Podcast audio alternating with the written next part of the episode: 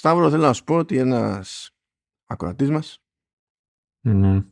Δεν μου αρέσουν ποτέ αυτά. Γιατί δεν πιστεύω ότι υπάρχουν. μου είπε, και είναι και φρέσκο σημερινό αυτό, γράφουμε 13 Μαρτίου, την ημέρα που στην ουσία βγήκε και πήραμε Money Money και το τελευταίο επεισόδιο του τηλεοπτικού The Last of Us, πρώτη σεζόν τουλάχιστον. Ε, και μου είπε ότι έχουμε χημεία, Ποιοι; εμείς οι δύο. Ναι. Και του είπα ότι ναι, είμαι σίγουρος ότι πείθουμε για τη χρήση χημικών και μου λέει, ε, το ίδιο λέμε. Λέω, Εντάξει, έτσι θα το δεχτώ. Ε, του τον ενημέρωσες ότι μοιραζόμαστε το κακό DNA. Α, το, όχι, αυτό το ξέρει ότι είμαστε ξαδέρφια. Αλλά αυτό που δεν περίμενα Μμμ. είναι δεύτερη, την ίδια μέρα, ε, ίδια μέρα.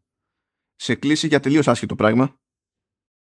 Με, με, τον, με τον web dev του halftone.fm. Ε, ωραία, μου δήλωσε fan του showrunners. Λέει περνά πολύ Α. καλά. Λέω, «Φτου, φτου, φτου». Πε, πε, πες του να, να μου μεταφέρεις το τι technological χρησιμοποιεί και αυτός για να σου πω και εγώ άμα είμαι φαν του. Τι, σε τι πράγμα, ρε, τι ε, καημένο. Α, σε, τι, τι, τι, γλω- σε τι γλώσσα γράφει, τι packages χρησιμοποιεί κτλ. Πες του από εκεί θα φανεί και εγώ άμα συμφωνώ. Άμα είναι αμοιβαία ρε παιδί μου τα αισθήματα. Καλά και να μην είναι, θα έρθει θα σου στήσει έξω από το σπίτι κάτι drums ώρα που δεν θα σε βολεύει και θα σου πει, θα σου δείξει μετά. Γιατί έχει, έχει και χόμπι. Έχει και χόμπι. Α, ε, Λοιπόν, είπαμε να το πάμε λίγο σφιχτά αυτή τη δόση. Δηλαδή βγάζουμε αυτό το επεισόδιο δύο μέρες μετά το τέλος της, της πρώτης σεζόν. Ε, ήταν αναπόφευκτο να κάλυψουμε προφανέστατα το The Last of Us διότι συλλήβδην εκεί πέρα στο Halftone FM έχουμε ε, μία minimum viable πετριά με, με gaming. Ε, άσχετα με το τι, τι απασχολεί τον καθένα σε κάθε, σε κάθε show έχουμε, ξεκινάμε από ένα level χ. Και παίζει και ξέχωρη πετριά στη πλειοψηφία, από όσο θυμάμαι δηλαδή, με The Last of Us, που και να μην έπαιζε το The Last of Us ε, είναι τε, ε, πώς- ποικιλοτρόπος, θεωρείται στο gaming ο γκόλιθος και ταυτόχρονα ήταν άλλο ένα πείραμα στη, στο concept έτσι, του, της μεταφοράς. Και καλά να προσπαθήσει κάποιος να μεταφέρει κάποιο ε, προϊόν, κάποιο προϊόν, κάποιο κόσμο από video game, κάποια ιστορία από video game να την κάνει ταινία ή να την κάνει ε, τηλεοπτική σειρά και να δούμε τέλος πάντων αν θα κλαίμε πάλι όπως κλαίμε συνήθως ή όχι ε, και θέλω να πω ότι έτυχε, έτυχε τέλος πάντων ναι, δεν ήταν το πλάνο, δεν ξέρω πώς μου ήρθε έτσι, αλλά παράλληλα αυτή τη παράλληλα είναι τόσες εβδομάδες που τρέχει το The Last of Us αλλά τώρα αυτή την τελευταία εβδομάδα που περίμενα το τελείωμα τη σεζόν έκανα το λάθος να, βάλω, και- να δω και το Uncharted που δεν το είχα δει το, το Τη κινηματογραφικό ταινία. ναι, ναι. Και λες, ε, εντάξει, εκεί πέρα είναι η κλασική Sony Pictures που δεν έχει, δεν έχει, δεν έχει καταλάβει. Δεν έχει, κα- ε, α- απλά τυχαίνει η Sony να έχει ένα στούντιο και, και δεν αυτό. Ε, Βλέπεις μετά HBO και λες πρώτον HBO και δεύτερον εδώ έχουν καταλάβει. Οπότε... Ε, ε, funny you saying that, γιατί το Discovery έκανε μια έρευνα η οποία δείχνει warring trends ότι άμα οι θεατές βλέπουν ε, το HBO ως ξέρεις αυτός ε, ως το, το medium για να δουν μια σειρά πολλές φορές αυτό τους αποτρέπει και έχουν αρνητική προδιάθεση. Πω, κάτσε, κάτσε, κάτσε, κάτσε. Wait, wait. HBO, HBO Max. Γιατί όταν μιλάμε για Warner Bros. HBO, Discovery, HBO, HBO. πο- πότε, διάβασα. προ- πότε προέκυψε αυτό; Υποτίθεται ότι ισχύει το ανάποδο. Και εγώ δεν έχω ιδέα. Πραγματικά δεν έχω ιδέα. Δηλαδή από πού και ως που τους κατεβήκε αυτό. Ελάχιστη και απόσταση. Παιδιά, ναι, δεν το, δεν το κατανοώ. Αυτό, σαν βάση. Ένα και μετά δύο και ε, θα συμφωνήσω και από την άλλη για το ότι το βλέπεις το The Last of Us και μετά ξέρεις, τελειώνει το The Last of Us και μετά σκεφτόμουν άμα μπορούμε να διαγράψουμε από τα feeds του showrunners το Resident Evil. Ε, ε, Δυστυχώς δεν μπορούμε, διότι αυτό που ήταν δυσάρεστο για εμάς ήταν ε, διασκεδαστικό για τους ακροατές. Υπάρχει αυτό το πρόβλημα. Ναι. Υπάρχει αυτό το πρόβλημα. Α, αλλά, οπότε τεχνικώς μπορούμε. Ε, ε, ναι, ότι υπάρχει αυτή η δυνατότητα, ναι. Υπάρχει. Ωραία, εντάξει, τότε... Petition, λοιπόν, κύριοι ακράτες. Petition είναι σε ποιον; Για το... σε, σε σένα. Εγώ είμαι υπέρ. Πρέπει να διαγραφεί το Ναι, γιατί χρειάζομαι και άλλα mail σε αυτή τη ζωή. Ναι, να το είχα ξεχάσει αυτό. το μπορείτε να διαδηλώσετε. Δεν ξέρω. Όχι Παρασκευή όμως, ε, γιατί Παρασκευή έχω και τη λαϊκή. Δεν μπορώ, δεν μπορώ να okay. Α, okay. ε, και μετά θυμήθηκα το εξής. Επειδή είπες ότι είμαστε φαν του The Last of Us, εγώ να δηλώσω τεράστιος φαν του The Last of Us. Είναι. Τα... Θέλω να πω τα πιο πρόσφατα, αλλά εντάξει είναι αρκετά χρόνια. Είναι πάνω από πενταετία. Νομίζω ότι είναι το The Last of Us και το Red Dead Redemption το 2 είναι τις πιο ωραίες ιστορίες τις οποίες ε, έχω δει. Αν το πρώτο The Last of Us κλείνει 10 χρόνια φέτος. Ναι, ναι. Εδώ κλείνει 2 χρόνια το, το Part 2 ας πούμε. Ναι. Ε, όχι παραπάνω. Παραπάνω, τι λέω. Και θυμάμαι εκεί κάποια μία φορά που είχα βριστεί, είχα βριστεί. Ξέρεις, και τώρα δεν είμαι αυτό το οποίο λες, ξέρεις, ο σωστός επαγγελματίας. Να, μόλις πρόσφατα πριν από μία εβδομάδα ήμουνα σε ένα meeting εκεί με corporate και μιλάγαμε για ένα feature και ήταν ένα figurehead. Ουσιαστικά εκεί ένα άτομο η οποία δουλειά του είναι να είναι email proxy. Ρωτάς Αν νόμιζα ένα άτομο που το κρεμάγατε στη, στην πλώρη του. Α, θα μπορούσε. Αλλά είναι, ξέρεις, δεν είναι. Ε, μιλά, συζητάγαμε technological stuff και ήμασταν μαζί σε call και ρωτάω. Κάθε φορά που ρωτάω αυτό, τι μπορώ να κάνω γι' αυτό, αυτό που μπορώ να το βρω το ένα και το άλλο, πάντα έπαιρνα την ίδια απάντηση. Ξέρεις, μπορείς να στείλεις email στον τάδε, μπορείς να στείλεις email στον τάδε, αλλά κάθε φορά σου λέγε all your request to me, to me, to me, to me, to me. Και είναι άχρηστο όλους διόλου. και ζητούσα για να μας μεταφέρουν τέλος πάντων κάποια αρχεία και είχε βάλει την κασέτα. Είχε βάλει την κασέτα και μου λέει θα σας δώσουμε εμείς access ένα screen και τέτοια. Λέει δεν θέλω access στο screen. Μπορούμε σε παρακαλώ πολύ να έχουμε τα δεδομένα. Και μου λέει όχι, όχι, λέει θα έχετε access στο screen και θα τα βρεις όλα. Μα δεν θέλω το screen. Θα ήθελα πάρα πολύ άξιση στα δεδομένα.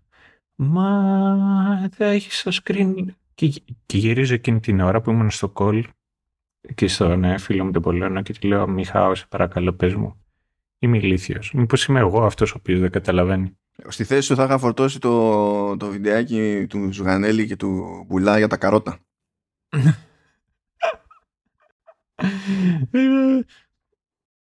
ε, και, οπότε ξέρεις, προς, είμαι πιο και, και πώς θα, πώς θα το... I'd like to share something with the team. Οπότε αυτό εγώ νιώθω ότι είμαι, ξέρεις, είμαι πιο επαγγελματίας, αλλά και πάλι δεν δε με λες ότι είμαι ο, ο πιο corporate uh, trained που μπορείς να έχεις. Ε, οπότε, να μην τα πολύ λόγο, πιο παλιά ήμουν χίλιες φορές λίγο χειρότερος. Δηλαδή έλεγα χοντράδες και δεν δε με απασχολήσε καν. Καλά ή κακά. Οπότε ήμουνα εκεί με έναν συνάδελφο, τότε που ήταν και αυτός δημοσιογράφος, και γυρνάει ο Θεόφοβος και λέει ρε φίλε, ότι εντάξει, καλό το The Last of Us, αλλά σε καμία περίπτωση δεν έχει το βάθος του Metal Gear 5. Και τη λέω, α σου κάνω μια ερώτηση, παιδί μου. Είσαι ηλίθιος, λέω. Σε, σε, πραγματικά λέω, τα λες αυτά και πληρώνεσαι, λέω κιόλας. Και, και, και κάνεις και αυτή τη δουλειά και σε πληρώνει το μέσο. Δηλαδή έχεις άγνοια πραγματικά, του, έχεις γούστο ρε παιδί μου, τι, τι, τι, τι, τι, τι σύνορχη κάνεις; Minimum πληρώνει το επίσημο stream του πρωταθλήματος Κέρλινγκ. Minimum. ναι. Ε, ναι, δεν...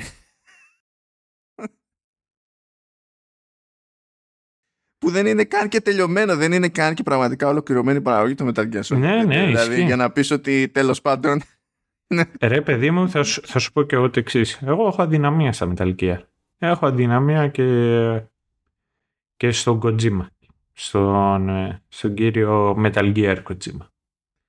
Λοιπόν, και, και να μου έλεγε, ξέρω εγώ, το Metal Gear το 3, θα του έλεγα, ναι ρε φίλε, το και εγώ το αγαπάω. Είναι ωραίο παιχνίδι, αλλά ή δεν μπορείς να το πεις αυτό σε σύγκριση με το The Last of Us. Νομίζω ότι εδώ πέρα κάνεις λάθος.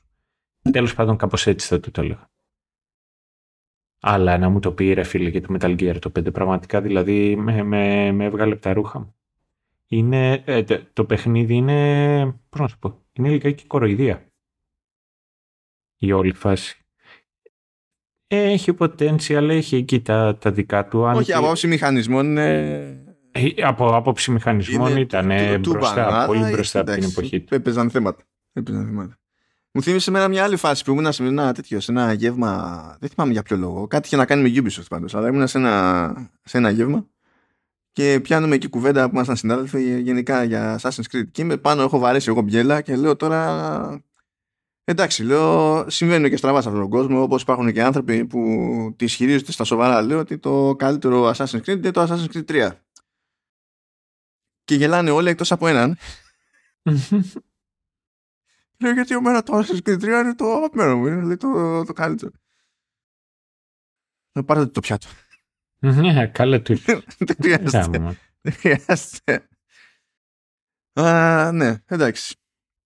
Ε, λοιπόν, περίπτωση τηλεοπτικού The Last of Us. Ε, έχει ιδιαιτερότητες με το καλημέρα διότι δημιουργεί και showrunners βασικά δημιουργεί showrunner είναι ο ένας από τους δύο ε, δημιουργεί είναι Greg Mazin και Neil Druckmann. Ο Greg Mazin μας έχει ξαναπασχολήσει διότι έχουμε καλύψει το Chernobyl που είναι δικό του δημιούργημα και μας έχει απασχολήσει ε, από σπόντα στο Mythic Quest.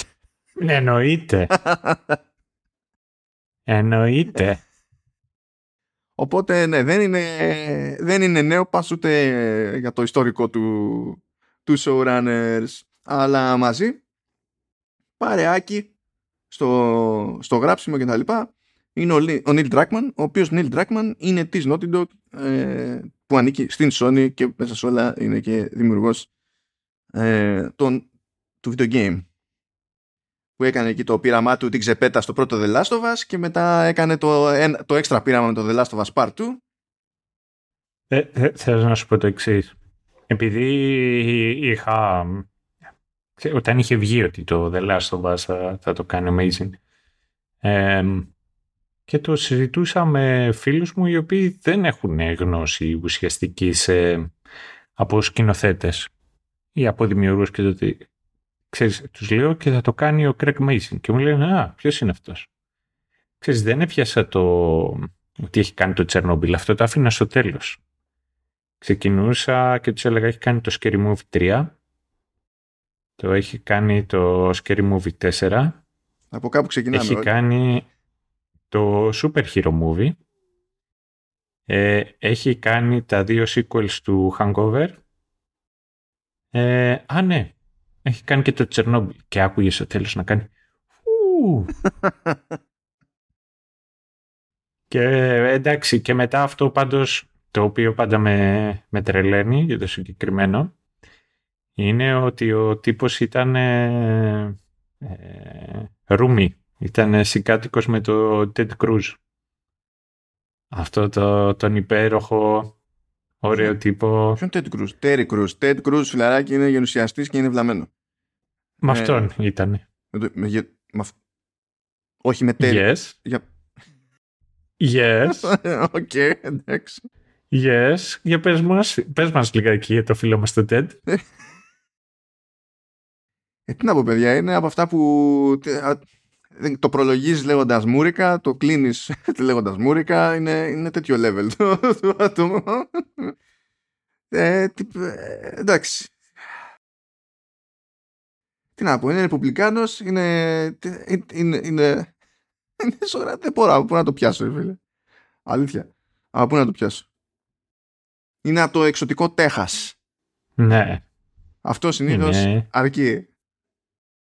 Και προσπαθήσει να γίνει και πρόεδρας αλλά δεν του Εννοείται. Και ήταν από αυτούς ο οποίος είχε πει είχε, δεν είχε παραδεχτεί την νίκη του Biden. Είχε πει ότι οι εκλογές ήταν στημένες και και και και. Είσαι υπέροχος άνθρωπος. Υπέροχος. Το, μετά εδώ μεταξύ βλέπεις κάτι λεπτομέρειες εδώ πέρα γιατί έκανα μια γρήγορη και υποτίθεται ότι ε, ένα από τα νομοσχέδια που στήριξε ας πούμε ήταν ένα νομοσχέδιο που θα απαιτούσε τη, το, το να έχει τέτοιο υπηκότητα και φαντάζομαι ότι αυτό σημαίνει και ταυτότητα κτλ. για να ψηφίσεις. Αυτό γενικά δεν είναι. Μ' αρέσει, είμαστε on topic για πάντα. Ε, αυτό γενικά. όταν το λες, ξέρω για Ελλάδα, θα, πει, θα σου πει ε, ναι. αυτό. Ε, στη, στην Αμερική, αυτό είναι πεδίο μάχης. Ναι, ισχύει. Από την άποψη ότι ε, θεωρείται αποτρεπτικό μέτρο. Και καλά είναι ότι αν κάποιος. Α, δηλαδή θέλεις να αφήσεις να παίξω αυτούς που δεν έχουν ταυτότητα. Ξέρω εγώ. Και. Την πετάξεις εσύ σαν Ευρωπαίος. Και λες, γιατί δεν έχουν. Ποιο το point; Ποιο λόγο; Αλλά ναι, τέλος πάντων. Και για να κλείσουμε με το Amazing και τα λοιπά, ο τύπος θα κάνει και το Borderlands. Τουλάχιστον θα γράψει για το Borderlands. Αυτό, αυτό δεν, δεν ξέρω τι είναι. Δηλαδή, δεν ξέρω τι να πρωτοϋποθέσω εκεί πέρα, γιατί το Borderlands είναι πολύ καμένη περίπτωση. Πολύ καμένη περίπτωση, σαν, σαν IP. Είναι για πολύ γέλιο βέβαια. Ε, είμαι πολύ περίεργος να δω πώς θα το δουλέψει. Ξέρω ότι το, έχουμε, το έχει από χειμωράκι και σύν της άλλης το cast που έχει ανακοινωθεί μέχρι στιγμής είναι Kate Blanchett, Kevin Hart, Jack Black και Jamie Lee Curtis. Ναι, ισχύει. ισχύει. Δηλαδή και να βαρεθεί να γράψει θα κάνουν improv οι άλλοι και θα πεθαίνουν όλα. Ναι, είναι λίγο περίεργο αυτό. Ε, πάντως, πάντως, το Τσερνόμπιλ ήταν η πρώτη του σειρά. Μέχρι πρώτη ήταν μόνο στις ταινίες. Ε, το, η συνεισφορά του στο Mythic Quest που ήταν για ένα επεισόδιο και από εκεί και πέρα ήταν και λίγο στην, λέει consulting producer ήταν πιο αποσπόντα The Last of Us είναι η πρώτη φορά που πηγαίνει full hog. Δηλαδή και director και writer και creator και executive producer. Ναι. ε, full set το έχει κάνει για κινηματογράφο το έχει κάνει μία φορά και ήταν στο super hero movie. Ήταν τα πάντα όλα μαζί. Ο Amazing παιδιά είναι ζωγραφιάς είναι νέρντουλας. Ε, λατρεύει το, το The Last of Us. Και ε, το κυνήγησε πάρα πολύ. Ο, ο, ο Dragman δεν ήξερε ακριβώς πώς να χειριστεί το, το Hollywood. Ο Amazing ήταν σε φάση άσε ξέρω εγώ και λέει ότι όταν κάνανε ένα meeting με τυπάδες λέει, του HBO για το pitch ε, λέει ο Dragman ε, υπολόγιζα ότι κάποια στιγμή αναπόφευκτα θα έπρεπε ξέρω, να συνεισφέρω κι εγώ στη ζήτηση. Αλλά δεν μίλησα λέει ποτέ. Άξιο άλλος λέει είναι πόνο και δεν χρειαζόταν. Λέει, εντάξει, απλά άραξα. Εκεί πέρα καλά ήταν. Κομπλέ, μια χαρά περάσει. Ήρεμα. Ήρεμα. Ο, ο Νίλ Ντράκμαν. Ε, λοιπόν, εδώ έχουμε στην ουσία τη μεταφορά του πρώτου παιχνιδιού. Να κάν, ε, ε, μπορούμε να πιάσουμε δύο. θέλω να, να πιάσουμε το ένα βασικό κομμάτι ουσιαστικό. Νιώθω ότι ο Τράκμαν παίζει να είναι αυτή τη στιγμή ο πιο καταξιωμένος δυτικός developer video game. Και, σκεφ, και σκεφτόμουν ποιος άλλος θα μπορούσε, ίσως ο, ο, ο Balrog. Ε, αυτός είναι, αγαπημέ, είναι αγαπητός πολύ, είναι πολύ αγαπητός, αλλά όχι. Και βασικά τι γίνεται, και στον Dragman δεν θα έλεγα ακριβώς developer, δηλαδή ναι, ναι είναι developer, αλλά δεν έχει ξεχωρίσει ή δεν έχει αγαπηθεί επειδή είναι developer έχει ε, ε, ξεχωρίσει περισσότερο για το γράψιμό του. Το οποίο δεν είναι ναι. και περίεργο ε, ούτε το πρώτο μέρος σκέψης ούτε το δεύτερο διότι τα The Last παιχνίδια όσο καλά και αν είναι ε, ναι μεν ξεχώρισαν και τις δύο φορές αλλά δεν ξεχώρισαν επειδή κάνανε κάποια παπάντζα σε gameplay ας πούμε αυτό δεν σημαίνει ότι είναι άσχημα ή έχουν ξέρω, κάποιες τεράστιες τρύπες και τα λοιπά, αλλά η αφήγηση είναι η προτεραιότητα. Το μοναδικό το οποίο θα σου έλεγα ότι ίσως δεν είναι ακριβώς έτσι, ίσως για το, το The Last of Us το, το 2, το οποίο ήταν πολύ δυνατό και σε θέματα ε, του engine. Δηλαδή τα πράγματα τα οποία μπορείς να κάνεις, η λεπτομέρεια στα μοντέλα και, και, και. Εντάξει, αυτό είναι άλλο καπέλο, εσύ. Και Ναι. σε αυτό πάντα ξεχώριζε η Naughty Dog και δεν περίμενε καν το. Δηλαδή, ο Dragman είναι Ε, πολλά ισχύει. χρόνια στην Naughty Dog. Ε, αλλά και εκείνος πήγε στην εποχή, δηλαδή σχεδόν πριν 20 χρόνια και καταπιάστηκε για πρώτη φορά με το Jack 3. Στο Jack 3 η Naughty Dog ήδη είχε φήμη που μιλάμε για άλλα χρόνια και άλλο αποτέλεσμα αλλά ήδη είχε φήμη ότι ε, ξεχώριζε τεχνικά. Δηλαδή αυτό ε, ας το πούμε ότι είναι στο DNA της Naughty Dog πριν Ναι, φυτρώσει ναι. την Naughty Dog ο Neil Druckmann. Αυτό Α. θέλω να πω. Και συνεχίζω να πιστεύω, νομίζω ότι τε- τα, τα πιο ωραία, πώς να το θέσω, γραφικά και ξέρεις λεπτομέρεια και, και, και νομίζω ότι συνεχίζει να είναι το, ε, το Uncharted το 4. Έχω αυτή την εντύπωση. Ναι, και εκεί έμπλεξε ο Druckmann σε δεύτερο χρόνο όταν παραμερίστηκε η Amy Henning. Αλλά και πάλι είναι, δεν το συζητά- συζητάμε. Έχει τεράστια διαφορά γενικά στο animation. Η Naughty Dog και πολλά λεφτά εκεί πέρα. Και ακόμη περισσότερο σε facial animations, μορφασμούς και τα λοιπά. Παίζει παπάντζα μεγάλη. Που αυτά είναι κλασικά προβλήματα, προβλήματα εντός εισαγωγικών που πάντα λύνονται με το, με το βέλτιστο δυνατό τρόπο με άπειρο φράγκο. ναι, ναι. ναι. Δηλαδή η λύση είναι λεφτά. Είναι, ε, δεν τι- τίθεται θέμα ως προς αυτό. Λοιπόν, η πρώτη σεζόν καλύπτει τα γεγονότα του πρώτου παιχνιδιού. Ε, θα υπάρξει και συνέχεια και έτυχε να το συζητάμε πριν από μερικές εβδομάδες με τον Ηλία αυτό στο Vertical Slash που λέγαμε ότι το, το φανταζόμαστε πάρα πολύ δύσκολο να βγει άλλη μία σεζόν περίπου τέτοιας διάρκειας και να, και να έχει ελπίδα η μεταφορά του Part 2. Και τελικά βγήκαν και είπαν ότι δεν θα είναι το Part 2, δηλαδή τα γεγονότα του δεύτερου παιχνιδιού δεν θα πάνε λέει, να τα χωρέσουν σε μία σεζόν. Οπότε φαντάζομαι ότι θα γίνει το πιο λογικό και θα έχουμε δύο. Που μετά δεν- είναι. Ξέρεις, μπορεί να είναι και κάτι. τι- Κάνει νιάου νιάου στα κεραμίδια για το πότε γίνεται το cut-off point σε κάθε περίπτωση. Ναι, ναι. Αλλά ας μην το πούμε τώρα, μπορεί να, ναι, εντάξει. Ναι, να κατάλαβα. πάρουμε μαζί μας και αμάχους. Δεν ξέρω τι. τι Ναι, μία απλή μία ερώτηση έτσι, επειδή το έχω απορία. Ο Θείος ο Ηλίας τι, τι γνώμη έχει για τη σειρά; Είναι αυτό το super duper καταπληκτικό τεράστιο πράγμα αυτό και κάτι τέτοια ή θα, είναι θα, σου, πιο- θα σου πω στον Νούπο να θα έρθει η ώρα μας να πούμε Α, τι εκεί. παίζει.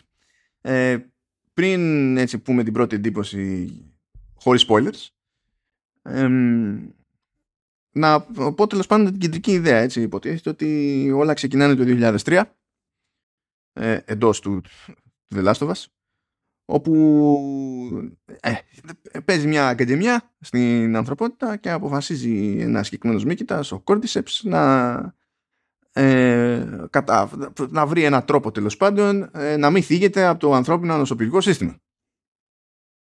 Ε, το οποίο είναι λίγο πρόβλημα διότι ε, όντως και στην πραγματικότητα δηλαδή δεν υπάρχει άμα κάποιος οργανισμός μολυνθεί από, από Cordyceps δεν υπάρχει θεραπεία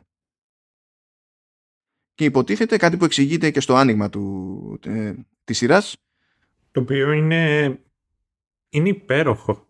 ναι ήταν, ήταν ωραίο αυτό όντως ήταν ωραίο.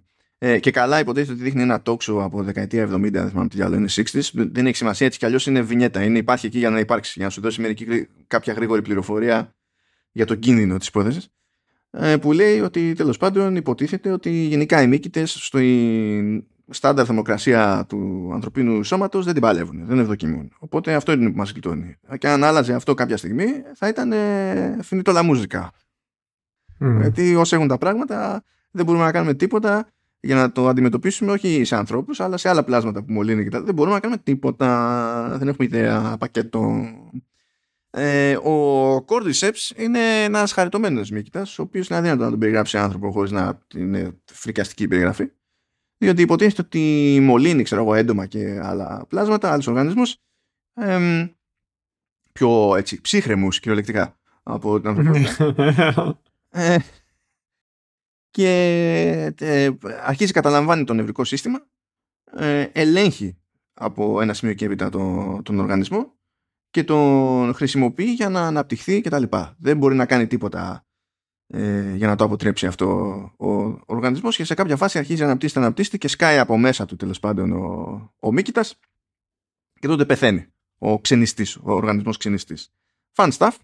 Είναι super cool. Δεν ξέρω αν έχεις δει ποτέ κάτι τέτοιο από κοντά, σε έντομο or something; Ναι, το έχω δει σε μυρμήγκια.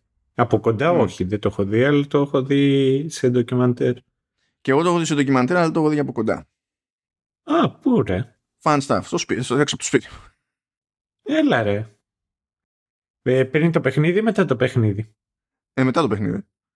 Ε, Αλλά φαινόταν, ήταν ήταν το, τέτοιο. γιατί είναι το κλασικό. Γιατί αν έχεις δει τη φάση και εσύ με τα μυρμήγκια και τα λοιπά, είναι ότι στο, κάπου εκεί στο τελείωμα, όταν έχει αποφασίσει ότι δεν χρειάζεται ούτε τον εγκέφαλο πλέον. Α, που ε, βγαίνει το, το, το, κοτσάνι από πάνω. ε, Ναι, ναι, ναι, που βγαίνει προς τα πάνω. Βγαίνει προς τα πάνω και πετάει τα, και καλά τα σπόρ, τα τέτοια. Ε, και λέω, Χα, σε βρήκαμε εδώ πέρα. Μμμ, μμμ. γιατί μάλλον, μάλλον ε, αυτό το μυρμήγκι δεν ήταν unicorn or something. Μάλλον όχι. Ε, αυτό το βλέπουμε σε talk show, μας εξηγείται εκεί λίγο στα γρήγορα. Πηγαίνουμε στο 2003 ε, και γνωρίζουμε στα γρήγορα ε, τον, τον Joel, γνωρίζουμε τον αδελφό του τον Tommy, με κατασκευές ασχολ- ασχολούνται οι άνθρωποι, τον κολάβι είναι. Βλέπουμε και την κόρη του Joel, το, την, την Σάρα. Ε, είναι εκεί πέρα μεροδούλη, μεροφάι, είναι λαϊ, ε, λα- λαϊκή τύπη. Η, η Σάρα είναι πιο τζιμάνη, έχει εκεί όλη τη ζωή μπροστά της. ναι. Ε, Ναι. Και ε, τέλος πάντων και βλέπουμε τα πράγματα καθώς ε, απλώνεται σε αστικό κέντρο η, η μόλυνση. Παίρνουμε έτσι μια, ένα δείγμα από μια γειτόνισσα εκεί γιαγιά ε, και ε, τέλος πάντων λειτουργούν εκθετικά αυτά τα πράγματα. Ε, να είναι από τις πιο creepy σκηνές της σειράς. Αυτό με τη γιαγιά, ε. ε. Ναι, ναι. Θες να πεις ότι είναι creepy οι γέροι άνθρωποι;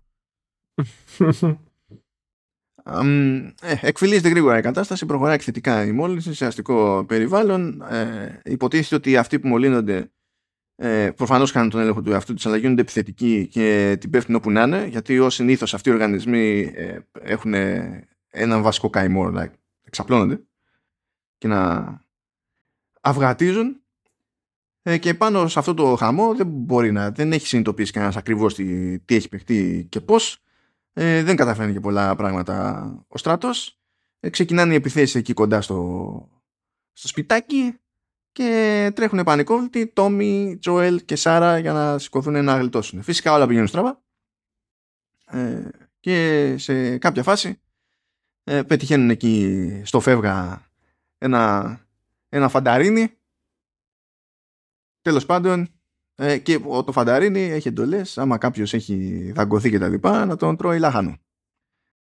Λέει εκεί πέρα ζητάει εντολές από τον ασύρματο έτσι και έτσι. Συνειδητοποιεί ο Τζόελ ότι του λέει φάτους. Διστάζει και ο ίδιος ο φανταράκος αλλά δεν έχει σημασία. Προλαβαίνει να ρίξει μία πετυχαίνει τη Σάρα πάει η Σάρα. Ε, και έχω να πω ότι εκείνη ε, η στιγμή νομίζω ότι αποδόθηκε πολύ καλά πολύ δυνατά. Μ' άρεσε πάρα πολύ εκείνο το σημείο που είναι από πάνω της ο, ο Τζόελ που έχει φρικάρει η Σάρα γιατί υποψιάζεται ποια είναι η κατάληξη και μέσα στο, όλα- μέσα στο όλα πονάει κιόλας. Ε, και στέκεται ο Τζόελ από πάνω και είναι I know, I know, I know. Το, το λέει όμως με ένα, με ένα στυλάκι το οποίο είναι, είναι ζώρικο και έχω να πω ότι ζορίστηκα ακόμη περισσότερο. Ίσως να φταίει και αυτό. Ζορίστηκα ακόμη Ναι. περισσότερο διότι εκεί που λέει το I know, I know, I know σε, εκεί που τελειώνει η ατάκα σκάει κεραυνός έξω από το σπίτι. Εδώ, την ώρα που έβλεπα. και λέω, α, ούψ. Ε, It worked like a charm. Α, κάνουμε λοιπόν ένα χρονικό άλμα και πηγαίνουμε στο 2023 που έχουμε το New Normal. Υποτίθεται ότι ο- είχαν στηθεί ε, ζώνες καραντίνας.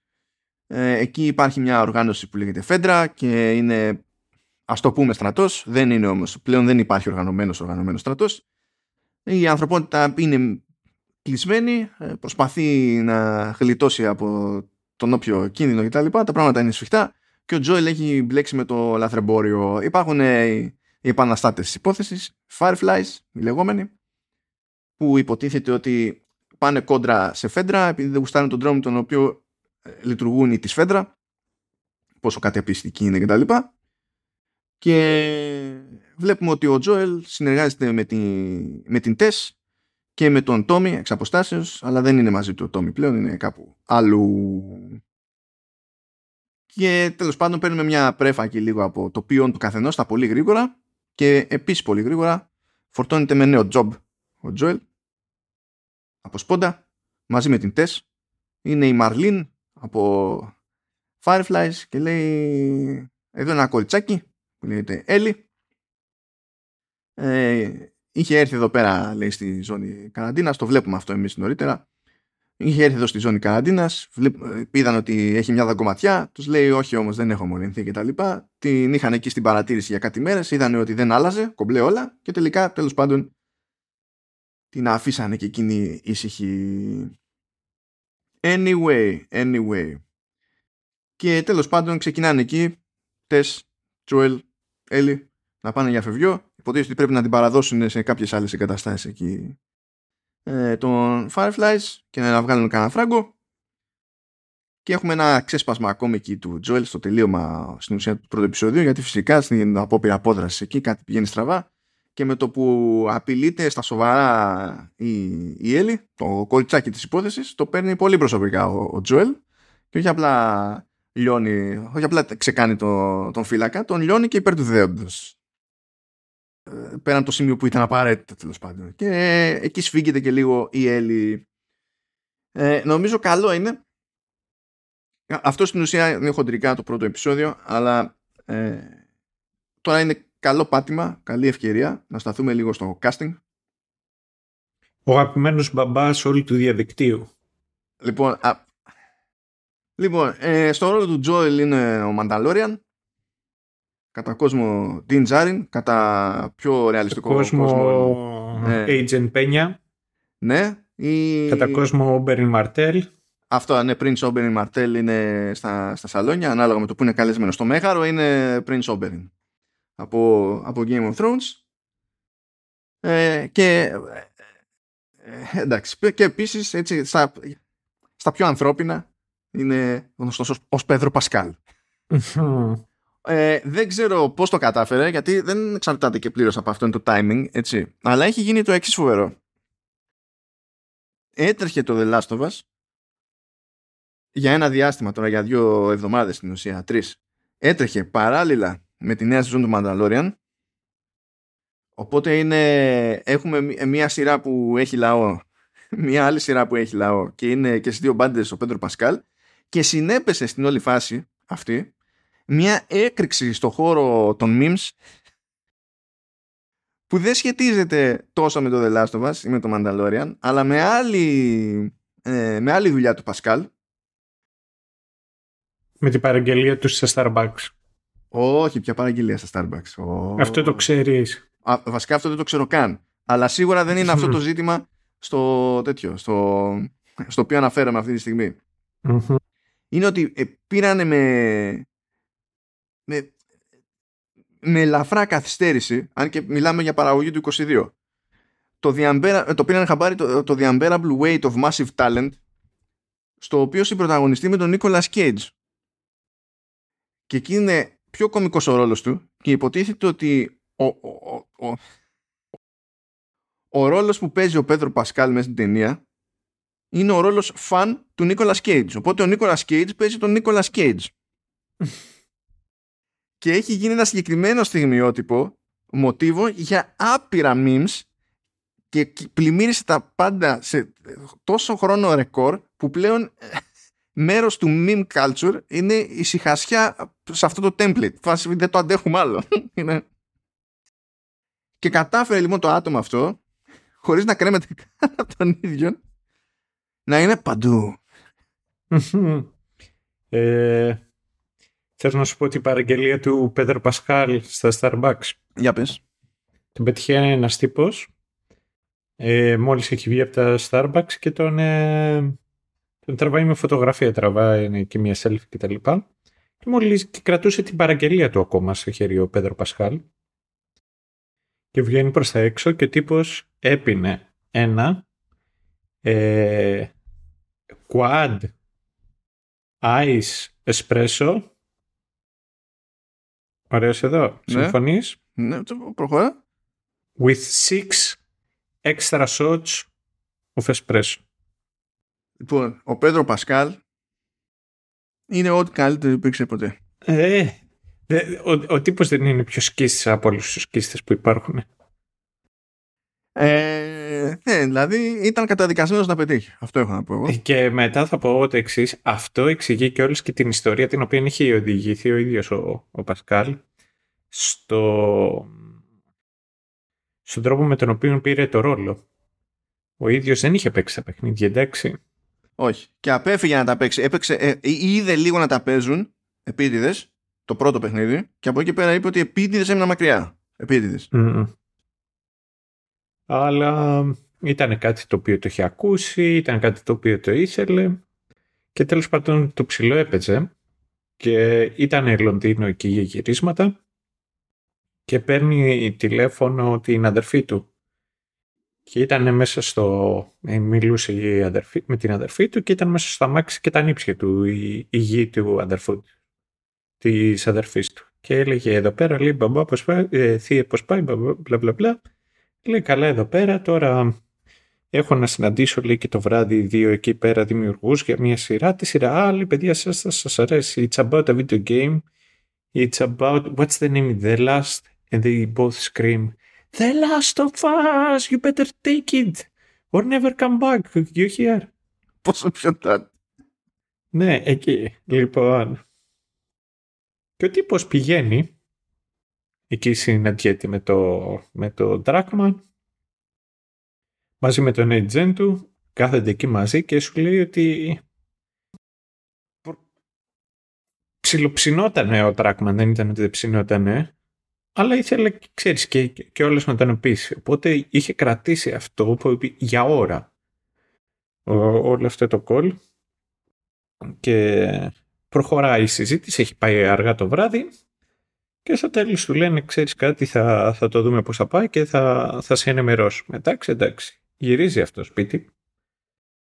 Τώρα να είναι μέσα στην ένταση και τα λοιπά και να θέλει να κοιμηθεί και δεν μπορεί να κοιμηθεί το βράδυ και το πρωί έχει να ξυπνήσει νωρίς.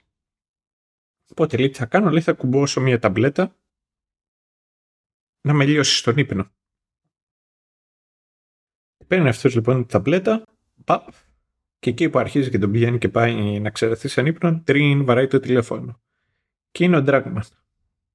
Ναι, Πέδρο, α, α, σε πήρα να σου πούμε ότι είναι δικός σου ρόλος. Α, τι ωραία κόκαλο άλλος.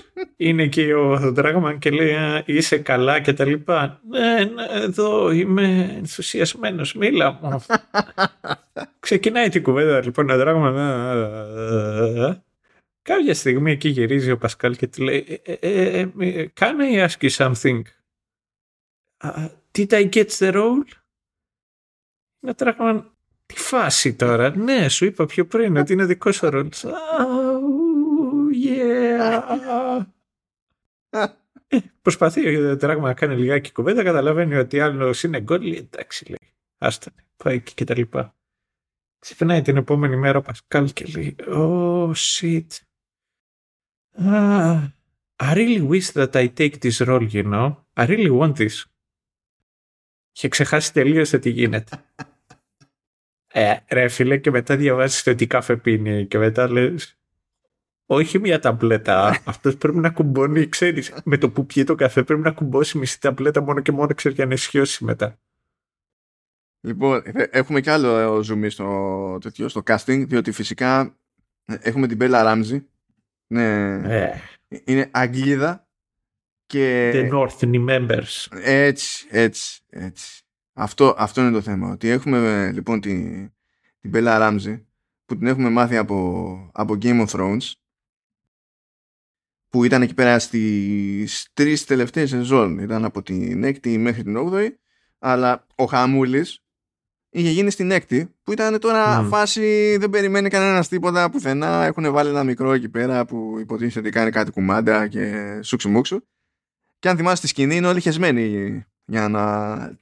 του. Τέλος πάντων, τα διάφορα βασίλεια για να παρέχουν υποστήριξη. Και εκείνη βαράει μπιέλα και το πούλησε απίστευτα παρά την ηλικία όχι, της. Όχι, Πολύ, πολύ, πολύ ταλαντούχα. Πολύ ταλαντούχα ηθοποιός.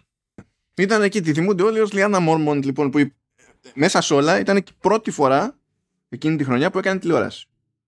Βασικά, και είναι και η, γενικά είναι η πρώτη φορά γιατί σινεμά, ας πούμε, ε, ξεκίνησε το 17 και θέλω να σου πω ότι είναι σε μια, εταιρεία, ε, σε μια, εταιρεία, σε μια ταινία που λέγεται Ελευθερία και ο, ε, ε, είναι short film βασικά, δεν ήταν καν, ξέρεις, μεγάλο μήκος. Η, η ταινία λέγεται Ελευθερία και ο ρόλος είναι Έλλη.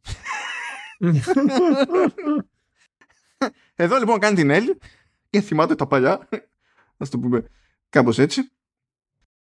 Και ναι, ήταν φάση πραγματικά από το, από το πουθενά. Τώρα έγινε ένα τζέρτζελο εκεί όταν ανακοινώθηκε η Μπέλα Ράμζη και εξακολουθεί και γίνεται τζέρτζελο ακόμη διότι δεν μπορεί να χωνέψει μια μερίδα του κόσμου ότι ε, δεν μοιάζει δηλαδή ο ορισμός του δεν μοιάζει εμφανισιακά με την Έλλη. Δηλαδή εγώ, εγώ να ο ορισμός του δεν μοιάζει εμφανισιακά με την Έλλη. Έπρεπε να αποδεχτώ δηλαδή, ότι και ο... Ο ορισμός του δεν μοιάζει και ο Τζόελ. Για ο Τζόελ, ναι. Δηλαδή δεν, είδα, δεν, δεν, ξέρω αν είδα ποτέ Τζόελ. Είμαι σίγουρος ότι έβλεπα Πέντερ Πασκάλ και ήμουν ok με αυτό. Αλλά να σου πω την αλήθεια δεν νιώθω ότι Sonic δεν έβλεπα και Τζόελ. Αν και έγινε, έγινε αρκετά καλή δουλειά. Ε, με το make-up, με το χτένισμα και τα λοιπά. ναι, αλλά αν έχεις, ε, έχεις περάσει σε δύο παιχνίδια με αυτούς τους χαρακτήρες και εγώ 40 ώρες. Ναι, ναι, ναι. Ε, δεν, ε, ξέρεις, δεν αλλάζει το ζύγι ξαφνικά με 9 ώρες. Ε, θέλει περισσότερη. Όχι, όχι. Και, και, αυτό ισχύει, ισχύει. Ήταν και η προφορά και το στυλ. Δηλαδή ήταν πιο Texas, Texas ο, ο Joel του παιχνιδιού.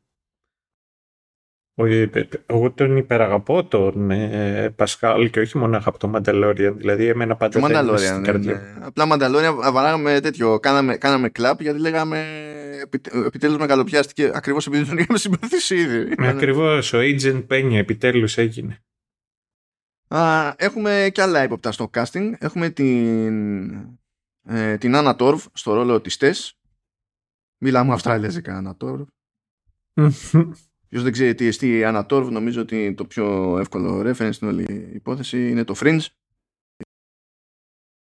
Ε, που πω, πω και αυτό έχει περάσει, έχουν περάσει 10 χρόνια από την τελευταία ζώνη του, του Fringe. Τι να πούμε. Τι να πούμε. Αλλά θα, μπορεί να την είδατε και με καριδάκι στο Mindhunter. Ακριβώς. Αλλά, να πούμε έτσι. Εγώ την είχα δει σε δύο σεζόν που ήταν και πρωταγωνίστρια εκεί πέρα ε, στο Secret City που είναι ε, πολιτικό thriller και είναι αυστραλέζικο, αυστραλέζικο. Mm.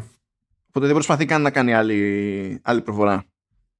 Ναι, you reckon, mate. Ναι. Και ήταν, ήταν καλά αυτά βασικά. Ε, γενικά. Δεν, δεν ήξερα τι να περιμένω. Δεν είχα μπει στην δικασία να δω ποτέ τα αυστραλέζικη παραγωγή, ας πούμε, τηλεοπτική και τέτοια. Που να μπλέκει, ξέρεις, και με κάτι. σε ένα πολιτικό τέλος πάντων μοτίβο της Αυστραλίας που μας είναι άγνωστο συνήθως δεν ξέρεις πώς λειτουργεί το πράγμα. Δηλαδή από εκεί έμαθα ότι για κάποιο λόγο έχουν στήσει μια, μια πόλη που είναι καθαρά για τις κυβερνητικές υπηρεσίες. Και είναι αυτό. Αυτό, όλες οι υπηρεσίες είναι εκεί. Όλα τα υπουργεία είναι εκεί. Ενώ πριν ήταν τίποτα. Δηλαδή σχεδιάστηκε η πόλη αυτή για αυτόν τον λόγο. Ε, Τέλος πάντων, οκ. Οκέι.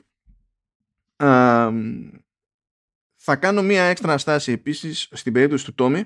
Θα κάνουμε και άλλες αναφορές παρακάτω όταν θα φυτρώνουν κάτι, κάτι ρόλοι. Αλλά θέλω να πω δύο λόγια για τον Τόμι, για τον ηθοποιό τέλος πάντων που είναι στον ρόλο του Τόμι. Είναι ο Γκάμπριελ Λούνα, που εμένα μου έχει αφήσει τέλος πάντων, δεν ξέρω γιατί μου έχει καρφωθεί εκεί πέρα, μου έχει μείνει από το Agents of Shield που έκανε τον Ghost Rider. Οπότε κάθε φορά που σκάει λέω, ο Ghost Rider. Και προτιμώ να θυμάμαι εκείνον ως Ghost Rider παρά τον Nicolas Cage ως Ghost Rider, έτσι νομίζω είναι. Ε, εγώ να πω την αμαρτία μου επειδή τον είχα πετύχει εκεί στο Agents of S.H.I.E.L.D. που έπαιξε τον Ghost Rider προσπάθησα να θυμηθώ πού τον έχω ξαναδεί, πού τον έχω ξαναδεί και τον θυμόμαι από τη δεύτερη σεζόν του True Detective. True Detective, ναι, ναι, και αυτό είναι. Που, ναι. True Detective, ναι όπου έπαιζε και να πω και, και την αμαρτία μου κιόλας για τη δεύτερη σεζόν του True Detective ήταν ok για μένα αλλά δυστυχώς ήρθε μετά από αυτό το έπος που ήταν η πρώτη σεζόν. Ε, ναι, εντάξει. εντάξει. Ε, θέλω να σας ενημερώσω κιόλας να, σας, να σας θυμίσω ότι έκανε τον Rev 9 τον κακό Terminator στο Terminator Dark Fate για να, για να κλείσει αυτό το reference θέλω να πω ότι ε, είναι στο main cast ε, σειράς που δεν έχει βγει ακόμη. Ε, η σειρά λέγεται Fubar ε, και πρωταγωνιστή ο Schwarzenegger οπότε πιστεύω κλείνει όλο αυτός. Περίεργος κύκλος. ε, και έχει κάνει και, και θέατρο το παλικάρι. Και έχει κάνει το, το, το, το 2009 έκανε τον Ορέστη. Mm. Απλά, just saying. Μου αρέσει, είναι, είναι όλα τόσο περίεργα σαν κόμπο πληροφοριών από παντού. Είναι. Ισχύει, όχι. Θα σου πω το εξής. Ε, εγώ τον πιστεύω το Γκάμπριελ Λούνα. Είναι, νομίζω, από τους, ε, τους καλούς ηθοποιούς. Μπορώ να πω ότι είναι εξής και σε κάμια περίπτωση δεν θα πω ότι είναι ανερχόμενο γιατί είναι 40 χρονών. Αλλά αυτό το οποίο πιστεύω είναι ότι ο συγκεκριμένος είναι, αρκετ... είναι πολύ likable. Ναι, ναι. Δεν, δεν αντιλέγω. Ναι. Οπότε εμένα π.χ. μου έχει κάνει ξέρεις μου έχει κάνει εντύπωση πως δεν τον έχει τσιμπήσει λιγάκι πιο πριν η, η Marvel, η Disney γενικότερα κάπου, ξέρεις να τον εκκουμπώσει κάπου. Καλά, ε, τώρα φαντάζομαι ότι απλά θα τον αποφεύγουν ακριβώς επειδή ήταν στο Agents of S.H.I.E.L.D. που αυτό είναι σε μια άλλη εποχή της διαχείρισης του τηλεοπτικού της ναι. Marvel. Ε, και δεν είναι τώρα σαν την περίπτωση ξέρεις, του Punisher και, και του Daredevil για να καθίσουν και να το καταπιούν, να βρουν τρόπο να το κάνουν να λειτουργήσει. Δεν νομίζω ότι τους έκαιγε τόσο πολύ το τι έγινε στο Agents of S.H.I.E.L.D. Ε, το, ε, η άλλη λεπτομέρεια και με αυτό θα αφήσω ήσυχο τον, τον Γκάμπριελ Λούνα να πω ότι ο, ε, ο πρώτος του ρόλος στο γυαλί, ας το πούμε έτσι, στη, στην οθόνη ε, ήταν ο ρόλος του Κρίστοφερ Οστροπόβιτς. Μ' αρέσουν. Μ' αρέσουν αυτά. Μ' αρέσουν. Λοιπόν, ε, ναι, μπορούμε να πούμε ότι έχουμε τις βασικές μας πληροφορίες. Πιάσαμε και, το, και την αρχή-αρχή. και πιστεύω ότι έχουμε δύο πράγματα, δύο υποχρεώσεις να βγάλουμε πριν ξεκινήσουμε να δίνουμε πόνο και με spoilers και με σκέψεις. Το ένα να είναι να πάρουμε μια γενική θέση ε, χωρίς spoilers για την όλη φάση και να σταθούμε και λίγο μετά στο soundtrack γιατί σου επιβάλλεις. Ναι. Ε, νομίζω ότι το, το The Last of Us είναι η καλύτερη μεταφορά video game. Δεν μιλάμε για ταινία είτε μιλάμε για, για σειρά. Τώρα που μιλάμε για σειρά. Αλλά επίσης αυτό το οποίο πρέπει να πούμε είναι ότι το The Last of Us είναι και όλας και από τα πιο filmable video games που έχουν υπάρξει. Ε, και για να μπορέσει να γίνει ακόμα περισσότερο θες, πιο, πιο καλό το transition από το ένα medium στο άλλο γι' αυτό είδαμε και στη σειρά λιγότερες κοινές δράσεις είδαμε λιγότερο ε, infected και στοχεύσαμε αυτά τα οποία ήταν τα δυνατά στοιχεία του και του παιχνιδιού. Εγώ δηλώνω πολύ μεγάλο φαν του παιχνιδιού. Είναι από τα παιχνίδια τα οποία μου αρέσουν πάρα πολύ είναι και όλες και από τα παιχνίδια τα οποία μου δείξανε ότι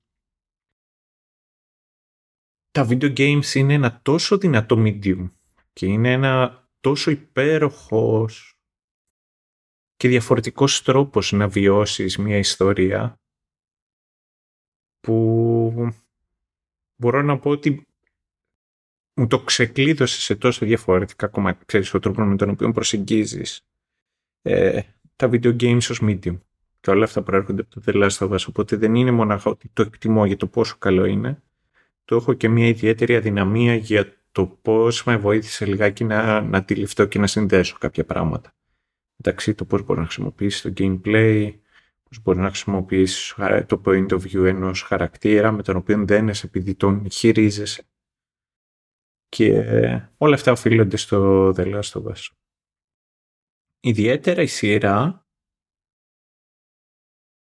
πέρα από την ομορφιά του, πέρα από το, το ότι είναι είχε το παιχνίδι πολύ ωραία αισθητική και μου άρεσε πολύ το ότι τα κράτησε εκεί η σειρά.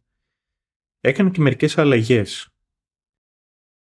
Αυτές οι αλλαγές τις οποίες έκανε συγκριτικά με το παιχνίδι ε, νομίζω ότι κατάφερε και έφερε ξέρεις, διαφορετικές ιστορίες από ό,τι, από ό,τι έχει μέσα στο παιχνίδι. Αυτό το οποίο μου άρεσε όμως κατά τη διάρκεια του παιχνιδιού ήταν το ότι Κατά τη διάρκεια του παιχνιδιού ή το τέτοιο ε, Κατά τη διάρκεια του παιχνιδιού, αυτό το οποίο μου άρεσε κατά τη διάρκεια του παιχνιδιού, ναι. Okay. Ήταν ότι αυτές οι ιστορίες οι οποίες αλλάξαν στο, στη σειρά, ε, όλες μαζί και ειδικά η μία μετά την άλλη, αφηγούντουσαν μια διαφορετική ιστορία μέσα στο δικό μου το μυαλό. Η σειρά αλλάζοντάς τις αυτές, πολύ ωραίες, ξέρεις, μοναδικές ιστορίες, αλλά νιώθω λιγάκι ότι λιγάκι χάνει. Ξέρετε αυτού. Θα είναι μια κουβέντα την οποία θα ναι. την κάνουμε πολύ πιο μετά. Αυτό αλλά... να το πιάσουμε μετά γιατί θα μπορούμε ναι, να ναι, πιο ναι. ανοιχτά πώς το εννοούμε σε κάθε περίπτωση. Ναι, αλλά... ναι, ναι. Ε, εγώ θα συμφωνήσω θα συμφωνήσω σε αυτό, αλλά συνέχισε και θα το... Ναι, ναι. Ε, επίσης το άλλο και για να κλείσω ξέρεις όσον αφορά το παιχνίδι και τη σειρά μαζί ως οντότητα είναι πολύ ωραίο και ο τρόπος, ο τρόπος με τον οποίο χρησιμοποιεί και κάνει και τα κάμιος. Αν μιλήσω μονάχα, ξέρεις, σε πιο γνωστούς, ας το πούμε, ηθοποιούς ή, ξέρεις, πιο ύποπτες φατσούλες, τις οποίες είδαμε, θα πω και για τον Νικό Φερμαν του οποίου... Όπα, όπα, δεν είναι ύποπτη φατσούλα ο Νίκο Όφερμαν. Ναι, αλλά ξέρεις ποια ήταν η ύποπτη φατσούλα; Η, η, η δεσποινής κυρία που είναι σε, στο Kansas City, η οποία είναι η Rose. Mm. Από το Two and a Half Men. Αυτή είναι η ύποπτη φατσούλα. Αλλά πέρα από ότι, ξέρεις, πήγε και έπιασε φάτσες φάτσες για να παίξουν από εδώ και από εκεί, εγώ θα εκτιμώ πάρα πολύ και για πάντα το ότι είδα τον Troy Baker να παίζει σε γελί ε, και είδα και την Ashley Johnson. Ναι. Μην, μην εξηγείς ακόμα. όχι, όχι. όχι. Αυτό, δεν θα πω κάτι άλλο. Είναι, οι δύο αυτοί ηθοποιοί είναι και οι voice actors των κεντρικών, ε, των δύο πρωταγωνιστών. Ναι, ο, ο Troy Baker είναι η φωνή του, του Joel στο παιχνίδι στα παιχνίδια και η Ashley Johnson αντίστοιχα τη Ellie. Ναι. Οπότε αυτό ξέρεις, μου, μου ζέστανε την καρδούλα. Από εκεί και πέρα, και για να πω για τη σειρά, είναι το ότι μπορώ να χαθώ για πάρα πολλές ώρες στις μικρές λεπτομέρειες που είχε η συγκεκριμένη σειρά. Είναι μια σειρά η οποία είπε μια ιστορία με πολλούς διαφορετικούς αποδέκτες, έπιασε πολλά διαφορετικά πράγματα κτλ. Και ενώ είχε ένα αρκετά καλό pace, εμένα μου άρεσε το pace, δηλαδή δεν ένιωσε ότι κάπου το ξεχυλώνει ή ότι κάπου βιάζεται. Ε, ήταν υπέροχος ο τρόπος με τον οποίο έπιανε μικρές λεπτομέρειες και τις, ξέρεις, τις ανέδεικνε. Αυτό το οποίο θα πω, θα αναφέρω δύο-τρία κομμάτια τουλάχιστον από το πρώτο επεισόδιο το οποίο περιέγραψες και εσύ και εκεί θέλω να εξυμνήσω τη σειρά και από τους δημιουργούς έχει πολύ μεγάλο ενδιαφέρον ο τρόπος με τον οποίο αποφασίζουν να δείξουν το, το ξέρεις, την κατάρρευση. Και την πρώτη μέρα του Outbreak είναι ο τρόπος με τον οποίο Φερρυπίν ενώ στην αρχή ο κεντρικός χαρακτήρας της, ε, της, ε, της σειράς είναι η Σάρα, η κόρη του Τζοέλ. Έχει ενδιαφέρον το πώς κρατάνε την κάμερα χαμηλά και είναι σαν να βλέπεις τον κόσμο από τα μάτια της Σάρα. Έχει επίσης ενδιαφέρον το πώς τα πρώτα συμπτώματα και ξέρεις, τα πρώτα πράγματα το ότι κάτι είναι off όσον αφορά το concept και το outbreak είναι στο παρασκήνιο και είναι πολλές φορές το βλέπεις πίσω από ένα γυαλί. Είναι η γιαγιά η οποία είναι στο καρεκλάκι και αρχίζει και κάνει αυτούς τους σπασμούς και είναι πίσω. Δεν μένει, είναι, δεν είναι πλέον απειλή. είναι ο μαθητής που αρχίζει και τρέμει το χέρι του και η Σάρα το βλέπει από το φως του ρολογιού του το οποίο χτυπάει μέσα στο τζάμι. Είναι μέσα, εκεί που πήγε να φτιάξει το ρολόι και το βλέπει πίσω από τις, ε, μέσα από τις βιτρίνες. Το βλέπει, βλέπει τον κόσμο, το χάος το οποίο ξέχει, ξε, ξεδιπλώνεται απ' έξω. Είναι αυτές οι μικρές λεπτομέρειες. Είναι ο τρόπος με τον οποίο ε, ξέρεις, μεταδίδεται ο κόρτισεψ. Που έχει να κάνει ότι εδώ πέρα μεταδίδεται μέσω του ε, μέσω των σιτηρών. Και τι πώς είναι. Είναι το ότι καθ' όλη τη διάρκεια της ημέρας του outbreak πόσες φορές δόθηκε ξέρεις, η ευκαιρία στο Τζόελ ή στην ε, Σάρα να φάνε κάτι το οποίο περιέχει αλεύρι και με τη μία ή με την άλλη όλοι αρνηθήκαν για να το κάνουν. Ναι, γιατί υπάρχει, αυτή είναι η θεωρία βέβαια έτσι, δεν αποσαφηνίζεται, αλλά ότι τέλος πάντων η γρήγορη εξάπλωση έγινε από στην ουσία μόλυνση αλεύρων και κάπως έτσι την πατήσαν όλοι. Ναι. και για να τελειώσω είναι η ομορφιά της πρώτης σκηνής. Είναι αυτή η, η ελαφρότητα. Ναι, είναι το τόξο. Είναι αυτή η ελαφρότητα με τον οποίο το προσεγγίζει. Είναι αυτά τα πλάνα τα οποία ο Amazing τα έκανε τόσο όμορφα και στο, και στο Τσερνόμπιλ το οποίο αποτυπώνει την αντίδραση των, ε, των χαρακτήρων. Αλλά απ' την άλλη είναι το ότι στο πρώτο επεισόδιο εκεί που ο Τζόελ παίρνει ανάποδες και σπάει τα μούτρα του, του φρουρού Εκείνη την ώρα πρέπει να μου δείξει flashback ότι ανέφερε ξέρεις το γεγονός που ένας φρουρός και σκοτώσει την κόρη του πριν. Ωραία, κάτα το Και λέω ρε φίλε, τα κάνεις το, όλα τόσο ωραία, αφήνεις ξέρεις τόσες μικρές λεπτομέρειες.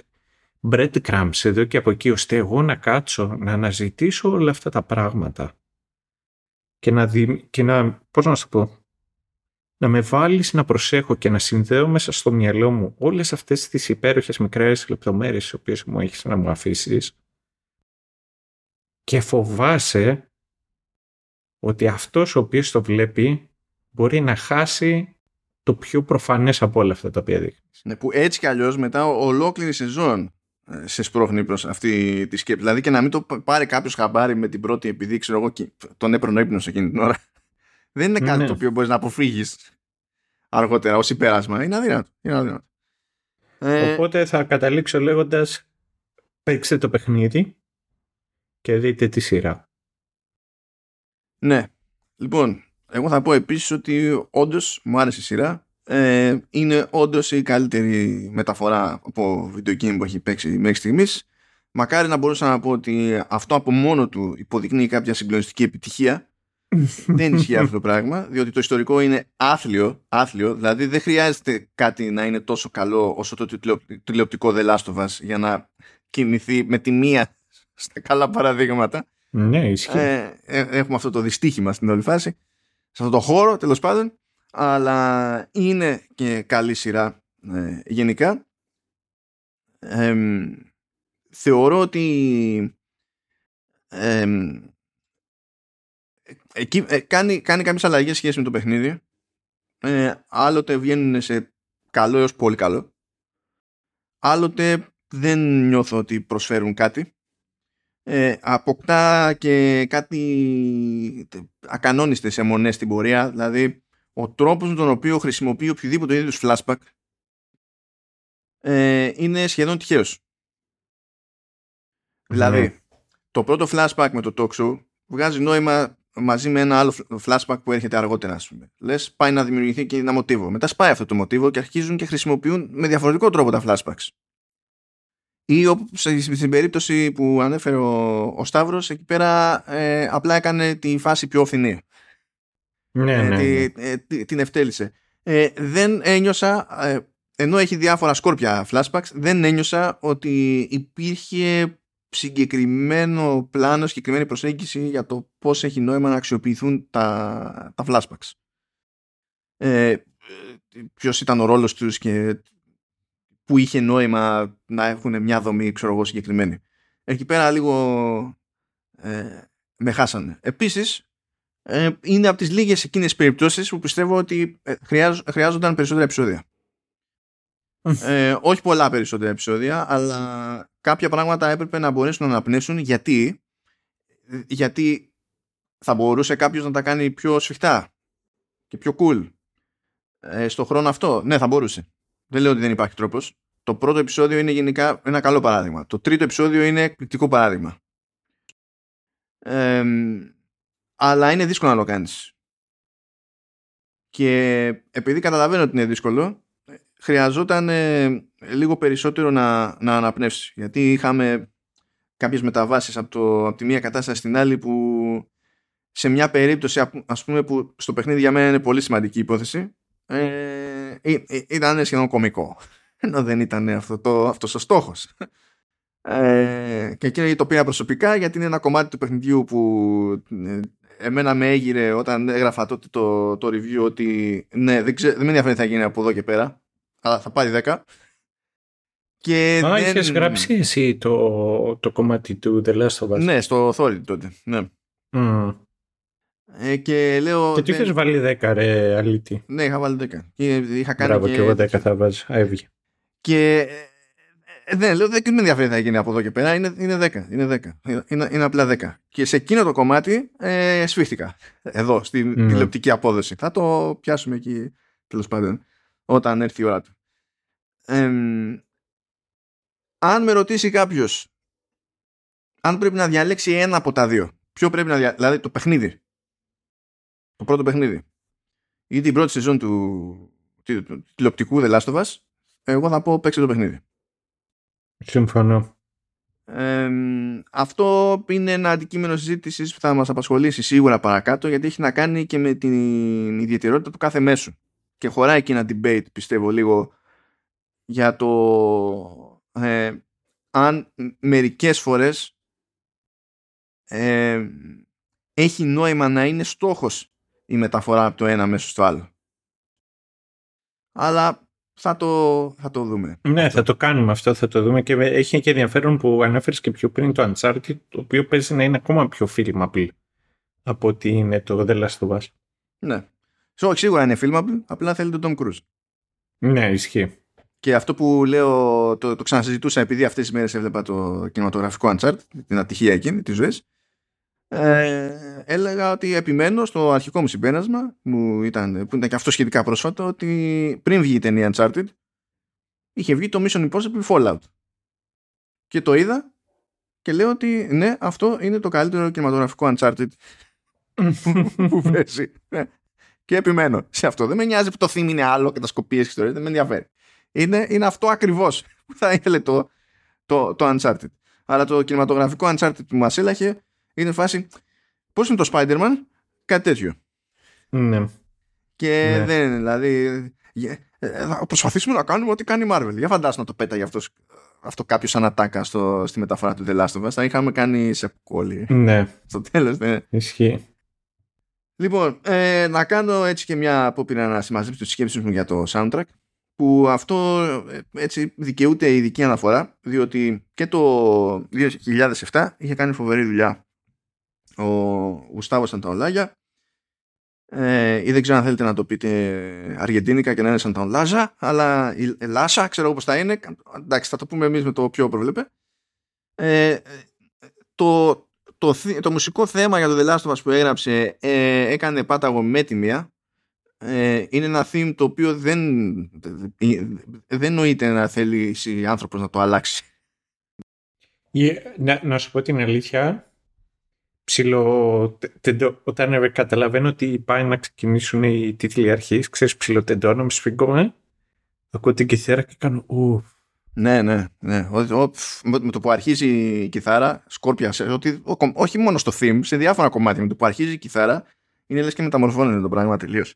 Mm, ε, mm. Το μοτίβο που, καλά, γενικά έτσι έχουν πατήσει τα θέματα από το παιχνίδι και έχουν, έχει γίνει και κάτι που ήταν χαρακτηριστικό και στο soundtrack του παιχνιδιού.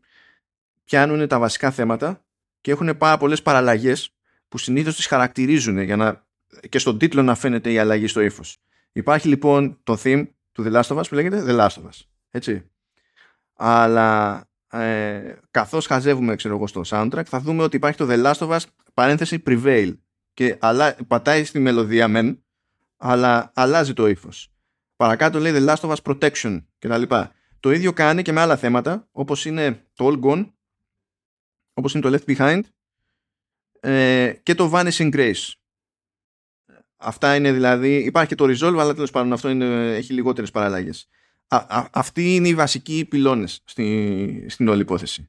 Ε, νομίζω ότι ε, υπάρχει ουσιαστική διαφορά σε αυτή την παραγωγή, στη παραγωγή δηλαδή τέλος πάντων το, το, σε ενορχίστρωση και, και mastering και τα λοιπά. Νομίζω ότι για το κομμάτι του, της σειράς του HBO έχει γίνει καλύτερη δουλειά ακουστικά ε, και δεν περίμενα στη βασική εκδοχή του, του θέματος του The Last of Us να μου φανεί με τη μία καλύτερη ενορχίστρωση σε σχέση με το παιχνίδι. Δεν το περίμενα αυτό.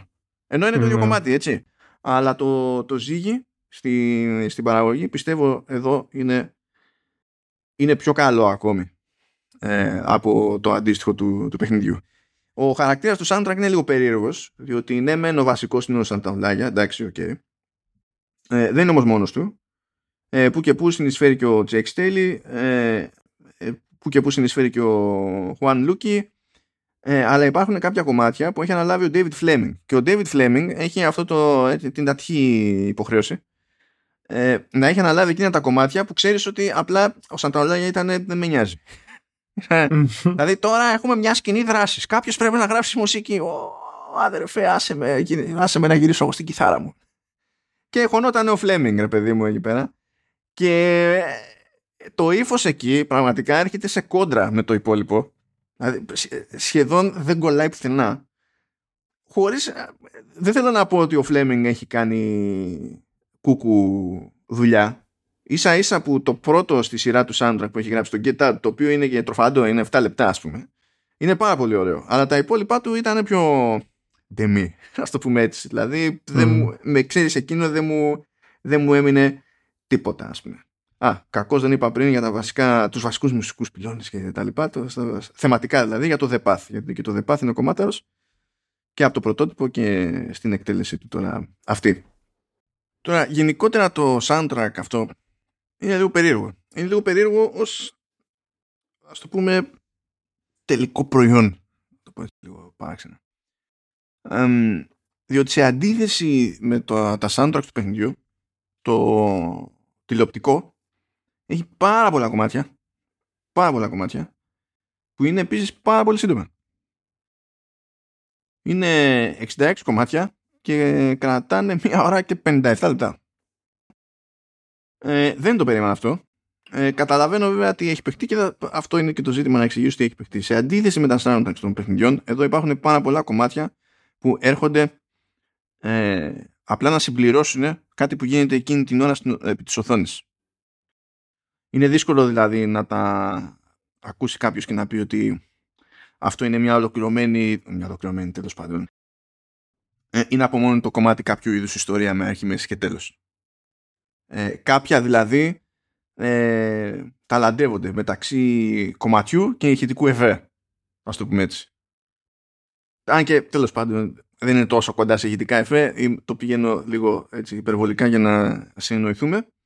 Αλλά θέλω να πω τέλος πάντων ότι ε, ενώ ακούγοντας τα soundtracks των παιχνιδιών που επιβιώνει το concept του album το βάζω να παίζει, πατάω play και έχει κάτι να μου πει καθώς το ακούω. Εδώ πέρα είναι πιο ξέμπαρκο λίγο το, το αποτέλεσμα.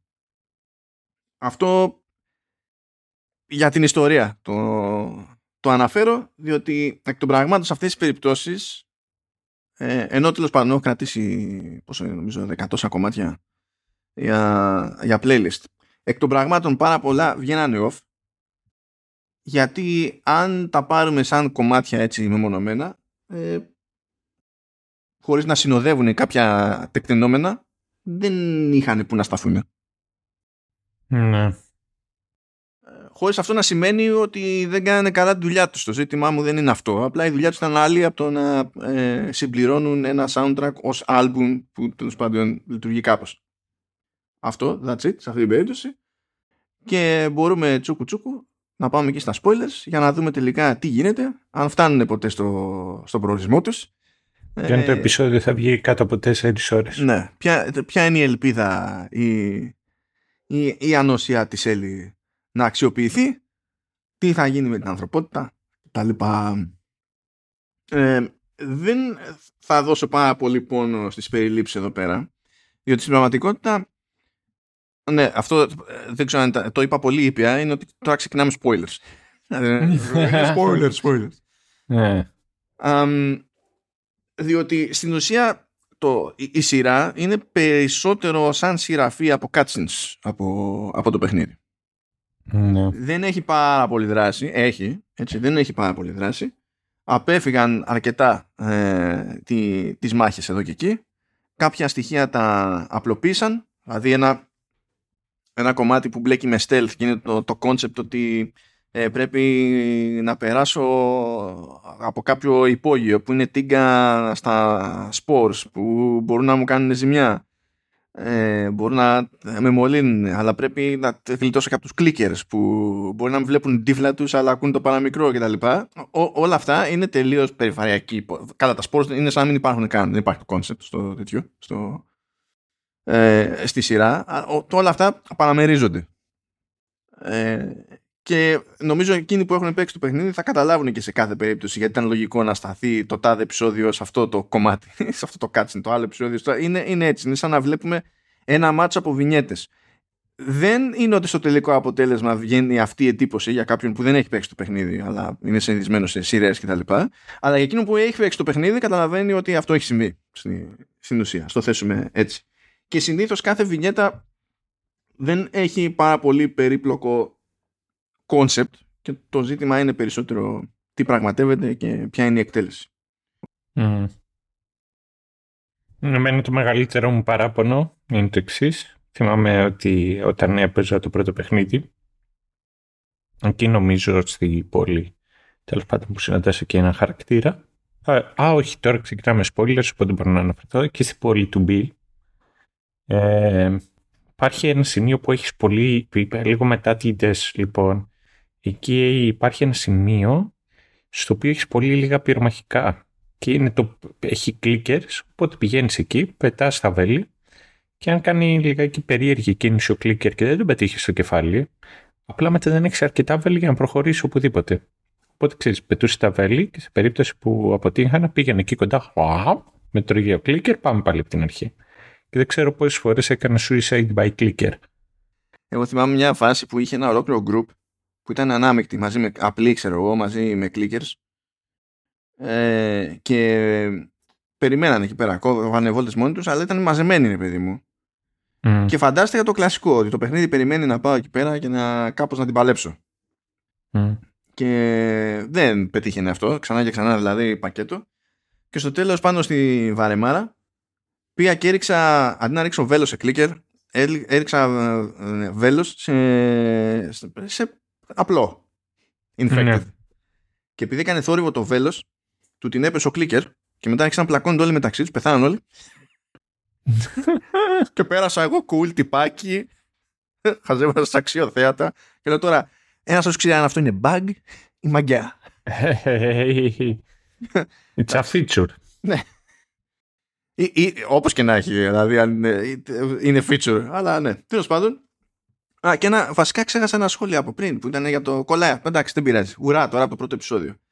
Ε, που πατάει στην ουσία και σε ένα δικό σου σχόλιο για το πρώτο επεισόδιο. Πιστεύω ότι το πρώτο επεισόδιο είναι η πρώτη και η μόνη φορά. Ε, ναι, η μόνη. Δεν είναι ότι ήταν η μόνη προσπάθεια, αλλά ήταν η μόνη φορά που πιστεύω ότι βγήκε ε, η, μόνη απόπειρα που έγινε και στάθηκε σε, σε horror.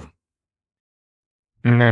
ναι. Υποτίθεται ότι το horror έχει πιο δυνατό ρόλο στο πλαίσιο του παιχνιδιού, ας το πούμε. Αυτό και μπορείς να πεις λιγάκι εκεί με το Swarm κάποια στιγμή στο ποιο επεισόδιο ήταν. Πέμπτο, τέταρτο, πέμπτο. Στο που βγαίνουν underground. Αλλά ναι, δεν είχε, δεν είχε. Δηλαδή εγώ περίμενα κάτι πιο κοντά στο Walking Dead. Δηλαδή κάποια κομμάτια εκεί το Walking Dead έχει λιγάκι να, να σφιχτείς παραπάνω, ενώ αυτό εδώ πέρα δεν, δεν έχει πολλά. Λοιπόν, για να δούμε. Δεύτερο επεισόδιο ξεκινάει με καινούριο flashback και εκεί αρχίζουμε και υποθέτουμε ότι υπάρχει ένα κάποιο μοτίβο. Και πηγαίνουμε Τζακάρτα, βλέπουμε ότι κάποιος έχει μολυνθεί, μια τύπησα εκεί πέρα, τη φάγανε λάχανο, φωνάζουν μια. Τι ήταν, δεν θυμάμαι, μικροβιολόγο, δεν θυμάμαι τι άλλο. Όχι. Mycologist. Ναι, ναι, ναι. Mycologist. ναι. Είναι. Τι να το πω, με κοιτολόγο, τέλος πάντων. Δεν ξέρω. Ναι, πες το και αυτόν τον όρο. Μανιταρολόγο. ναι. Και πηγαίνουν εκεί, της δείχνουν τι έχει παιχτεί, συνειδητοποιεί τι έχει παιχτεί, χαίρεται πάνω της ε, και τη ρωτάει ο στρατός: ε, Ωραία, εσύ που ξέρεις από, από αυτά. Ε, τι κάνουμε. Ε, bomb the city. Now, bomb it. Bomb everything. Bomb everyone. Δεν υπάρχει μάγκα μου. Και αυτή είναι μια απόπειρα τέλος πάντων της σειράς να δείξει ε, πόσο. το, το μέγεθος τέλος πάντων της απειλής, ας το πούμε έτσι και ταίριαζε και λίγο και με το concept ότι ξεκίνησε και η σειρά με, ένα, με εκείνο το talk show που είχε να κάνει πάλι με το επιστημονικό το μέρος και τα συναφή. Λοιπόν, με τα πολλά στην πορεία κάτω προχωράνε Τες και Τζοέλ, συνειδητοποιούν αμφότεροι πρώτα οι Τες και μετά ο Τζοέλ αφού το κοπάνε στο κεφάλι ως πληροφορία ε, οι Τες, ε, ότι η Έλλη έχει για κάποιο λόγο ανοσία. Ε, άρα ε, ε, πηγαίνει πακέτο με μια κάποιο είδους ελπίδα. Γιατί αν το έχει συμβεί σε μία περίπτωση, τότε μπορεί να είναι κάτι που μπορεί να γίνει βάση τέλος πάντων για θεραπεία. Ε, στο δεύτερο επεισόδιο γνωριζόμαστε και με τους τηλεοπτικούς clickers. Δεν ήταν άσχημη η φάση, αλλά δεν ήταν και πολύ super duper. Ε, πιο πολύ ήταν αφορμή για να φάει μια δαγκωματιά εκεί πέρα οι τεστ και να, και να χάσω. Δηλαδή το ήξερα από το παιχνίδι έτσι κι αλλιώς ότι ήταν χαμένος ο ρόλος αυτός. Αλλά τέλος πάντων πάντα με πονέει όταν χάνω την Άννα Τόροφ από την οθόνη μου. Ε, τρώει εκεί μια δαγκωματιά. Κάνει, το κάνει λίγο γαργάρα μέχρι ένα σημείο. Και το, μετά το αποκαλύπτει. Πακέτο σφίγγεται ο Τζοέλ γιατί τεχνικός η είναι και το αμόρε και λέει πάρτι φύγετε, ε, σώσο όσους μπορείς γιατί αυτή είναι η ελπίδα και τα λοιπά. Εγώ χαμένη υπόθεση θα κρατήσω τα μπόσικα εδώ πέρα γιατί μας την πέφτουν σε μια εκκλησία μέσα. Θα κρατήσω τα μπόσικα και τα λοιπά και είχαμε ένα περίεργο πλάνο. Του στυλ έχετε ένα infected. Προσπαθεί εκείνη να, να ανάψει ένα καμπούμ.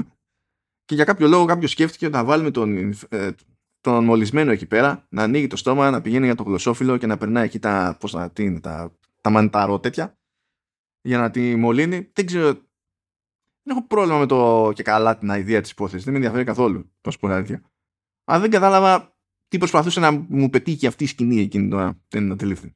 Αλλά, ναι, ισχύει. Γενικότερα και αυτά τα μανιτάρια που βγαίνουν από το στόμα, δηλαδή δεν ξέρω κατά πόσο. It's okay, but also what? Δηλαδή τι προσπαθούν να βγάλουν το, το χώρο παραπάνω, δεν, δεν ξέρω. Είναι ήδη που βγαίνει από τα μάτια. βασικά παίζει και αυτό, να ξέρεις. Ότι μπορεί να ήταν κάτι το οποίο μπορούσαν να προσθέσουν πιο εύκολα ίσως από περισσότερες ώρες μακιγιάζ. Όχι, μα δεν με πειράζει αυτό το concept που είναι μέσα από το στόμα. Δεν με πειράζει, δεν έχω.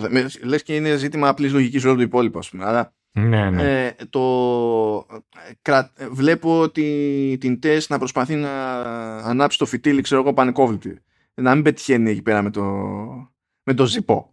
Ε, και να δημιουργεί αυτό το χρονικό περιθώριο ώστε να την πλησιάσει ο, ο, ο άλλος και να βάλει γλώσσα που λέει ο λόγος. ε, στη σκηνή δεν καταλαβαίνω τι, τι, τι προσφέρει γιατί τρόμο έξτρα δεν προσφέρει. Ε, αηδία έξτρα, εντάξει, μπορεί σε κάποιο να προσφέρει αηδία έξτρα τέλος πάντων. Αλλά τι έχει να μου πει αυτό το πράγμα; Δηλαδή, πώ να σου πω, ρε παιδί μου, το ότι στο προηγούμενο επεισόδιο ο Τζόελ ε, έλειωνε το φρουρό, μου έλεγε κάτι. Ναι, κατάλαβα. Αυτό, αυτό θέλω να πω. Εδώ πέρα δεν αντελήφθη. Θα μου πεις, άμα το δεις σε, κάπου, σε κάποια άλλη παραγωγή, θα είναι πρόβλημα. Δεν ξέρω το ποιόν της παραγωγής. Αυτό. Τέλος πάντων, τώρα να είχαμε να λέγαμε, γιατί στην πραγματικότητα είναι λεπτομέρεια. Απλά μου είχε μείνει η απορία ε, από εκεί πέρα. Πάμε μάνι μάνι τρίτο επεισόδιο. Ε, υπάρχει ένα theme γενικότερο που παίζει. Η Έλλη μονίμως παρακαλάει τον Τζόλι να της δώσει όπλο. Ε, το άλλο δεν της δίνει όπλο. Λέει ας αυτά. Είσαι κουρίτσι, κουριτσάκι. Δεν είσαι 14 χρονών. Μην μπλέκουμε έτσι. Και στην αρχή δεν την εμπιστεύεται κιόλας. ε, του παίρνει και χρόνο να χωνέψει ότι όντως έχει ανοσία. Γιατί για ένα διάστημα, ειδικά στο, στο δεύτερο επεισόδιο, όταν το, ε, το top 8 ήταν η φάση δεν την αγγίζω. Είναι, είναι, ήταν σαν τη, σαν τη φάση με το H τη δεκαετία του 80. που είχαν φάει φρίκι όλοι ότι, με, ότι κολλάει με τη ματιά, ξέρω εγώ, και μην αγγίζετε, μην τους μιλάτε, μην έτσι, μην άλλο. Ήταν, πέρασε μια τέτοια φάση. Το ίδιο μου είπαν και εμένα στον ελληνικό στρατό εκεί στα ντοκιμαντέρ, τα οποία με βάλανε να παρακολουθήσω. Σας βάλανε ντοκιμαντέρ στο ελληνικό στρατό. Ναι. Να δούμε για την οδήγηση, για το AIDS, για τα ναρκωτικά. Αυτά συνδέονται κάπως αφηγηματικά ή είναι ξέπαρακα μεταξύ τους; Μεταξύ τους. Ναι. Μπορεί να είχαν το ίδιο soundtrack. Α. Μπορεί να είχαν το ίδιο soundtrack. Δεν ξέρω, ρε, μαν στρατό ήμουν. Απλά αποκοιμήθηκα στην καρέκλα. Ε, και έκανε κρύο απ' έξω, δεν μπορούσαν να μας ε, έχουν, να, να τρέχουμε σε τα βλαμμένα. Μας βάλουν αυτό το βίντεο. Λέω, τι ωραία. Που να, δεν ξέρουν αυτοί ότι μπορώ να, να, κάτσω, να κοιμηθώ. Όχι, όχι απλά καθιστός και όρθιο μπορώ να κοιμηθώ. Οπότε τέλειωσε στον ύπνο. Αλλά ναι, αυτό που μας είχαν διδάξει αυτά τα βίντεο. Τι το έτσι κολλάει και με τη ματιά. Οκ. Okay. λοιπόν, ξεκινάει αυτό το επεισόδιο με Τζολ Κέλλη, αλλά είναι για, το, για την ιστορία. Ε, καταλήγουν και σε ένα σάπιο παρατημένο arcade και τρώει σκάλωμα εκεί πέρα με το arcade cabinet του Mortal Kombat 2 η, η Έλλη. Θα μας απασχολήσει αυτό άλλη ώρα. Mm. Ε, ειδικά αυτό, σαν λεπτομέρεια. Ε, πετυχαίνει ένα μολυσμένο εκεί πέρα που δεν μπορεί να κάνει τίποτα, είναι, είναι ήδη τέζα και χρησιμοποιεί εκεί το, το μαχαιράκι της, το σουγιά της, κάνει, κάνει καρφώνει. Δεν βλέπει αντίδραση. Πήγε ξανακαρφώνει. Ξέρω εγώ, ενδεχομένως για να συνηθίσει. Ποιος ξέρει. ο Τζόελ μπαίνει στη φάση που λέει στην Έλλη ότι κοιτάξτε θα πάμε από αυτή τη διαδρομή ξέρω εγώ γιατί θα πάμε από εκεί υπάρχουν κάποια πράγματα που καλό είναι να μην δεις εννοούσε μαζικό τάφο οπότε αρχίζουμε και τον βλέπουμε έτσι που μπαίνει σε ένα mood ε, προστάτη, ας το πούμε έτσι. Αλλά αυτά γίνονται πολύ γρήγορα, πολύ νωρίς στο τρίτο επεισόδιο, διότι το main event στο τρίτο επεισόδιο είναι η ιστορία του Bill και του Frank. Ε, στο ρόλο του Bill,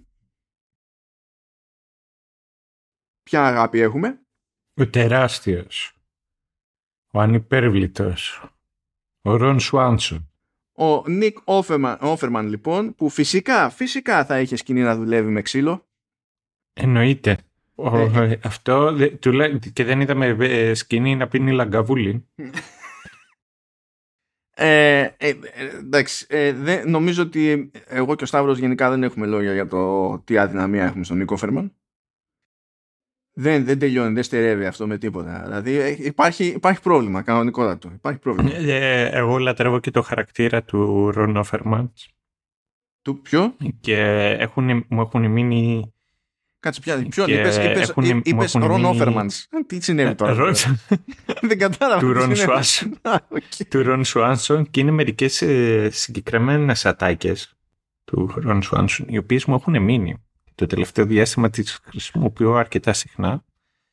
Ένα από αυτά είναι do you want salad; Και ξέρεις εκεί απαντάς I don't want the food that my food eats. Έτσι. Αυτό μετά να πάω να φάω ξέρεις, καμία καντινό τέτοια κατάσταση και μου λένε you're not afraid to eat here. Τους λέω σαν τον, σαν τον Swanson και εγώ ότι when I, when I eat is the food that is afraid; Εγώ είμαι πιο απλός άνθρωπος. Μου έχει μείνει η ατάκα I hate everything. αλλά, αλλά με, τη, με την κρυμάτσα που είναι, πώς να σου πω, είναι σαν, σαν να το λέει μικρό αγόρι. Η κρυμάτσα ναι. που αυτό και μετά έχει άλλες δύο τέτοιες, τέτοιες. Λέει ε, Eat meat, fish for sport only. For uh, fish meat is actually a vegetable and uh, vegetables are no... Uh, τέλος πάντων κάτι τέτοιο λέει. Αυτό δεν το θυμάμαι πολύ καλά, αλλά θυμάμαι και την άλλη ατάκα. Uh, dog, a big strong one small dogs are actually cats and cats are useless. ε, επειδή όμως ο, ο, ο Νικολάκης ο, ο Φερμάν δεν είναι useless θέλω να σου πω ότι το κομμάτι που τραγουδάει σε αυτό το, το επεισόδιο, το Long Long Time, είναι με τη φωνούλα του στο soundtrack. Ναι, ναι, ναι, ναι. Αυτό είναι κάτι το οποίο το ξέρω και, και σαξόφωνο παίζει. Είναι πολύ ταλαντούχος άνθρωπος γενικότερα. Είναι, ναι, δηλαδή, Ο Φέρμαν. ας το πούμε ότι μας είχε κερδίσει με τον Bacon έτσι κι αλλιώς. Ναι, ναι. Ας το πούμε και με ότι- τον Λαγκαβούλη. Ναι, μετά αποφάσισε να κάνει πολλαπλά overkill. Και, ναι.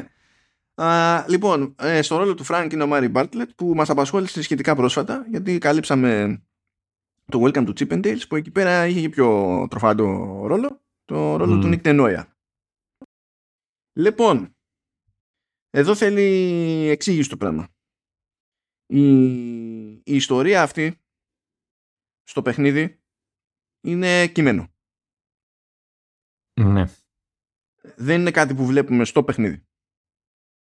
Ε, και έτσι όπως το διαβάζουμε στο παιχνίδι δεν είναι και ακριβώς έτσι η ιστορία. Ναι, ισχύει.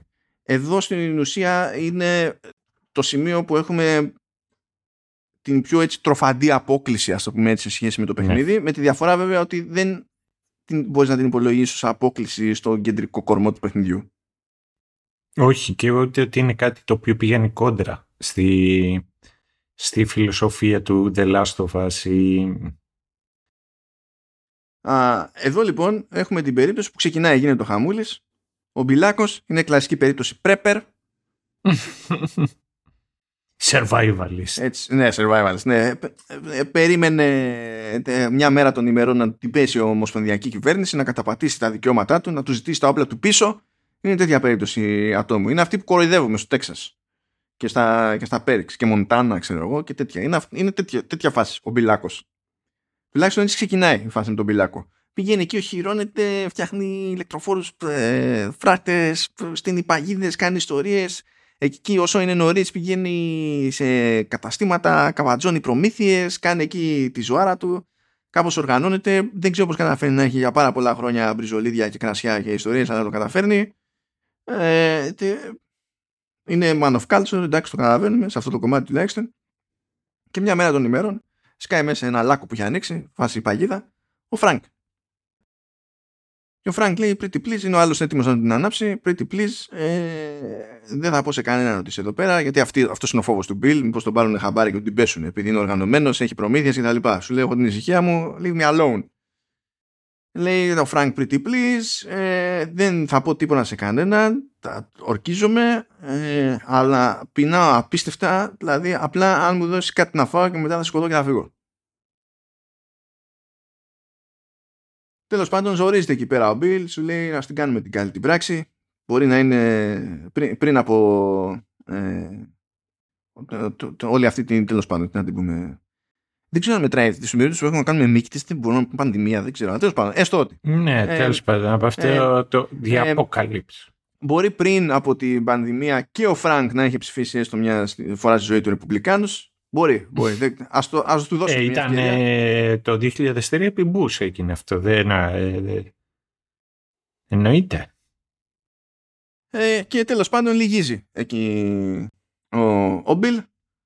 Ε, του φτιάχνει και φαγάρα, του βγάζει μπριζολίδι. Δηλαδή από τη μία δεν ήθελε να τον ταΐσει και από την άλλη του βγάζει το medium rare εκεί πέρα και, και δίνει, δίνει πόνο. Δίνει πόνο. Είναι και ο τρόπος μετά που σερβίρει και το κρασί ώστε να φαίνεται η ετικέτα. Ναι. Μερακλής. Είναι, είναι πρέπερ για, ε, για κάθε περίπτωση. Είναι τέτοιο. ε- Είναι έτοιμος για social mobility αυτός ο prepper. Μπορεί να λειτουργήσει σε όλα τα κοινωνικά στρώματα. Με τη μία. Χωρί, με, με- με- χωρίς καμία ιδιαίτερη έτσι, προετοιμασία. Λοιπόν, ε, μιλάνε εκεί έτσι φιλικά, τα λένε. Ε, συνειδητοποιεί εκεί πέρα ο Φρανκ ότι παίζει και ένα πιάνο. Μμ. Του λέει στα φιλικά μπαίνουν τα καλύτερα γκολ. Ναι. Κάπως έτσι. Ε, κάτι πάει να, τέλος πάντων, να παίξει εκεί ο Φρανκ. Μετά πολλά παίζει ο Μπιλ. Το πιάνουν εκεί πέρα τα δάκρυα, τρώει ζόρι. Ε, και περνάει το μήνυμα εκεί και το πιάνει το μήνυμα ο Φρανκ ότι κλαίγεται ο Μπιλ για την αγάπη που δεν έχει νιώσει. Ε, είναι σαν να κλαίγεται για κάποιον τέλος πάντων που, που έχασε, κάποιον που δεν έχει συνειδητοποιούν και οι δύο ότι είναι Δηλαδή ο ένας για τον άλλον συνειδητοποιούν ότι είναι γκέι. Ε, και εκεί πέρα έχεις βέβαια, επειδή δεν έχει ξανακάνει ποτέ τέτοιο κονέο Bill και λέει σε κάποια φάση ότι μία φορά ξέρω εγώ κάποτε πριν από χρόνια με γυναίκα και that's it καταλαβαίνετε ότι είναι και λίγο incel. Ναι. Ταυτόχρονα. Οπότε είναι σφιγμένος. Είναι σφιγμένος. Ζορίζεται το, το άτομο. Και πατάει εκεί πέρα ο Φρανκ. Όταν του λέει ειδικά, λέει σε κάποια φάση ο Bill, there's no girl. Και λέει, I know. Γούτσου γούτσου kiss. Ε, συγκινούνται και οι δύο. Τρέχει το δάκρυ.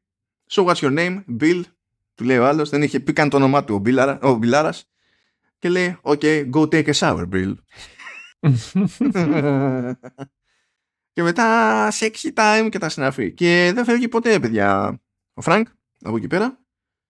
Ε, και βλέπουμε με διάφορα time jumps να οργανώνονται, να έχουν λίγο την κόντρα τους γιατί ο Φρανκ θέλει να κάνει λίγο τη ζωή τους καλύτερη έχει να κάνει μόνο να φυτέψει φράουλες ε, θέλουν στο μέτρο του δυνατού να περάσουν ε, καλά γενικότερα αλλά να ζήσουν και το, και το έρωτά τους ε, βλέπουμε ότι γνωρίζουν στην πορεία τον Τζόελ και την Τες και αρχίζουν και κάνουν business εκεί, εμπορεύονται πραγμάτεια. Ο Μπιλ δύσπιστος όπως πάντα είναι έτοιμος να την ανάψει τον Τζόελ ανά πάσα ώρα και στιγμή, κανένα πρόβλημα.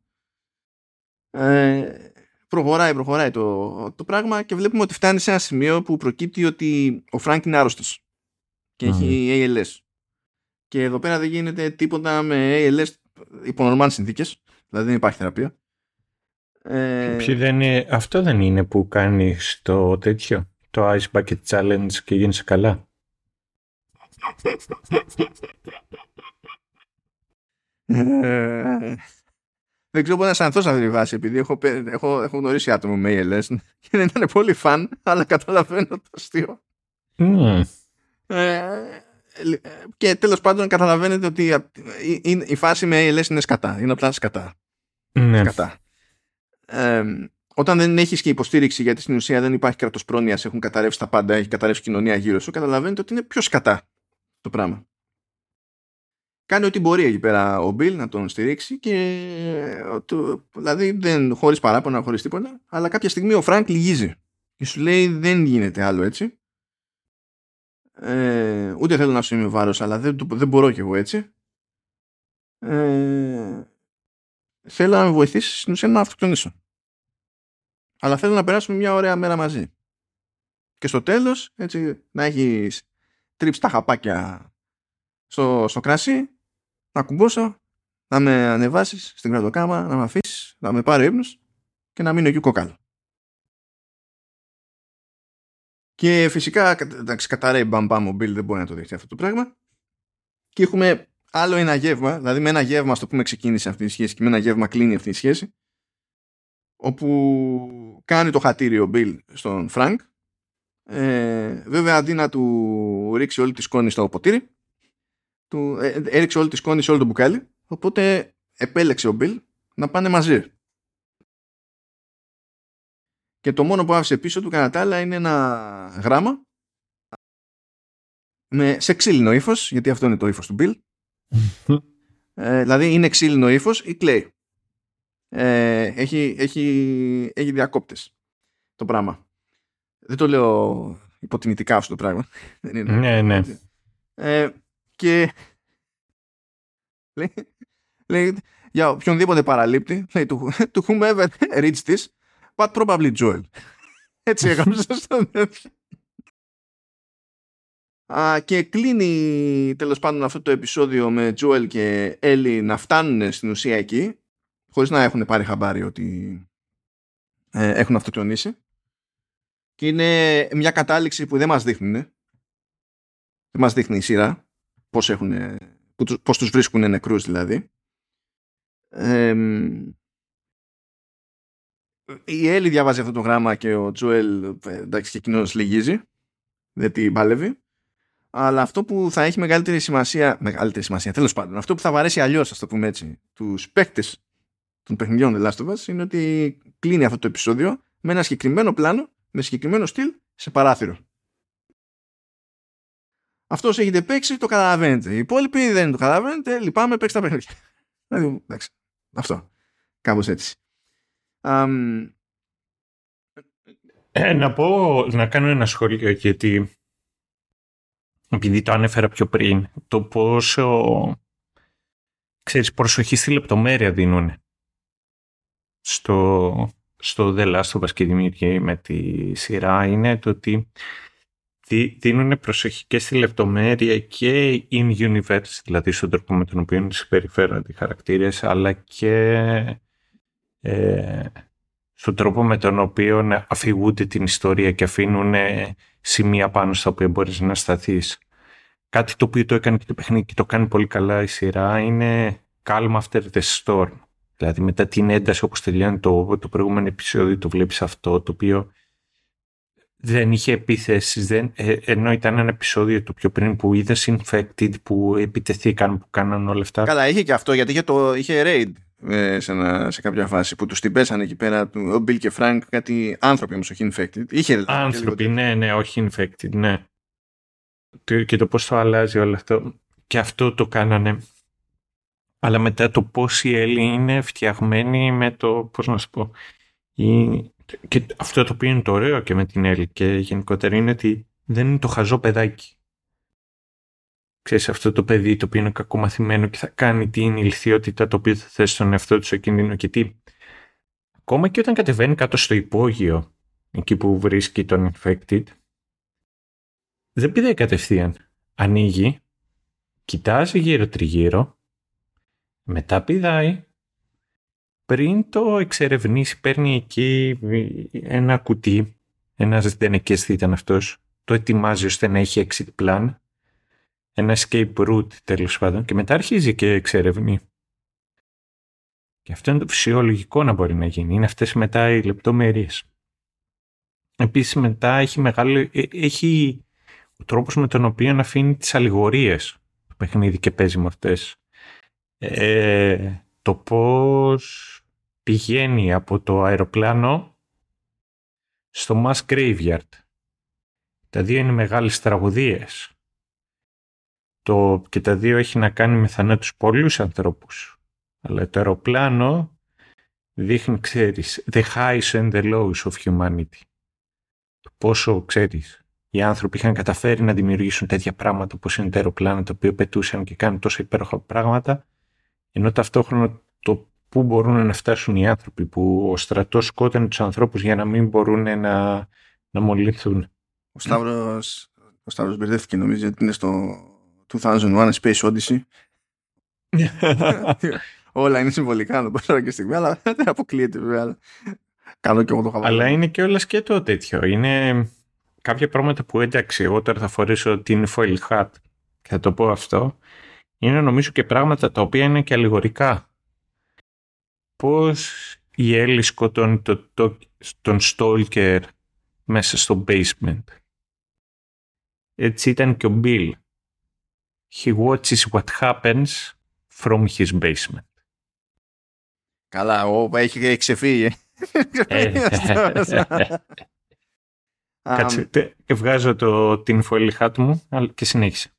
Λοιπόν, εγώ έχω να πω, γιατί νομίζω ότι έχει νόημα να το ξεκαθαρίσω τώρα από τη μεριά μου, είναι ότι αυτό για μένα είναι το αγαπημένο μου επεισόδιο σε όλη τη σειρά.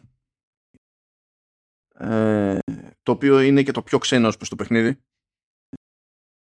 Ε, μ' άρεσε πολύ η οικονομία που επέδειξαν στο στήσιμο του επεισοδίου και στο μοντάρισμα.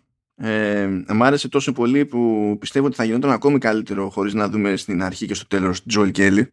Θα μπορούσαν να είχαν μείνει το πρώτο κομμάτι να είναι τέλος του προηγούμενου επεισοδίου και το τελευταίο κομμάτι να είναι η αρχή του επόμενου επεισοδίου. Θα μπορούσαν να μας είχαν ρίξει δηλαδή την ιστορία Bill and Frank ξερά στη μάπα μέχρι εκεί που αυτοκτονούν, πεθαίνουν αγκαλιά και να μας παρατήσει εκεί. Να μας πετάξει το να μας φτύσει στη μούρη. ε, δηλαδή νομίζω ότι άξιζε τη, τη φάση. Και ε, μ' αρέσει επίσης Όλος ο χειρισμός του θέματος γενικότερα, διότι πιάνει κάποια άκρα, πιάνει ένα συνειδητοποιημένο γκέι και έναν τύπο που κάνει μπάμ ότι μεγάλωσε σε ένα περιβάλλον όπου το να είναι γκέι ε, δεν αντιμετωπιζόταν. Ε, μάλλον και με πολύ cool τρόπο και ο ίδιος ήταν καταπιεσμένος και μ' άρεσε η, η ιδέα ότι έφτασε να δεχτεί τον εαυτό του ο Μπιλ υπό ειδικές συνθήκες. Όταν τα πάντα γύρω του έχουν καταρρεύσει, πολλά πλέον δεν έχουν καμία σημασία, καμία αξία. Δεν υπάρχει peer pressure, δεν υπάρχει κριτική από τον ξεμπάρκο κτλ. Ό,τι έχεις είναι ο εαυτός σου. Και ακόμα και εκείνος σχετικά γρήγορα πιάνει με λίγη πίεση από τον Φρανκ, όχι πολύ, ότι δεν έχουμε τίποτα πλέον στο οποίο μπορούμε να ελπίζουμε.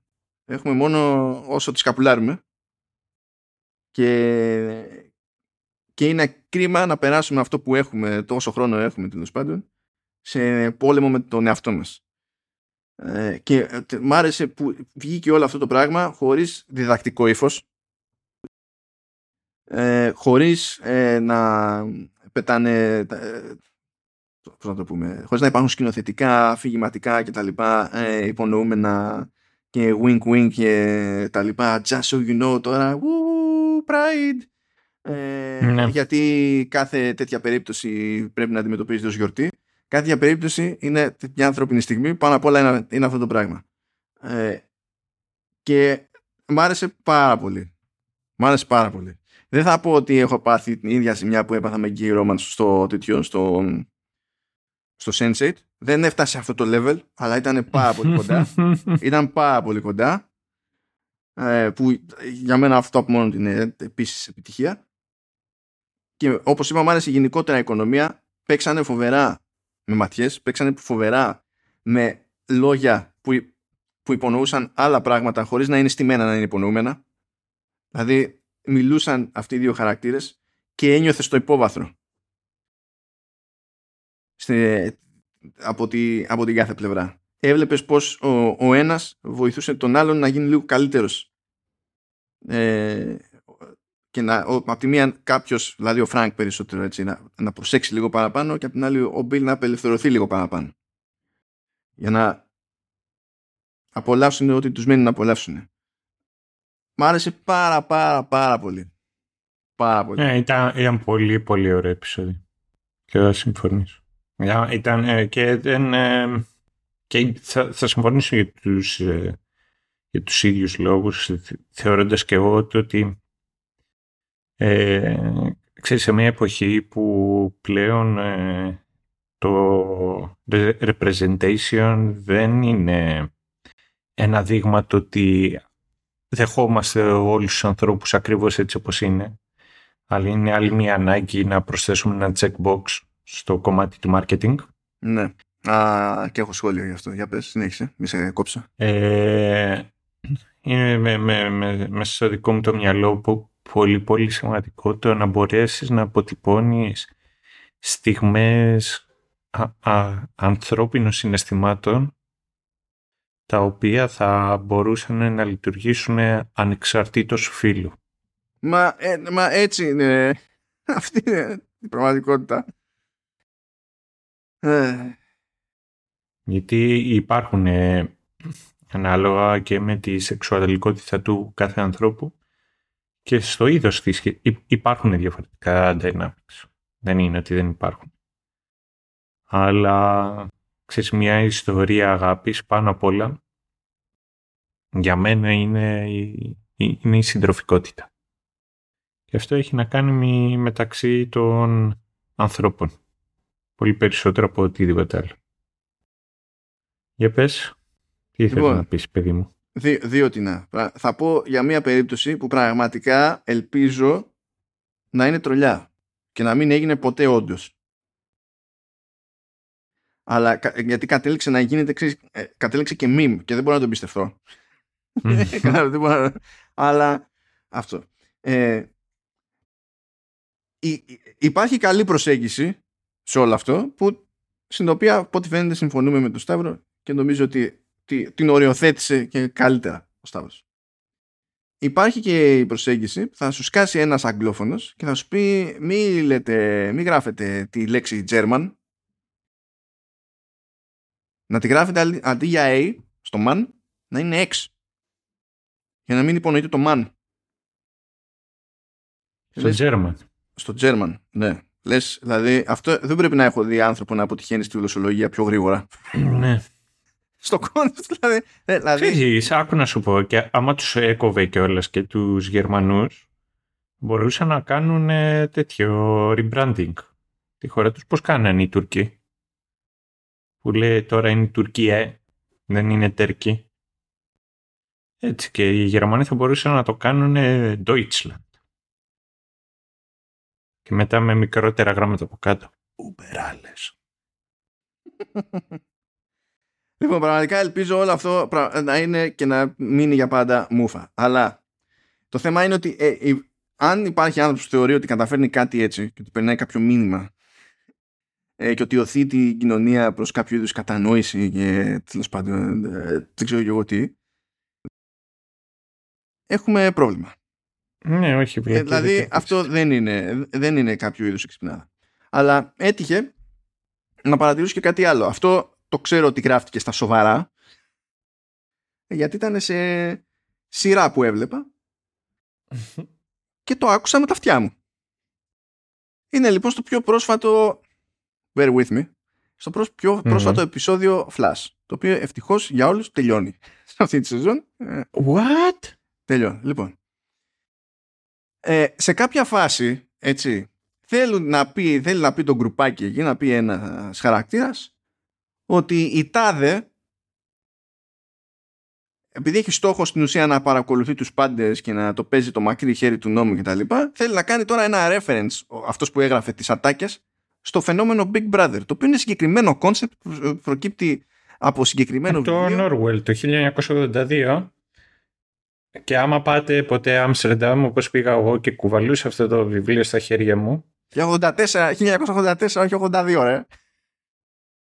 Ναι. 82. Συγγνώμη. ε, κρατούσα αυτό το βιβλίο και ξέρεις, το διάβαζα. Και Μόλις είχα πάει Άμστερνταμ και μας ε, πήρε και μας συνάντησε η κυρία που θα μας έδινε το Airbnb Μμ. και μας πήγαινε προς το διαμέρισμα. Και περπατού εκεί καθώς διέσχιζα το πεζόδρομο άρχισε και μου φώναζε εκεί ένας κύριος. Και τον χαιρετάω κι εγώ και, μου λέει, και κάτι του λέει η, η συγκεκριμένη κυρία και μου λέει ε, ότι ε, ξέρεις λέει τι έλεγε αυτός λέει τι αυτός λέει ήταν ένας σπρίτσερ και μου είπε ότι θα πας ε, στη, στην κόλαση με αυτά τα οποία διαβάζεις. Και την κοιτάζω καλά καλά. Λέει «Για- γιατί λέει γιατί αυτό λέει, το βιβλίο είναι λέει του, για εκείνον είναι του διαβόλου και κα- κάθισα εκεί και τη εξηγούσα και έχει πολύ πλάκα το συγκεκριμένο βιβλίο Αυτό είναι το πρώτο σου Διότι- λάθο, καταλαβαίνεις. Ναι, Όχι, αυτό ναι, είναι το δεύτερο. ότι- Το πρώτο ήταν το γιατί, αλλά τέλος πάντων, ναι. λοιπόν, το, το συγκεκριμένο βιβλίο το έχουν ε, μ, ε, καταδικάσει σε κομμουνιστικές χώρες ως ε, υπέρ του, μ, ε, Του Καλά. καπιταλισμού. Του καπιταλισμού και σε καπιταλιστικές χώρες ως ε, ξέρεις, υπέρμαχο του, καπιταλ, του κομμουνισμού. Ναι, είναι αυτό που λες I rest my case. Δηλαδή δεν χρειάζεται Ναι, να, ναι. να κάνω άλλη προσπάθεια για να φανεί ότι είστε στόκοι. Κατέρωθεν, αλλά οκ. ναι. Και για πες τι κάνανε εκεί. Λοιπόν, πρόσεξε να δεις τώρα. Πώς διάλυσε το, τα- το timeline Ωραία. ο Μπάρι Το αυτή Big τη Brother, φορά. παιδιά, είναι, συγκε- αναφέρεται, είναι ορολογία στην ουσία που έχει προκύψει από λογοτεχνία μεριά. Αναφέρεται σε συγκεκριμένο φαινόμενο το οποίο ε, ε, είναι ε, αυ- ε, αυτόματα αρνητικό. Έτσι. Ναι. Είναι κάτι αρνητικό. Ακόμη και όταν είναι τηλεπαιχνίδι είναι πάλι αρνητικό. Γενικά είναι αρνητικό. Και κάποιος γραφιάς είπε και γιατί να το πούμε Big Brother ενώ μπορούμε να το πούμε Big Sister. Και το κάνουν Big Sister. Λέω τώρα αυτός ή αυτή ε, αισθάνθηκε ότι έκανε κάποιο είδους μαγιά και τρελάθηκα. Τρε- τρε- τρελάθηκα. Δηλαδή αυτό δεν είναι πρόοδος. Η φάση με Bill και Frank είναι πρόοδος. Πρέπει να το καταλάβουμε. Αυτό είναι διαφορετικό. Το ένα φτιάχνει νούμερα. Φτιάχνει νούμερα σε σε ένα spreadsheet. Το άλλο φτιάχνει ανθρώπους. Έξω από το Ναι, spreadsheet. ισχύει. Ε, Το, το, ε, ήταν Παγκόσμια Μέρα της Γυναίκας πριν από μερικές μέρες. Ναι, αυτό, αυτό ε, ε, ελπίζω να λες άλλη ιστορία και όχι να είναι και καλά εξήγηση για αυτό που έζησα. άλλη ιστορία. Α, ευτυχώς. Και με, μου ζητάνε, ξέρω εγώ, από τη δουλειά κάτι γίνεται τέτοιο. Και είχα ρωτήσει κάτι μια, μια κοπέλα και της λέω, ξέρεις, οπότε μπορείς παρακαλώ πολύ να επικοινωνήσουμε κάτι σε θέλω. Εντάξει, εντάξει, λέει και εγώ σε θέλω. Μπαίνουμε εκεί σε ένα call. Κάθομαι εκεί και λέει τι γίνεται, μπλα μπλα, εκεί μια χαρά. Και μου λέει, ε, θα ξεκινήσω εγώ γιατί σήμερα γιορτάζω. Και γυρίζω εγώ την κοιτάζω εκεί μέσα από την κάμερα και της λέω Did you just assume my gender? Καλά, καλά τις έκανες. Καλά τις έκανες. και πέθαναμε στα γέλια και του, τουλάχιστον είχε πλάκα το... Ε, μα, ναι, εντάξει. Όχι, στην τελική δεν είναι ότι την πέταξε την ατάκα με κακή προδιάθεση. Όχι, όχι, προ, αλλά έχει πλάκα η, η, όλη κατα... Ξέρεις, από ναι, ναι, και έπειτα ναι. πρέπει να τα αντιμετωπίζεις και αυτά με, με χιούμορ. Εντάξει, τυχερός γιατί θα μπορούσε να είχε πάει πολύ αλλιώς. γιατί... Όχι, όχι, εντάξει, ξέρεις, προσέχω, γιατί... προσέχω κι εγώ. Προσέχω. Όχι, λέει, πιστεύω κανένας, αλλά ούτε αυτός το πιστεύει ε, ναι, λοιπόν, εντάξει, είπαμε. Ε, επεισοδιάρα, δεν πρόκειται να σταθούμε σε άλλο επεισόδιο το ίδιο, δεν πιστεύω. Πάμε παρακάτω. Πάμε παρακάτω. Ε, έχει καβατζώσει ένα πιστολίδι, το βρήκε σε ένα συρτάρι εκεί από το σπίτι του Μπιλ και του Φρανκ. Έχει καβατζώσει ένα πιστολάκι, η Έλι το κρατάει κρυφό από τον Τζόελ. Ε, έχει και ένα βιβλιαράκι με dad jokes το οποίο το ξαμολάει στον, στον Τζοέλ. Ο Τζοέλ δεν ξέρει αν ήρθε η ώρα να αυτοκτονήσει και ο ίδιος ή όχι. Αλλά η αλήθεια είναι ότι καλομαθαίνει. Αλλάζει η γνώμη προχωρώντας. Τέλος πάντων, ε, εδώ έκανα μια σημείωση επειδή είμαι εγώ ότι δοκιμάζει για πρώτη φορά καφέ η Έλλη και έχω να την καταγγείλω γιατί λέει δεν μπορώ να καταλάβω πώς το, το πίνουν αυτό οι άνθρωποι. Είναι εντάξει, OK. Okay. Α, φτάνουν λοιπόν στη ζώνη καραντίνας του Κάνσας αλλά δεν τα βρίσκουν τα πράγματα όπως τα περιμένουν διότι περιμένουν να βρουν FEDRA και δεν βρίσκουν FEDRA. Κάτι άλλο παίζει εκεί πέρα. Ε, δέχονται και μια επίθεση από κάτι τυπάδες. Ε, παίζει εκεί ξυλίκι. Στο, στα τελειώματα πάει, πάμε να χάσουμε τον Τζοέλ. Τον γλιτώνει με το πιστολάκι της η, η Έλλη. Ο πακέτο.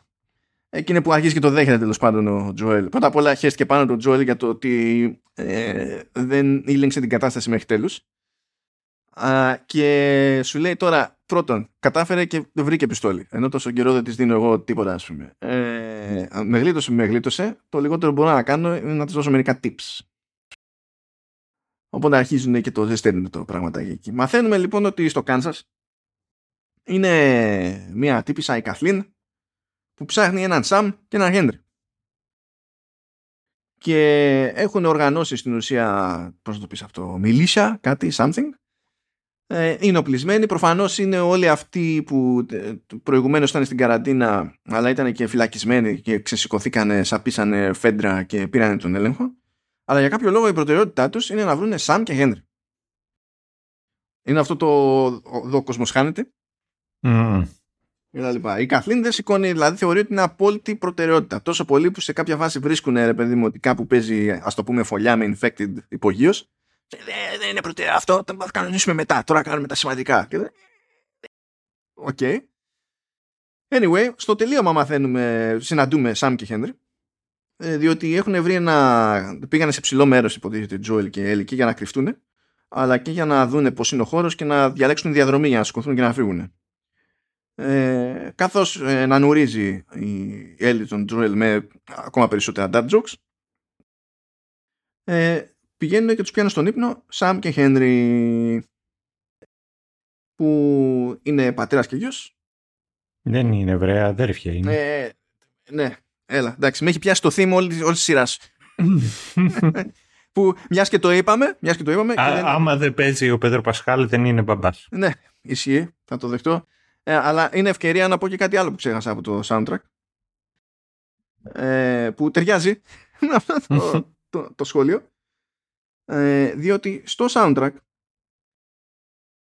ε, καλά, όταν ακούτε, όταν βλέπετε τη σειρά κάποια στιγμή πέφτετε και σε Pearl Jam διότι ο Dragman έχει σκάλμα με Pearl Jam αλλά δεν καταλήγουν οι Pearl Jam στο, στο soundtrack το, το κανονικό, το επίσημο όμως, όμως άμα καθίσετε και χαζέψετε τη, τη λίστα εκεί με τους δημιουργούς των κομματιών εκεί στο soundtrack θα πέσετε σε ένα όνομα που λέγεται είναι, είναι Jessica Amazing και λες hmm. Hmm. Mm, mm. Και στην ουσία... I smell a Scorsese thing. Ναι. και είναι η κόρη του Craig Mazin που στην ουσία έχει ένα cover του Never Let Me Down Never Let Me Down again από την Best Mode. Και είναι, είναι καλή εκτέλεση. Είναι legit εκτέλεση. Κάθισα και χάζεψα λίγο πληροφορίες γύρω από αυτό και απίβδησα κατευθείαν, διότι είναι. Ε, ορίστε, τα καλά του νεποτισμού. Ρε βλάκες.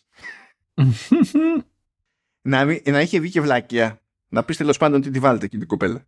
Τι σας έφταξε, ας πούμε, να εκτεθεί έτσι. Αλλά είναι πολύ καλή διασκευή. Είναι, δηλαδή είναι, είναι όντως πολύ καλή διασκευή. Και ταιριάζει και με τη θεματική ρευλάκε που είναι πατέρας και κόρη. Ταιριάζει δηλαδή μέχρι, μέχρι δακρύων. Ακόμα, δηλαδή πιο εύκολα βρίσκεται εκεί συμβολισμό παρά σε τα άλλα πράγματα εκεί πέρα. Ο νεποτισμός λέει. Ναι, έγινε πλούσια. Αφού είμαι σίγουρος ότι η κόρη του Μέιζιν έγινε πλούσια από αυτό το cover το συγκεκριμένο. Αλλά μπουρδες. Να είχαμε να λέγαμε. Ναι, ωραία. Μπρος λοιπόν, μπρος. Και ο Σάμ έχει και την έξτρα δυσκολία ότι είναι κοφάλαλος. Συνεννοούνται εκεί πέρα με τη νοηματική κτλ ε, σφίγγονται εκεί, ε, φοβούνται και οι ίδιοι, το, δηλαδή το ένα δίδυμο φοβάται το άλλο δίδυμο, αλλά στην ουσία Σαμ και Χένρι θέλουν να βρουν τρόπο να ξεφύγουν, το ίδιο θέλουν και οι άλλοι, σου λέει να βοηθήσει ο ένας τον άλλον, γιατί εγώ ξέρω το μέρος, εσύ δεν το ξέρεις. Ε, δεν χρειάζεται μετά κάτι άλλο, μετά μπορούν να χωρίσουμε ε, τα τσανάκια μας και είμαστε okay, κουμπλέ. Το αφήνουμε εκεί να είναι λίγο φλού το πράγμα και στο πέμπτο επεισόδιο συνειδητοποιούμε ότι η Καθλίν τα έχει παρμένα με Χένρι και Σαμ γιατί ο Χένρι της έφαγε το δικό του αδελφό ο οποίος αδελφός αντίθεση με εκείνη ήταν γενικά πιο φιλινικός στην όλη φάση παρά τις δυσκολίες εκείνη σου λέει εγώ δεν είμαι, δεν είμαι για τέτοια θα τους βρω, θα τους λιώσω, θα κάνω, θα δείξω και δεν ενδιαφέρεται να γλιτώσει ούτε ο μικρός Σαμ. Σου λέει δεν, αντί Προσπαθούν να την κάνουν οι άλλοι.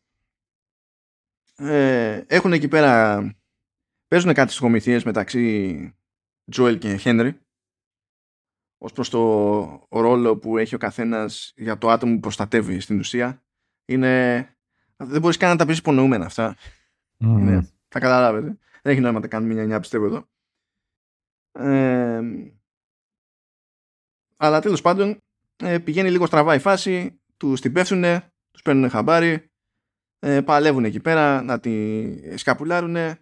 Τότε ανοίγει και εκείνη η τρύπα με τους infected και την πέφτει στους άπαντες. Μπράβο Καθλίν.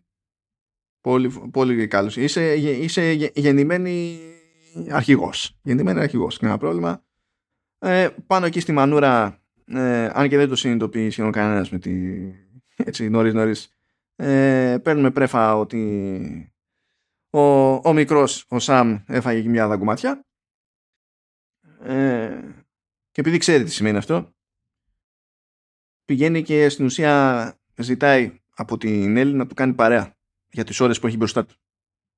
Πριν χάσει τα λογικά του στην ουσία από τη, από τη μόλυνση πανικοβάλλεται εκεί πέρα η Έλλη ε, δεν, δεν ξέρει τι άλλο να κάνει πηγαίνει και ε, παίρνει λίγο δικό της αίμα τέλος πάντων και το ρίχνει πάνω στο τραύμα του μικρού και καλά μήπως αλλά δεν στην όλη φάση. Έχουν και μια ωραία στοιχομηθεία εκεί μεταξύ τους τα, τα παιδιά γιατί η Έλλη προσπαθεί να, να ησυχάσει λίγο τον Σαμ ώστε όποιες και αν είναι οι τελευταίες του ώρες τέλος πάντων να μην είναι στη, στη φρίκη. Και ταυτόχρονα βέβαια η Έλλη εξηγεί κάτι το οποίο όντως ισχύει.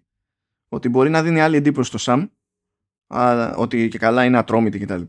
Αλλά είναι ψέμα αυτό. Δεν, δεν ισχύει.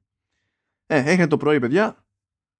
Βλέπει εκεί πέρα τον Σαμ να στέκεται η Έλλη. Πάει εκεί από κοντά. Συνειδητοποιεί ότι γεια σας, ο Σαμ. Της την πέφτει. Παίρνουν χαμπάρι και οι υπόλοιποι. Σκάει ο Τζόελ. Είναι έτοιμος να την ανάψει. Τον σταματάει ο, ο Χένρι. Ε, για λίγο διστάζει, αλλά μετά ρίχνει ο ίδιος ο Χένρι στον Σαμ. Φρικάρει με την πάρτη του και κατευθείαν αυτοκτονεί και το μόνο που παίρνει να κάνει το, το πρωταγωνιστικό ντουο ε, είναι να του τάψει για να μην τους αφήσει έτσι. Ε, ε, και εδώ νομίζω παρότι το σπάει αυτό σε δύο επεισόδια πιστεύω ότι μπορούσε να αναπνεύσει αλλιώς και πραγματικά πιστεύω ότι όλο το κομμάτι με την Καθλίν ήταν σχεδόν τραγέλαφος. Ναι. Ενώ είναι ένα ενδιαφέρον concept το, το concept είναι ναι, αλλά δεν χωράγανε και τα δύο μαζί να αναπνεύσουν. Δηλαδή θα έπρεπε κάπως, κάτι άλλο να έχει γίνει εδώ πέρα πιστεύω. Ναι, ναι. Γιατί το concept είναι ότι ξέρεις είναι, μια, ε, είναι η Καθλίν που δεν έχει τιλτάρει ακριβώς αλλά έφτασε σε ένα σημείο, δηλαδή κρατιόταν όσο ο αδελφός της ζούσε. Ε, αλλά μετά ε, τσίτωσε και τα λοιπά γιατί τον πρόδωσε στην ουσία ο Χένρι για να πάρει φάρμακα για τον γιο, γιατί μέσα σε όλα ο γιος ήταν για καρκινοπαθής. Ε, σου λέει τι να κάνω, έκανα κάτι άθλιο, γιατί τον εκτιμούσα πάρα πολύ το, τον αδελφό της Καθλίν. Και λες πώς μπορεί να σπάσει κάποιος, ας πούμε, και να παρανοήσει όπως η Καθλίν. Προφανώς και έχει ενδιαφέρον να εξερευνηθεί αυτό το πράγμα. Αλλά εδώ δεν εξερευνήθηκε. Ούτε επαρκώς, ούτε αρκετά καλά, πιστεύω. Και αν την κόβανε τελείως την Καθλίν και μαθαίναμε λεπτομέρειες από τις συζητήσεις Σαμ και Χένρι νομίζω ότι θα λειτουργούσε καλύτερα. Ναι, Ή αν, αν τελικά το πέραν απόφαση και είχαν κάνει ένα επεισόδιο παραπάνω ας πούμε, για να προλάβει να χτιστεί το, το πράγμα. Δηλαδή. Ναι. Ε, ένα και μετά δύο... Για μένα ήταν λιγάκι, ξέρεις, overkill. Ότι είμαι, είναι μουκός, ε, α, είχε και, καρ... είχε και καρκίνο. Α, ξέρεις και... Ήταν λιγάκι overkill. Δηλαδή, και του αρέσει και ο Σεφερλής. Ναι, όχι, ξέ, ξέρεις, θυμήθηκα το... Θυμήθηκα τέτοιο Kung Fury. And then I was struck by lightning and bit by a cobra. Και, το, και το δηλητήριο της κόμπρα με προστάτευσε από το κεραυνό φαντάζομαι. ναι, ήταν λιγάκι, ξέρεις, ήταν λιγάκι. Uh, a bit too much. Ναι. Αλλά όχι, θα θέλω να πιάσω το συγκεκριμένο story, αλλά θα προτιμώ να τα αφήσω όλα αυτά και να το πιάσω, ξέρεις, στο τέλος. όπως αγαπάς, όπως αγαπάς. Πάμε παρακάτω. Είμαστε κάτι φορά, κανονικότατα, έκτο επεισόδιο. Ε, Παίζουν δύο τεινά. Τους βρίσκουν κάτι κυνηγοί. Τους μαζεύουν και τους πηγαίνουν σε, μια, σε ένα καταβλισμό. Και είναι εκεί πέρα ο Τόμι. Ο, ο bro του Τζοέλ. Ο οποίος είναι μαζί με μια Μάρια που είναι και έγκυος. Περιμένουν παιδί. Είναι στη φάση που για αρχίσει και λυγίζει γενικά ο Τζοέλ με την όλη κατάσταση. Και φοβάται ότι ο ίδιος δεν θα καταφέρει να προστατεύσει για όσο καιρό χρειάζεται τέλος πάντων και όσο καλά χρειάζεται την, την Έλλη προχωρώντας. Και πιάνει τον Τόμι και του λέει θα την αφήσω εγώ εδώ. Να ξέρεις είναι σημαντική γι' αυτό ή για αυτόν τον λόγο. Κάνε ό,τι μπορείς. Εγώ δεν μου, εμένα δεν μου έχω πλέον εμπιστοσύνη. Του θα σκοτώ και θα φύγω. Και το παίρνει χαμπάρι αυτό η Έλλη, το ακούει, εξ αποστάσεως και τυλτάρει. Ζητά τα ρέστα από τον Τζόελ. Ο Τζόελ δεν. Αυτό δεν κατάει πάρα πολύ γιατί την επόμενη μέρα αλλά ε, ενώ ετοιμάζεται ο Τόμι με την Έλλη ξαναφυτρώνει ο Τζόελ και αλλάζει, αλλάζει γνώμη μπαμ μπαμ. Ε, Εδώ παράπονο, παράπονο. Για πες μου. Είναι τόσο ωραίο είναι τόσο ωραίος αυτός ο διάλογος που νιώθω ότι ήταν, ξέρεις, ήταν φορά που ήταν under-delivered το συγκεκριμένο. Ναι.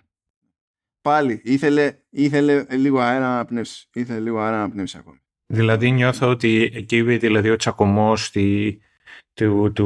Που ήταν και ακριβώς όπως το παιχνίδι, έτσι. Δηλαδή το... Όχι, όχι, όχι, όχι. Έλειπε You are threading into... Πώς το λέει, δώσ' μου ένα δευτερόλεπτο. Να το. You are treading on some mighty thin ice. απλά νομίζω ότι στο συγκεκριμένο πιστεύω ότι ο Πασκάλ μπορεί να το αποδώσει.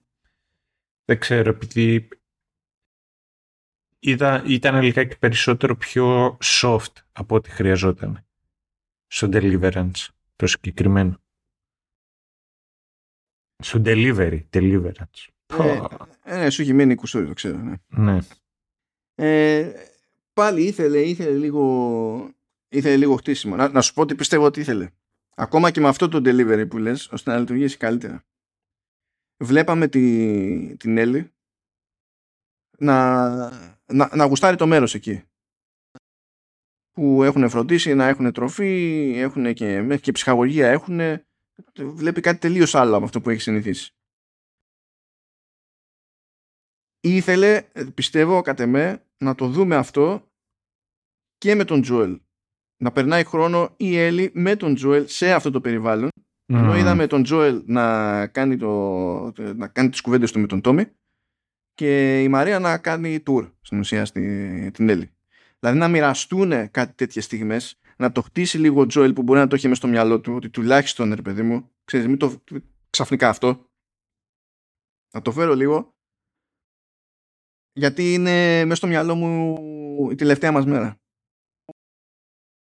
Ναι, ναι, α, κατάλαβα πώς θέλει να το πεις. Ναι, και μετά ναι, μπαμ, να πάει κόντρα. Να, να ναι. δημιουργήσει αυτή την, την αντίθεση, ρε παιδί μου. Γιατί τώρα το ότι λείπει μία πρόταση, πραγματικά, άμα δεις και το, πώς να σου πω, και τις κινήσεις, δηλαδή έχουν ακολουθήσει τα animation του. Το, το, παιχνίδι. Είναι κανονικά.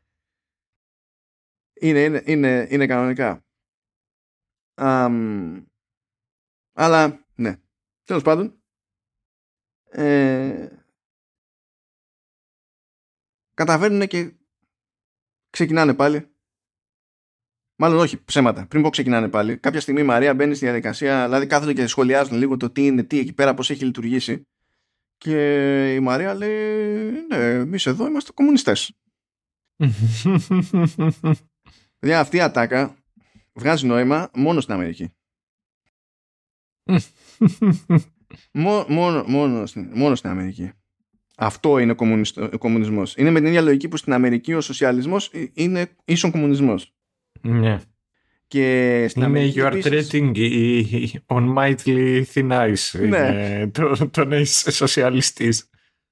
Και στη, στην Αμερική επίσης, έτσι, όλοι λένε δημοκρατία, δημοκρατία, δημοκρατία, αλλά αυτό που θεωρούν όντως legit δημοκρατία ε, είναι, είναι επίσης σοσιαλισμός, παύλα κομμουνισμός, πάλι δεν το θέλουν.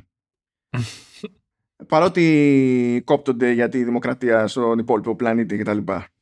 Αλλά τέλος πάντων, ναι, είναι λίγο awkward. Λες τώρα, αυτό τώρα δεν ήταν μήνυμα της προκοπής. Ούτε φινέτσα είχε, ούτε τίποτα δεν είχε. Ε, ήταν πολιτικό σχόλιο της πλάκας. Εγώ, εγώ το βρήκα να σου πω λίγα και αστείο, οπότε δεν ήταν ήταν και όλες ότι είναι από το Τέξας και ξέρεις γυρίσανε εκεί τα Texas Boys και γυρίζει αυτός και σου λέει ρε άμα ήταν εδώ πέρα ο παπάς θα, θα σου είχε σπάσει τα δόντια ρε. Ε, ναι, αλλά ε, με τη διαφορά. Ε, δηλαδή το, το Τζο, ο, ο άλλος είχε πάει και στρατό. Τους βλέπω με, με, άντε να είχαν ψηφίσει καμένο μέχρι εκεί. Ρε εσύ δεν μπορεί να σου περιγράφει, δεν μπορεί να σου περιγράφει το default της δημοκρατίας. Ναι, ναι. Ναι, ναι, αυτό είναι ο κομμουνισμός. Δεν, δεν μπορεί. Δηλαδή το να αντιδράσουν τα τεξανάκια δεν διαφο... Δηλαδή, ναι, όντως έχει ένα ε, κομικό στοιχείο μέσα. Έτσι. Αλλά οι άλλοι δεν το πήγε αστείο. Δεν είναι μοναχά. εντάξει, κοίταξε να δεις ότι δεν είχαν, ότι δεν είχαν προσωπική περιουσία, αλλά ότι τα μοιραζόντουσαν όλα. Αυτός είναι και ένας από τους ορισμούς του κομμουνισμού. Δεν είναι, ξέρεις, το να μην έχεις περιουσιακή, ε, προσωπική περιουσία, δεν είναι στοιχείο της δημοκρατίας. Ναι, γενικά όταν όλοι μαζί είναι 300 δεν γίνεται να έχεις προσωπική περιουσία. Δεν έχει να κάνει με τον κομμουνισμό. Όταν όλοι μαζί είναι 300 σε ένα τέτοιο περιβάλλον που δεν είναι καν είμαστε σε έκταση, κάνουμε ό,τι θέλουμε, χτίζει ο κανένας σπίτι του κτλ. Είναι είμαστε οχυρωμένοι εδώ μέσα, γιατί διαφορετικά παίζει Ναι. πρόβλημα. Δεν υπάρχουν. ε, αυτά είναι κουκού. Και ακόμα και αν θες να το πας στη δημοκρατία, που είναι- είναι το, να πούμε τώρα το κλασικό τρόπο, Ο χρυσός αιώνας δημοκρατίας κτλ. Που να μην πω πόσο χρόνο έμεινε, έγινε ηγεμονία για όλους τους υπολείπους εκτός από την Αθήνα. Για να μην πούμε ότι ακόμα και αν το βάλουμε αυτό στην άκρη, όλη αυτή η δημοκρατία άντεξε 6 δεκαετίες. Είχαν σκλάβους αυτοί, πες τους. Ναι, επίσης είχαν σκλάβους και πιάσε τους σκλάβους. Α το πέσω ότι τα βάζουμε όλα αυτά στην άκρη. Όλα αυτά στην άκρη. Γενικά, όταν ήσουν αμούρι στην Αθηναϊκή Δημοκρατία και είχες λεφτά, ε, ε, θεωρείται ότι ήταν, ε, ε, πήγαινε πακέτο με την υποχρέωση να ξοδέψει πολλά λεφτά. Ναι, ισχύει ότι έπρεπε να δίνεις λεφτά και να χρηματοδοτήσεις τριήρη και, Ε, Ναι, είναι φιλαράκι, δεν είναι. και να Δηλαδή, έχεις και άλογα για το υπηκό, ναι. Ναι, δεν έχει. μα- είναι- μα- δεν είναι μακεμού. Οπότε ξέρεις, με, ε, ε, πολλά πράγματα γίνονται σχετικά ως προς το τι, τι σου ανοίγει κτλ. Δηλαδή, μπορεί να έχεις άπειρα λεφτά, αλλά άμα ε, όλοι είναι έτοιμοι να σε μουντάρουν σε περίπτωση που δεν τα ξοδεύεις. Ε, ναι. Μμμ.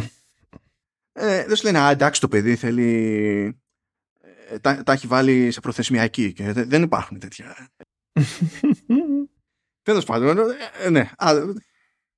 Α μην ξεκινήσουμε κι άλλο, ξέρω εγώ. Τέλος πάντων, ε, πάνε εκεί, την κάνουνε, τους την πέφτουν Fireflies σε χρόνο 0. Ε, τα καταφέρνει εκεί να τη μαζέψει την Έλλη και να τη γλιτώσει ο Τζόελ. Δεν τις συμπέφτουν Fireflies, πηγαίνουν στου Fireflies και τους συμπέφτουν Εντάξει, Raiders, γιατί Raiders, έτσι συγγνώμη. του, τους βάζουμε όλους μαζί. Συγγνώμη, συγγνώμη.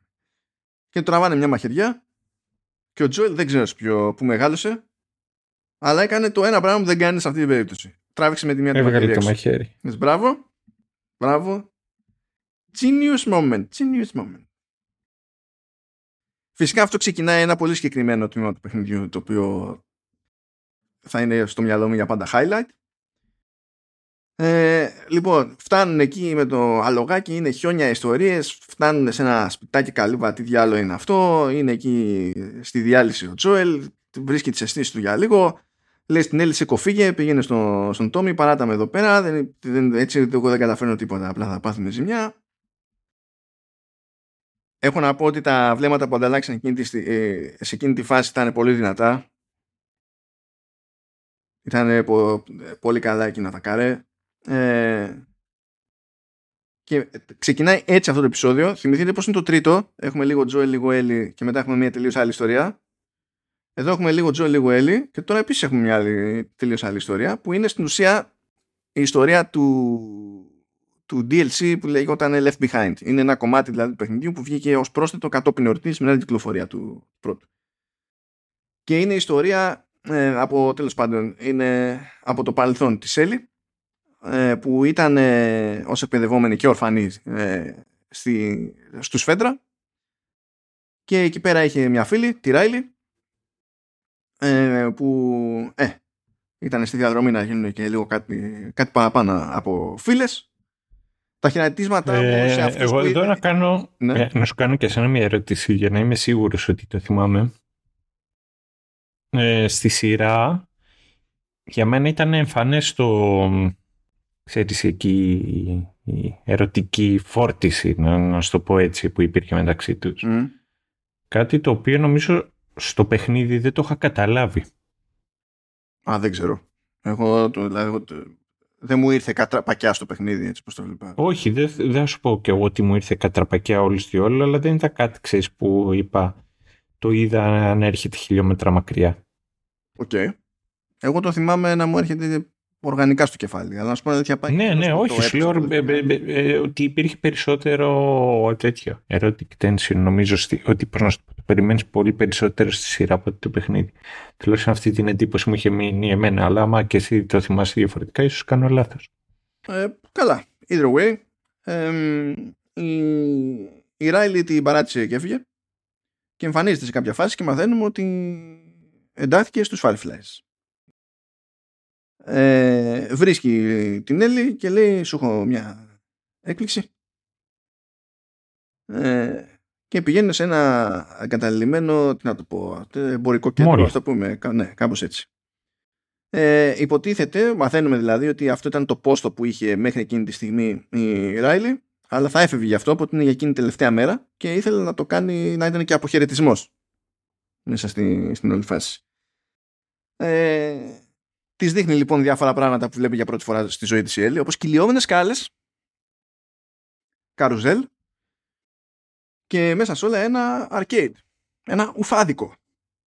Με Mortal Kombat 2. Όχι μόνο Mortal Kombat 2, αλλά και Mortal Kombat 2. Να πω στα γρήγορα ότι η Warner μπήκε στη διαδικασία και αγόρασε από συλλέκτες arcade cabinets για αυτή την ιστορία. Οπότε στις περισσότερες των περιπτώσεων ε, είναι τα legit τα, τα κουβουκλία με τα κανονικά τα παιχνίδια αλλά τους βάλανε χέρι διότι όλα αυτά έχουν οθόνη CRT και άμα γυρίσεις κάμερα σε οθόνη CRT εμετός. Δεν φαίνεται μια αθλειότητα. Όποιος θυμάται όποτε το επιχείρησε ever τέλος πάντων να τραβήξει οθόνη CRT με βιντεοκάμερα, θα ξέρει τι εννοούμε. Ε, οπότε βάλανε χέρι, αλλάξανε τις οθόνες και τέτοια. Στην περίπτωση του Mortal Kombat 2, ε, στην ουσία τρέξανε το παιχνίδι, κανονικά μεν, είναι όντως το παιχνίδι του arcade, αλλά τρέξανε το παιχνίδι ε, σε, σε OLED και κάνανε τις παραμορφώσεις με scanlines και καμπυλότητα και τα λοιπά ξέχωρα και φτιάξανε ένα τελικό αρχείο βίντεο που μετά πεζόταν όντως σαν βίντεο στο arcade cabinet. Για ποιο λόγο όμως πεζόταν έτσι; Επειδή θέλανε να είναι σίγουροι ότι κυλάνε τα πράγματα με συγκεκριμένο τρόπο και, στο, και, στο, και στη μάχη αλλά θέλανε να είναι προβλέψιμα τα πράγματα και με το τι γινόταν όταν έβαζες κέρμα. Στην ουσία οι ίδιοι ηθοποιοί όταν βάζανε κέρμα εκείνη την ώρα ξεκινούσε με τη μία η συγκεκριμένη λούπα. Οπότε το είχαν μπροστά τους και δεν χρειάζονταν να παίζουν οι ίδιοι ή να συνειδητοποιούν τι κάνουν αλλά στην ουσία είχαν μπροστά το περιεχόμενο στο οποίο έπρεπε να αντιδρούν. Και το παίξανε έτσι.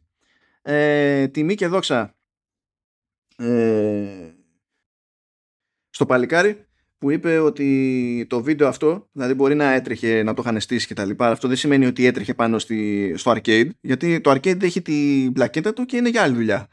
είναι, καταλαβαίνετε. Ε, και λέει ότι εγώ ήμουν κρυμμένος λέει πίσω από μια μπάρα με ένα MacBook Air ε, και λέει έτρεχε το βίντεο από το VLC Κάνα 20 μέτρο καλώδιο HDMI λέει. Και κάνα προσευχές λέει κάθε φορά. Να λειτουργήσει αυτό το πράγμα έτσι όπως έπρεπε. Τέλος πάντων κάποιοι το πήραν πατριωτικά και ειδικά η φάση με το, ε, με το Mortal Kombat 2 ε, ήταν και σκάλωμα του τέτοιου, του, ε, του, του Γιατί ναι, το, δεν ξέρω άμα είδαμε το, το ίδιο, άμα διαβάσαμε το ίδιο source, που λέει ότι το γούσταρε και ήταν η πηγή έμπνευση γιατί μέσα στο παιχνίδι δεν είχαν φυσικά τα δικαιώματα για το Mortal Kombat αλλά είχαν ένα παρόμοιο fighter. Ε, πάλι για κάποιο λόγο εμένα μου έχει σκαλώσει ότι ξέρεις, ήταν πιο κοντά σε Street Fighter αυτό το οποίο παίζανε εκεί πέρα αλλά anyhow. Ε, και λέει ο Dragman ότι όταν είχαν την ευκαιρία και Λέει, το κάνουμε HBO, ε. Που σημαίνει ότι έχουμε δικαιώματα να κάνουμε Mortal Kombat, ε. Ναι, γιατί το, το, ε, είναι, είναι Warner όλο και το Mortal ναι. Kombat είναι της Warner. Οπότε σου λέει, εντάξει, πώς θα δυσκολευτούμε. Ε, οπότε ναι, δηλαδή έκανε κάτι που ήθελε να κάνει έτσι κι και στο πρωτότυπο παιχνίδι, απλά τότε ήταν νομικά ανέφικτο, τέλος πάντων. Ας το, ας το θέσουμε έτσι. Έτσι δένονται έτσι, καταφέρνουν να έχουν και το, και το πρώτο τους φιλί. Το πηγαίνει και χώνεται εκεί πέρα με περίσσιο άγχος η Έλλη και μετά περιμένει αντίδραση. Βλέπει ότι είναι θετική αντίδραση της Ράιλι και ξαλαφρώνει μέσα της. Το έπαιξε ωραία εκεί πέρα η Ράμζη. Ε, αλλά το είχαν πάρει πολύ χαλαρά. Έλεγε και η Ράιλι ότι εδώ δεν υπάρχει ψυχή, δεν υπάρχουν infected και τα συναφή και φυσικά υπάρχουν infected. Τους την πέφτουνε τσούκου τσούκου τη γλιτώνουν κατά μία έννοια, αλλά συνειδητοποιούν και οι δύο ότι φάγανε δαγκωματιά. Και στην περίπτωση της Έλλη είναι η δαγκωματιά που βλέπουμε γενικότερα, που της έχει αφήσει και σημάδι. Της έχει αφήσει ουλή.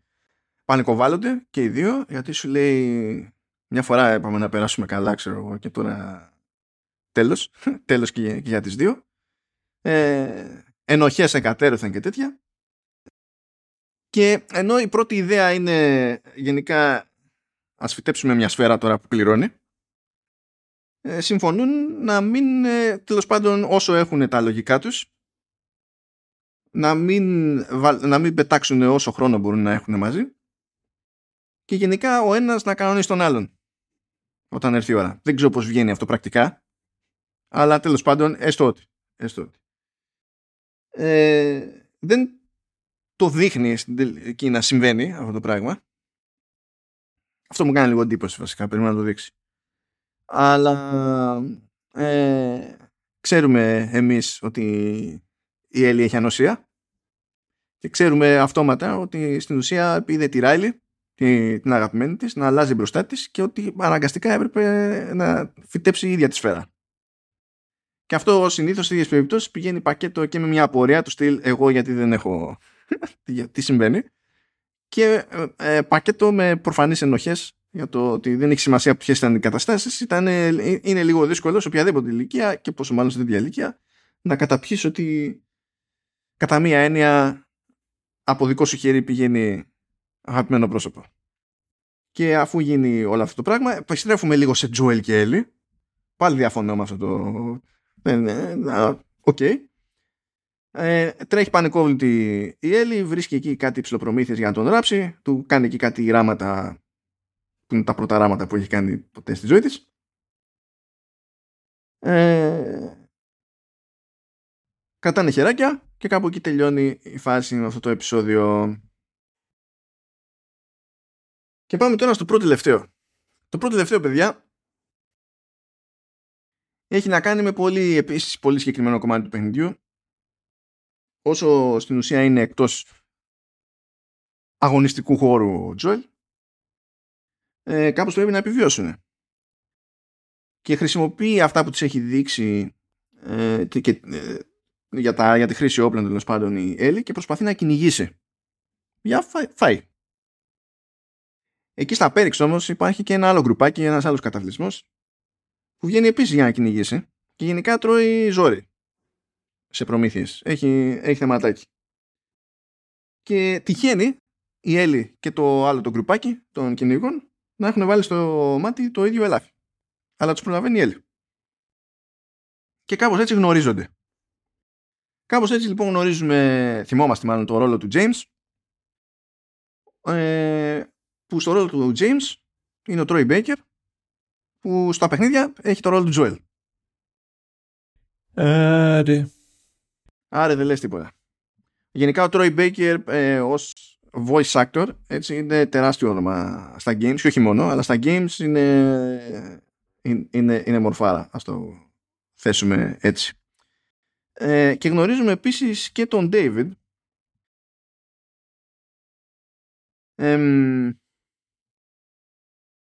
David Σφίγγομαι, σφίγγομαι. Νόλα Νόρθ. Και αυτός καλώνεις. Ε, όχι, σφίγγομαι... Σφίγγομαι λοιπόν στο ρόλο του David είναι ο Scott Shepard. Ε, ο οποίος είναι κλασική περίπτωση character actor. Και επίσης είναι καλός. Είναι καλός. Εδώ έχουμε αλλαγές όμως σε αυτόν τον χαρακτήρα. Εδώ βλέπουμε ότι ο χαρακτήρας αυτός έχει στήσει γύρω του ένα cult το, θα είναι φάση ο θρησκευόμενος, προστατεύει την κοινότητά του, τους παρέχει πνευματική υποστήριξη και τα λοιπά και τα λοιπά. Κάτι που δεν πολύ έπαιζε στα, στο, στο παιχνίδι. Τα πράγματα ήταν πιο ξεκάθαρα. Ήταν εκείνος που ηγείτο της κοινότητας, αλλά ο στόχος ήταν η επιβίωση και τα λοιπά. Δεν ήταν ότι υπήρχε κάποιο άλλο θεωρητικό υπόβαθρο, ξέρω εγώ, από κάτω. Ε, και γενικά το γκρουπάκι συνειδητοποιεί, δεν ήξερα από πριν μάλλον, αλλά τέλος πάντων συνειδητοποιεί ότι προστάτη στη Σέλη είναι ο Τζοέλ, ο οποίος Τζοέλ ξέρουν ότι έφαγε δικό τους στο προηγούμενο επεισόδιο. Και δεν το παίρνουν πολύ καλά αυτό και στην ουσία θέλουν να καβατζώσουν τον Τζοέλ. Δεν έχει πρόβλημα ο Ντέιβιντ με την Έλλη, γιατί σου λέει εντάξει, εκείνος προστάτευε εσένα, εσύ δεν έκανες κάτι, εκείνος έκανε το άλλο, αλλά you know what, έτσι και έτσι. Προσπαθεί να διαπραγματευτεί η Έλλη, λέει, ξέρω εγώ, πάρτε μαζί με το. πετάει τις ιδέες και εκεί ο Ντέιβιντ. Ε, κανονίζουν εκεί φάρμακα για το μισό ελάφι. Ε, δεν πηγαίνει πολύ καλά αυτό, αλλά τουλάχιστον καβατζώνει τα φάρμακα. Αλλά τίποτα από ελάφι, η Έλλη. Πάει πανικόβλητη με τα αντιβιωτικά και πάει λέγοντας. Οι άλλοι δεν θέλουν να τα αφήσουν όμως το θέμα. Ναι, σου λέει, Όχι, ρε φιλαράκι. Έφαγε, το, έφαγε δικούς μας. Θα τον σαπίσουμε τον Τζοέλ. Ο κόσμος θα χαλάσει. Αλλά είναι σε μια φάση ο Ντέιβιντ που φαίνεται να είναι ο benevolent ruler, ας το πούμε έτσι. Και δεν θέλει να φάει λάχανο την Έλλη ίσα ίσα που της φαίνεται, ε, του φαίνεται ξαφνικά super duper ενδιαφέρον χαρακτήρας η, η Έλλη και θέλει να την πάρει με το μέρος του και το μπλέκει παιδιά αυτό το επεισόδιο με το περίπου θρησκευτικό μας λέει ότι δεν ήταν ιερέας πριν, ήταν δάσκαλος αλλά με αυτά που έγινε την είδε αλλιώς και τα λοιπά και βλέπει τον εαυτό του στην Έλλη και ότι μπορεί να είναι ειλικρινής μαζί της και μέσα στο πλαίσιο της ειλικρινίας προκύπτει και το ότι ε, γενικά σκοτώνουμε και τρώμε ανθρώπους γιατί έχουμε ξεμείνει από φαΐ οπότε μ. και τέτοια και δεν καταλαβαίνω δηλαδή η μόνη μου θεωρία εδώ είναι ότι ο Ντράκμαν ε, είπε να κοτσάρει ένα κοινωνικό σχόλιο ακόμη για να πει ότι ναι. αγγίζω τους, του, τους φανατικούς θρησκευόμενους τους λεγόμενους τέλος πάντων fundamentalists που πάλι δεν καταλαβαίνω πώς τους αγγίζει από την άποψη ότι μπορείς να πεις ότι αυτοί που έχουν φάει το παραμύθι του David ε, είναι αλλά ο David δεν είναι. Απλά πουλάει το παραμύθι. Θα μου πεις οι πραγματικοί οι πάστορες που έχουν ε, εκεί πέρα ε, ιδιωτικά τζετ και όταν τους λένε γιατί έχεις ιδιωτικό jet, παιδί μου, με αυτά τα λεφτά που είναι από τις ιστορίε ε, στην εκκλησία κτλ. Και, και απάντηση είναι αν ο, αν, ο, αν ο Ιησούς δεν ήθελε να έχω ιδιωτικό jet, τότε δεν θα μ' άφηνε να πάρω ιδιωτικό jet. Και αυτοί ξέρουν ότι δεν είναι. Ότι το, το ξέρουν, έτσι. Αλλά δεν βγαίνει τέτοια περίπτωση του, του David.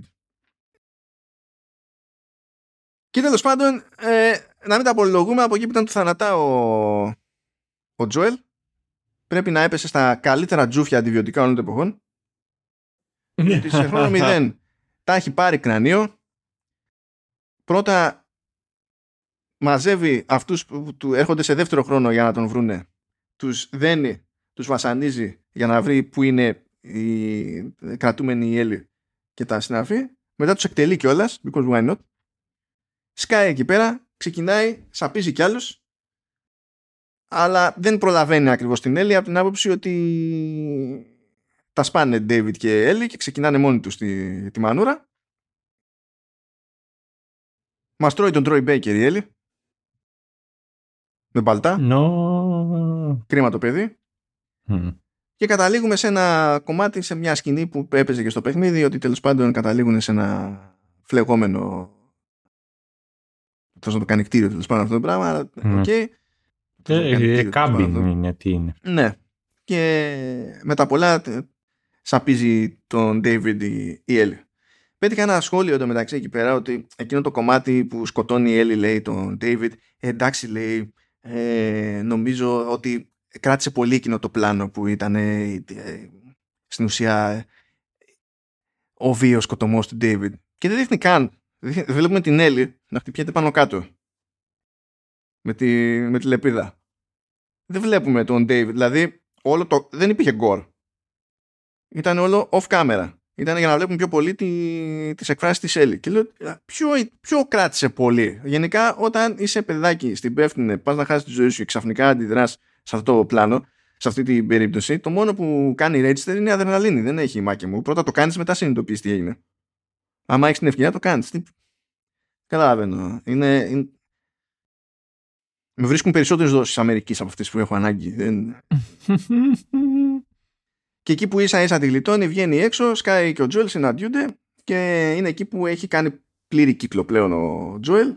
Ε, την αγκαλιάζει και της λέει It's okay baby girl. Mm, όπως ε, φώναζε την κόρη του. Ναι.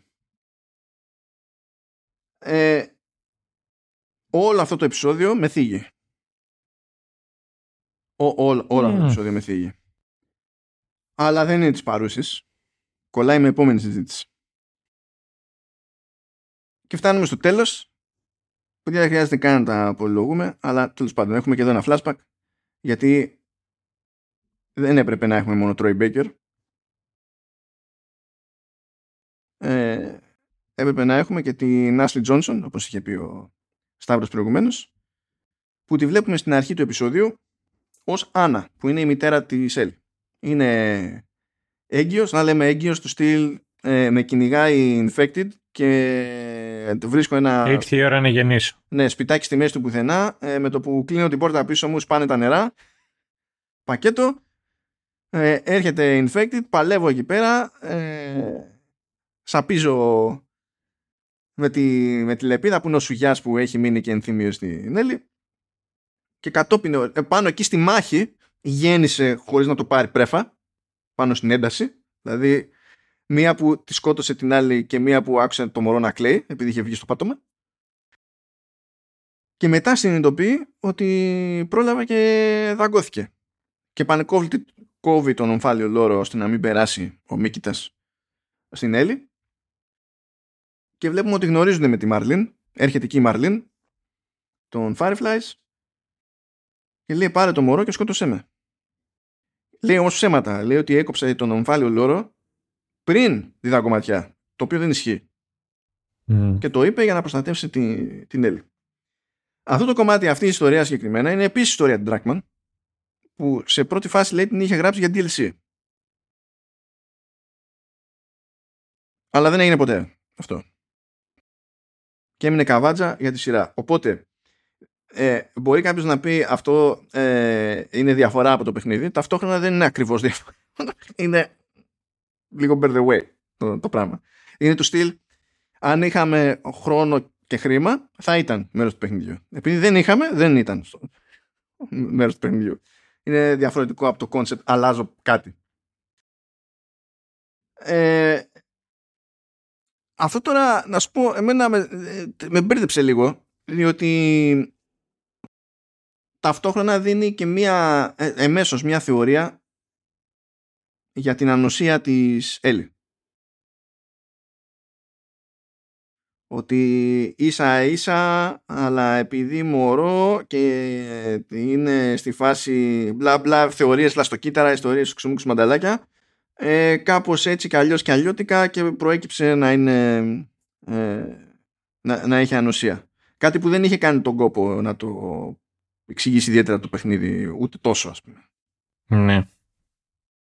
Ε, οπότε εδώ έχουμε και καινούρια, έτσι ας το πούμε, πληροφορία ουσίας. Ναι, δεν ξέρω. Εμένα, εγώ δεν έχω πρόβλημα όλα αυτά να παραμένουν άγνωστα το θέσω, ξέρεις, έτσι κρυφά, γιατί κινδυνεύεις πολύ εύκολα με, με midichlorians. Ναι, αυτή ήταν η επόμενη σκέψη, βασικά. Δεν είναι η πιο άκυρη θεωρία σε ένα πλαίσιο το οποίο έτσι καθώς δεν είναι αυτόματα ρεαλιστικό επιστημονικά, εντάξει. Ε, αλλά πάλι σαν αλλαγή, σαν προσθήκη, σαν έξτρα πληροφορία, δεν ένιωσα ότι μου προσέφερε κάτι. Ναι.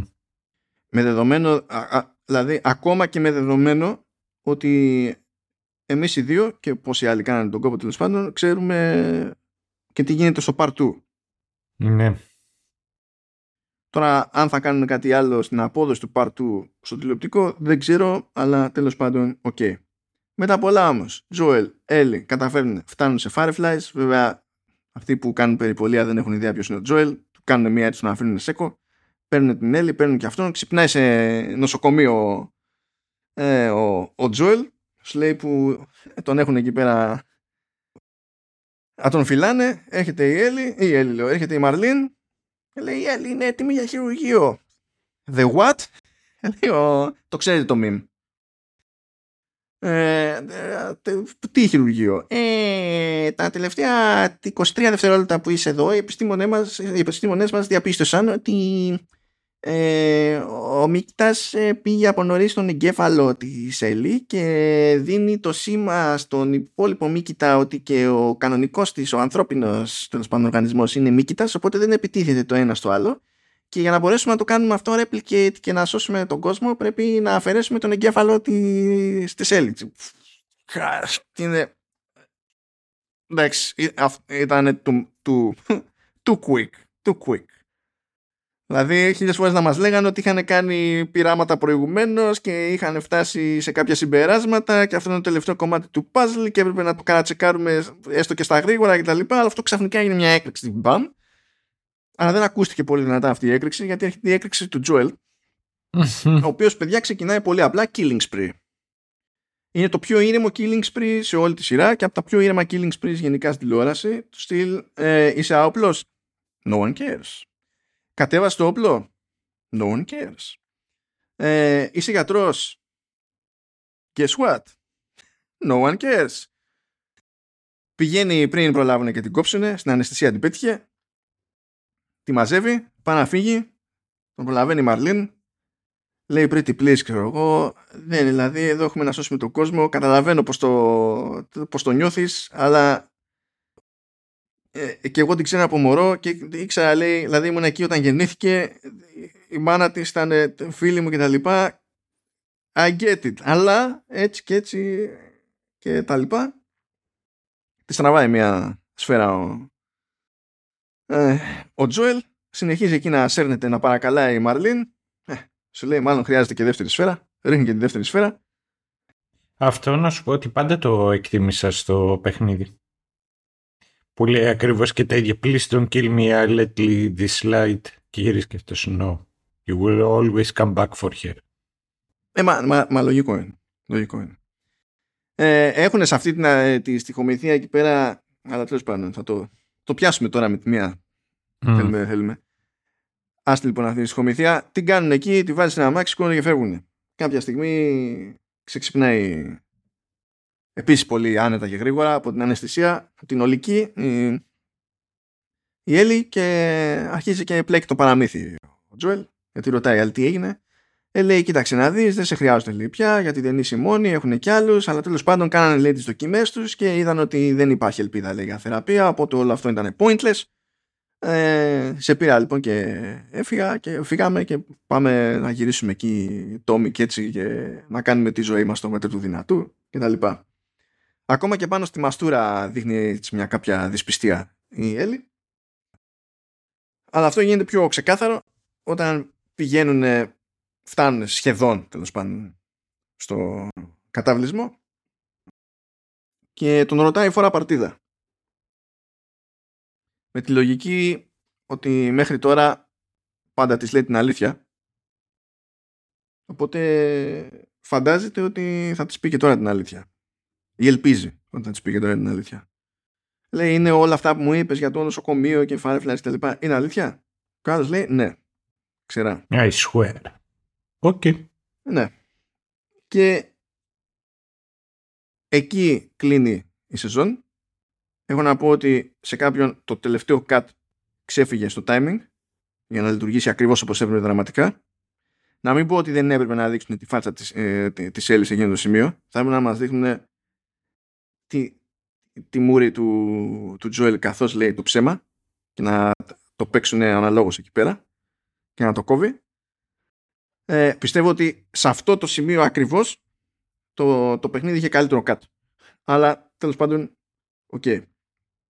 Και για να μην, δηλαδή, για να καταλάβετε όσοι δεν έχετε παίξει το παιχνίδι, αυτό έκανε πολύ μεγάλο τζέρτζελο το 2013 με το συγκεκριμένο παιχνίδι, διότι στα, στα, μας άφηνε έτσι σε ξύλου και ξεκινούσε αυτομάτως ένα debate για το αν συμφωνούμε με αυτό που έκανε και με το ότι τους έσφαξε όλους εκεί πέρα για να πάρει μακριά στην ουσία για πάρτι του τη μόνη θεωρητική ελπίδα που έχει η ανθρωπότητα για να βρει θεραπεία και για το ότι είπε ψέματα και το τι σημαίνει αυτό για τη σχέση που φαντάζεται ότι έθεσε μέσα στο μυαλό του με το υποκατάστατο της κόρης του. Και αυτό έχει, έχει πλάκα τότε, έχει πλάκα και τώρα μετά από τόσα χρόνια διότι υπάρχει εκείνη η πλευρά που λέει ότι ναι ήταν τραγικό αυτό που έκανε ο Τζόελ γιατί θυσίασε τους πάντες ε, κατά μια έννοια για πάρτι του. Και υπάρχουν και οι άλλοι που σου λέει όχι μα φυσικά γιατί αφού εγώ τον έχω συμπαθήσει στον Τζόελ θέλω το καλό του Τζόελ και ε, Τρέχει ακόμα αυτό το debate, παιδιά. Μετά από 10 χρόνια, τρέχει ακόμα. Ναι, τρέχει εκεί και να ξέρεις ότι αναλόγως με το πώς θα μου απαντήσεις έχω χτίσει μια πολύ συγκεκριμένη άποψη για σένα. Αγαπητέ ακροατή. Ναι. Έτσι ξεχωρίζουμε τα ξερά από τα χλωρά. Κάπως, κάπως έτσι. Ε, αυτή ήταν η μαγιά του, του αφηγήματος του Ντράκμαν τότε. Διότι είναι, είναι σπάνιο να σε αναγκάζει βιαίως ε, ένα παιχνίδι να προσπαθήσεις να πάρεις θέση και ακόμη κι αν ξέρεις ποια θέση προτιμάς να μην μπορείς να το ευχαριστηθείς. Το ότι παίρνεις αυτή τη θέση. Διότι είναι κατανοητό ο κόσμος να έχει δεθεί με τον Τζοέλ ε, επίσης είναι κατανοητό για το ότι γενικά ε, το, ένα, ε, μερικά εκατομμύρια levels πιο πάνω ε, είναι η επιβίωση ανθρωπότητας. Δηλαδή δεν ε, υπάρχει κόστος ευκαιρίας, υπάρχει κόστος επιλογής της μίας και της άλλης προφανέστατα. Αλλά δεν νομίζω ότι σηκώνει πολύ debate για το ηθικό της υπόθεσης. Ε, εγώ θα πω το εξής. Πριν βγει το, το The Last of Us, το Part 2, πόσο ήταν, μια εβδομάδα πιο πριν, είχα γράψει το τελευταίο μου κείμενο που έγραψα ως, ε, ως gaming journalist. Και αυτό είχε να κάνει για το The Last of Us. Και εκεί ανέφερα, πώς να σου πω, έπιασα πολλά πράγματα. Πράγματα που ξέρεις που θέλω να τα συζητήσουμε και τώρα από τη στιγμή που είπαμε και το πώς πάει ε, η σειρά ως σειρά. Και εκεί που κατέληγα ήταν το εξής. Ήταν ότι ο, η, ξέρεις, είναι το ρολόι του Τζοέλ, το οποίο είναι σταματημένο. Ο χρόνος σταμάτησε εκείνον όταν έχασε τη, την κόρη του. Και μετά δεν κατάφερε ποτέ να αποφύγει αυτή την... Ε, Προσπάθησε να αυτοκτονήσει κιόλας. Ναι, ναι. Νο, νομίζω στο παιχνίδι δεν θυμάμαι να λέει κάτι τέτοιο. Όχι ότι... Το, Ναι. Αν και ξέρεις δεν είναι off character. Δηλαδή δεν μου κάνει εντύπωση. Ο Τζόελ λοιπόν έχασε, έχασε την οποιαδήποτε... Πώς να σου πω; Του στήχησε τόσο πολύ που δεν μπορέσει μετά να, να, να έρθει κοντά και να ταυτιστεί και με την ανθρωπότητα. Δηλαδή το βλέπουμε και από τη Μαρλίνη, η οποία λέει ότι ξέρεις, ακόμα και αν δεν με αγάπησες ποτέ κάτι τέτοιο. Και όλο αυτό προχωράει και δείχνει έναν άνθρωπο ο οποίος δεν μπορεί να ξεφύγει και να, να ανοιχτεί και να αποδεχτεί κάποια πράγματα. Και όταν αυτό το ξανακάνει με την Έλλη, την οποία όντως την βλέπει σαν μια αντικαταστράτρια της κόρης του. Οπότε είναι και μια δεύτερη του ευκαιρία να, ε, ξέρεις, να καταφέρει όλα αυτά στα οποία πέτυχε. Διότι δεν είναι μονάχο ο πόνος που νιώθει για το χαμό της κόρης του. Είναι και κυρίως αυτό το οποίο το καίει είναι ότι ο ίδιος απέτυχε και ως πατέρας, ως προστάτης. Που όταν αποκτάει πλέον ε, μια δεύτερη ευκαιρία όπως το βλέπει εκείνος. μονάχα η σκέψη στο το ότι μπορεί να τη χάσει είναι κάτι το οποίο δεν μπορεί να το διαχειριστεί. Για εκείνον η επιβίωση της Έλλη είναι μη διαπραγματεύσιμο. Δεν, είναι, δεν περνάει η δεύτερη σκέψη από αυτό. Δεν τον νοιάζει τίποτα άλλο. Δεν τον νοιάζει το τι μπορεί να ήθελε η Έλλη. Δεν τον νοιάζει το τι μπορεί να το έβλεπε οποιοδήποτε άλλος. Αυτό το οποίο βλέπει είναι για άλλη μια φορά να κινδυνεύει ο άνθρωπος ο οποίος είναι εκείνος ο προστάτης. Γι' αυτό το λόγο φλιπάρει και η ζωή, η σκληρή ζωή η οποία έκανε κατά τη διάρκεια της αποκάλυψης και μετά τον έχει προετοιμάσει και γνωρίζει είτε η σκηνή της σφαγής και τα λοιπά αποποιούταν τη δράση θέλοντας να, να προβάλλει τη βία η οποία η βία είναι, είναι ομή. μπορεί να γίνεται ψυχρό, μπορεί να γίνεται από ανθρώπους οι οποίοι έχουν μίσος. Στην πραγματικότητα είναι αφαίρεση ανθρώπινων ζώων, προμελετημένη. Και δεν υπάρχει δόξα σε αυτή τη βία.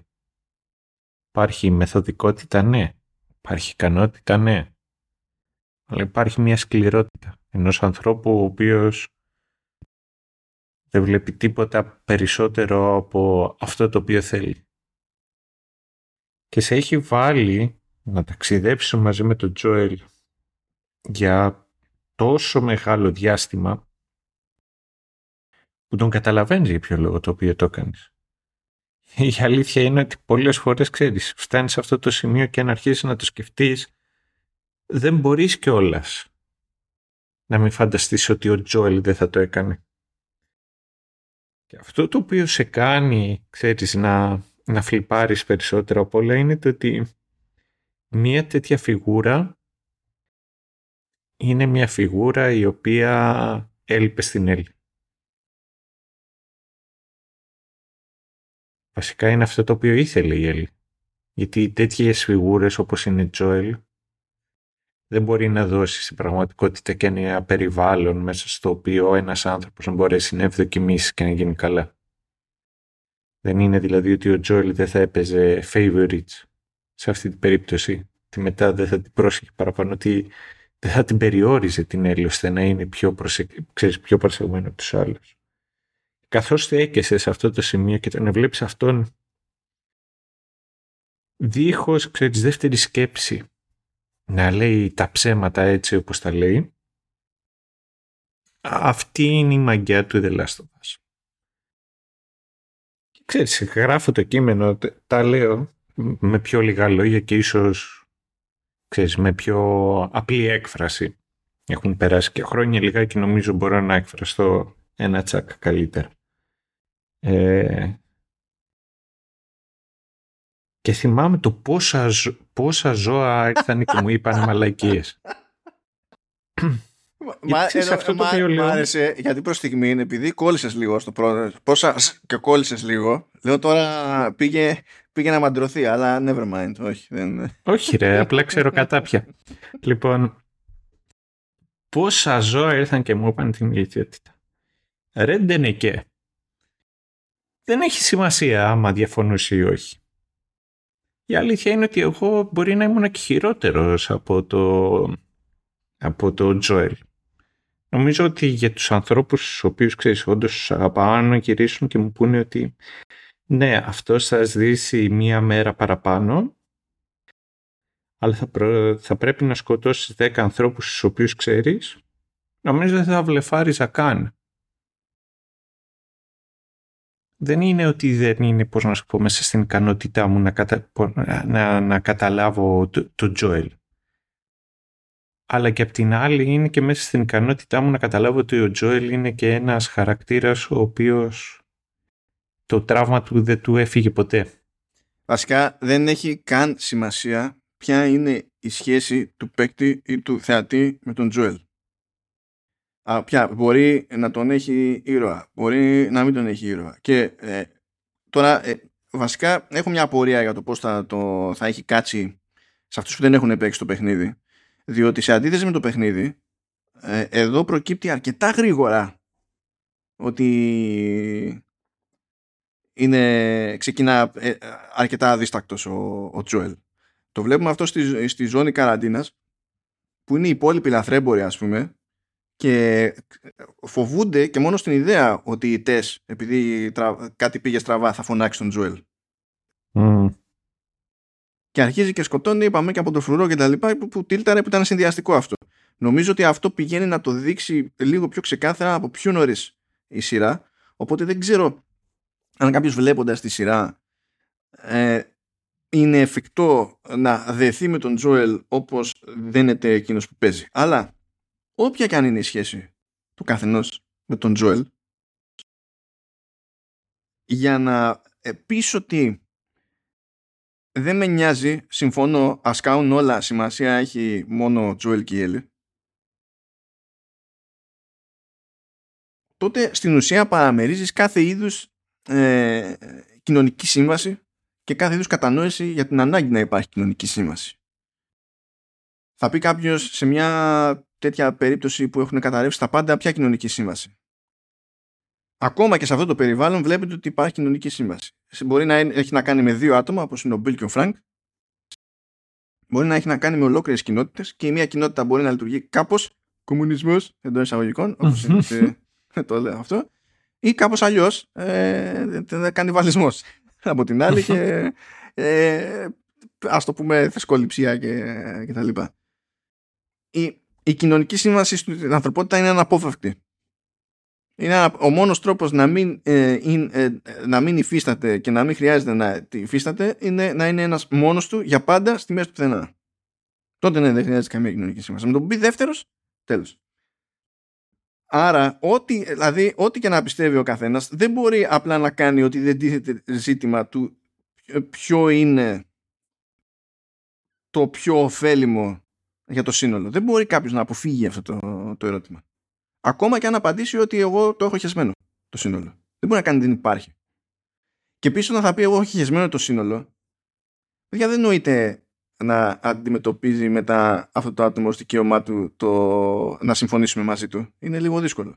Ακόμη, όπως σωστά πιστεύω είπε, δηλαδή συμφωνώ σε αυτό με τον Σταύρο, ακόμη και αν φανταστεί ο καθένας τον εαυτό του σε ανάλογη θέση και πιστέψει ότι θα έκανε το ίδιο με τον Τζοέλ. Και αυτή είναι αυτό είναι πολύ σημαντικό γενικότερα, διότι αυτή η σύγκρουση των, των ιδεών είναι που κάνει το The Last of Us αυτό που είναι το, και το ότι προκαλεί εσωτερική σύγκρουση στον θεατή και, στο, και στον παίκτη. Γι' αυτό μας μένει μετά, μας έχει μείνει κουσούρι και τραύμα μέχρι τώρα και τα κομμάτια μας. Ε, και δεν είναι ότι δεν έχουμε και παραδείγματα. Δηλαδή τώρα, τέλος πάντων, καταλαβαίνω ότι είναι πολύ pretentious αυτό που θα πω. Δεν είναι αυτός ο στόχος, αλλά είναι βολικό παράδειγμα. Είναι, mm, Πες μας κύριε pretentious ακούω. Ναι, εντάξει. Λοιπόν, επειδή υπάρχει το concept, ξέρεις, είναι το ατομικό, αλλά υπάρχει, υποτίθεται και ο νόμος, ο σεβασμός στον νόμο κτλ. που υποτίθεται ότι ο νόμος είναι μια ιδέα από μόνος του και πάει λέγοντας και δεν συμμαζεύεται. Και εκεί το, το κλασικό το παράδειγμα στην όλη υπόθεση είναι, ε, είναι τέτοιο. Είναι η, ας το πούμε, η εκτέλεση σλάς αυτοκτονία του Σοκράτη. Ναι. Δηλαδή μπορούν να ισχύουν πολλαπλά πράγματα ταυτόχρονα. Μπορεί να είναι ασύμβατα ναι, μεταξύ ναι. τους, μπορεί να είναι ασύμβατα μεταξύ τους και να καταλαβαίνουμε όλοι μαζί παρέα ότι είναι τραγικό το ότι είναι ασύμβατα μεταξύ τους. Αυτό δεν σημαίνει ότι υπάρχει τρόπος να είναι συμβατά μεταξύ τους. Αυτό ή, ή, ή δεν, σημαίνει ότι είναι ώρα για στοθοκαμιλισμό και να προσποιηθούμε ότι το ένα δεν υπάρχει. Δηλαδή έτσι πάει το... Και νομίζω ότι εκείνος που δεν μπορεί να καταλάβει το φυσιολογικό αυτής της σύγκρουσης των ιδεών δεν, ε, δεν έχει εκτιμήσει αυτό που προσπαθεί να, να, να πετύχει ο Ντράκμαν. Είναι σαν να έχει παίξει άλλο παιχνίδι και σαν να έχει δει άλλη σειρά. Ισχύει. Όχι, εγώ θα συμφωνήσω 100% μαζί σου, αλλά δεν, δεν θα πω μονάχα ότι ζουν ανάμεσά μας. Θα πω και όλες ότι Εντάξει, και αυτοί οι άνθρωποι σκαλώνουν και βλέπουν τα πράγματα τα οποία θέλουν και ζουν τα δικά τους τα, τα, τέτοια πράγματα. Ξέρεις, ε, και εγώ υπάρχουν μερικές φορές που ακούω πράγματα τα οποία είναι τόσο λάθος βάσει έτσι όπως το, το αντιλαμβάνομαι εγώ. Δεν είναι ότι απλά διαφωνώ έχω 100 διαφορετικά επιχειρήματα και έχω και επιχειρήματα από το συνομιλητή μου για ποιο λόγο αυτό το οποίο μόλις είπε είναι λάθος. Και ξέρεις, κάθομαι εκεί και τον κοιτάζω και υπάρχουν στιγμές στις οποίες νιώθω αμήχανο. Γιατί λέω ρε φίλε, νομίζω μιλάω με ένα τσιμεντόλιθο. Και μετά κάθομαι και σε. Με το τσιμεντόλιθο φτύζει πράγματα. Ναι, αυτό είναι μια αλήθεια. Ξέρω εγώ. με ένα πατημένο σκατό μιλάω και, και, και ξέρεις, κάθομαι εκεί το σκέφτομαι και λέω ζούμε ρε παιδί μου τον ίδιο κόσμο Αυτά είναι τα ερεθίσματά του. Δηλαδή δεν μπορεί. Και μετά, ειδικά για κάτι τέτοιες περιπτώσεις, ξέρεις τι σκέφτομαι. Αν ο άλλος τη βρίσκει, ξέρεις. Με απλά πράγματα και δεν, ε, δεν, δεν τον πολυκαίει όλο αυτό το κάψιμο που έχει ξέρεις, ο δημιουργός. Γιατί τώρα κακά τα ψέματα θέλει και με ένα σκόπος παράτα την ευφυΐα και όποια είναι η ευφυΐα, ας πούμε ότι ο μέσος άνθρωπος είναι αρκετά έξυπνος ώστε να, κατα... να διαβάσει τους διαλόγους και ε, μπορεί να χρειάζεται λιγάκι βοήθεια από το Amazing και από τον Dragman, ξέρεις, να σου δείξουν λιγάκι το flashback για να κάτσεις να το συνειδητοποιήσεις. Ε, αν μπορεί να εκτιμήσει τα πιο βασικά και πιο απλά themes του The Last of Us, ίσως υπάρχει μια ελπίδα ξέρεις, σιγά σιγά να εκπαιδευτεί και να σκεφτεί και τα πιο περίπλοκα. Έτσι εγώ πιστεύω. Τώρα από εκεί και πέρα, ξέρεις, ο, ο, ο, ο κάθε άνθρωπος έχει και μια συγκεκριμένη ανοχή στο να μαθαίνει καινούργια πράγματα ή να συνειδητοποιεί ότι τα πράγματα τα οποία ξέρει δεν ισχύουν. Ε, δεν είναι όλοι οι οποίοι λειτουργούν normal σε κάτι τέτοιες περιπτώσεις και δεν είναι όλοι αυτοί οι οποίοι μπορούν και να το αποδεχτούν. Από εκεί και πέρα βλέποντας και κάνοντας. Δηλαδή, πώς να στο θέσω. Επειδή άκουσα και τώρα πρόσφατα, ξέρεις, έκανα κουβέντα και άκουσα άλλα ντάλα και λέω ρε φίλε δεν γίνεται να... να κουβέντα σχετικά με τι πράγμα; Ε, με το The Last of Us. Α, on topic δηλαδή, OK. Okay. Ναι, ναι, ναι, ναι. Ή ότι ξέρεις ότι είναι βαρετό ή δεν γίνεται τίποτα. Αυτό τώρα για τη σειρά; Ναι. OK. Okay. Και κάθομαι, ξέρεις, και τους κοιτάζω και με κοιτάζουν, Περιμένουν... Και καλή όραση έχουμε και οι δύο. Ναι, και, και λέω, και λέω, ξέρεις κάτι ρε φίλε. Ας εστιάσω σε αυτά τα οποία μας ενώνουν και όχι σε αυτά τώρα που μας χωρίσουν. δηλαδή, ναι, εντάξει. Τι να πω. Δεν ε, είναι, είναι μεγάλη κουβέντα κτλ. Αλλά επειδή αυτή νομίζω η κουβέντα δεν, δεν πρόκειται να τελειώσει ποτέ, να, να πω το, το εξής πράγμα το οποίο ήθελα ξέρω, να σχολιάσω και από πιο πριν. Για δώσε. Τώρα, ό, όσον αφορά το, το ίδιο το, το βιβλίο. Το βιβλίο με τη, τη σειρά και... Είπαμε, είπαμε, ναι. είμαστε σε φάση transmedia, αλλά δεν έχουμε φτάσει. Ναι, ναι, ισχύει. Κάνουν identify ως TV series, έχεις δίκιο. Λοιπόν, λοιπόν, ε, θεωρώ ότι η ιστορία του Bill και κατά περίπτωση και του Φράγκ, ο οποίος ουσιαστικά δεν έχει συγκεκριμένο ρόλο μέσα στο παιχνίδι. Πέρα από το να τον αναφέρεις 4-5 φορές και να τον βρεις μέσα σε ένα note. Είναι σίγουρα πολύ καλύτερος μέσα στο.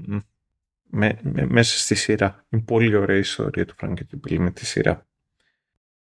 Το θέμα είναι ότι και η ιστορία του Σαμ με, με το Χένρι ήταν ένα τσακ διαφορετική. Δηλαδή,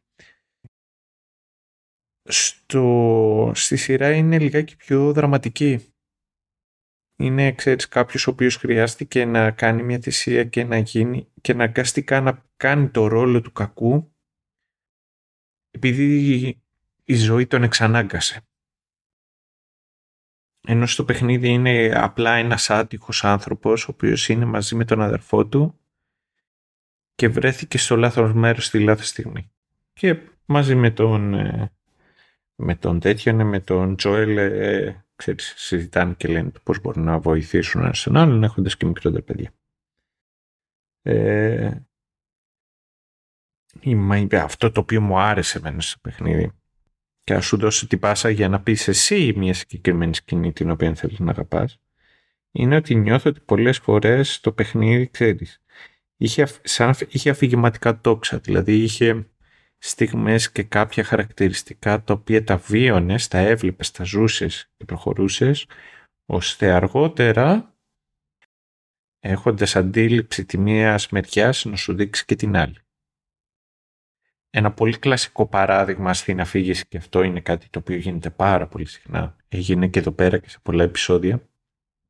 Είναι ο τρόπος με τον οποίο ξεκινάει ένα επεισόδιο έτσι να κλείνει. Κάνοντας mirror κάτι. Ε, συγκεκριμένη περίπτωση στο The Last of Us μπορείς να πεις ότι ο, ο Joel φεύγει από το σπίτι του χάνοντας την κόρη του, κουβαλώντας την στα χέρια ενώ προς το τέλος επιστρέφει σπίτι του φαίνοντας μια κόρη κουβαλώντας την στα χέρια. Ναι, καλά, αυτό είναι στάνταρ γενικά προσέγγιση. Είναι, είναι πολύ χαρακτηριστικό ε, έτσι. Είναι βασικό μοτίβο το οποίο χαρακτηρίζει επίσης και το The Last of Us Part 2. Όλα κινούνται σε ένα... Ό, όλα πηγαίνουν κυκλικά. Ναι, είναι, ναι. Πρέπει να έχει... Ξέρουμε ποιο είναι το αγαπημένο σχήμα του Dragman. Το σο, σοβαρό συμπέρασμα.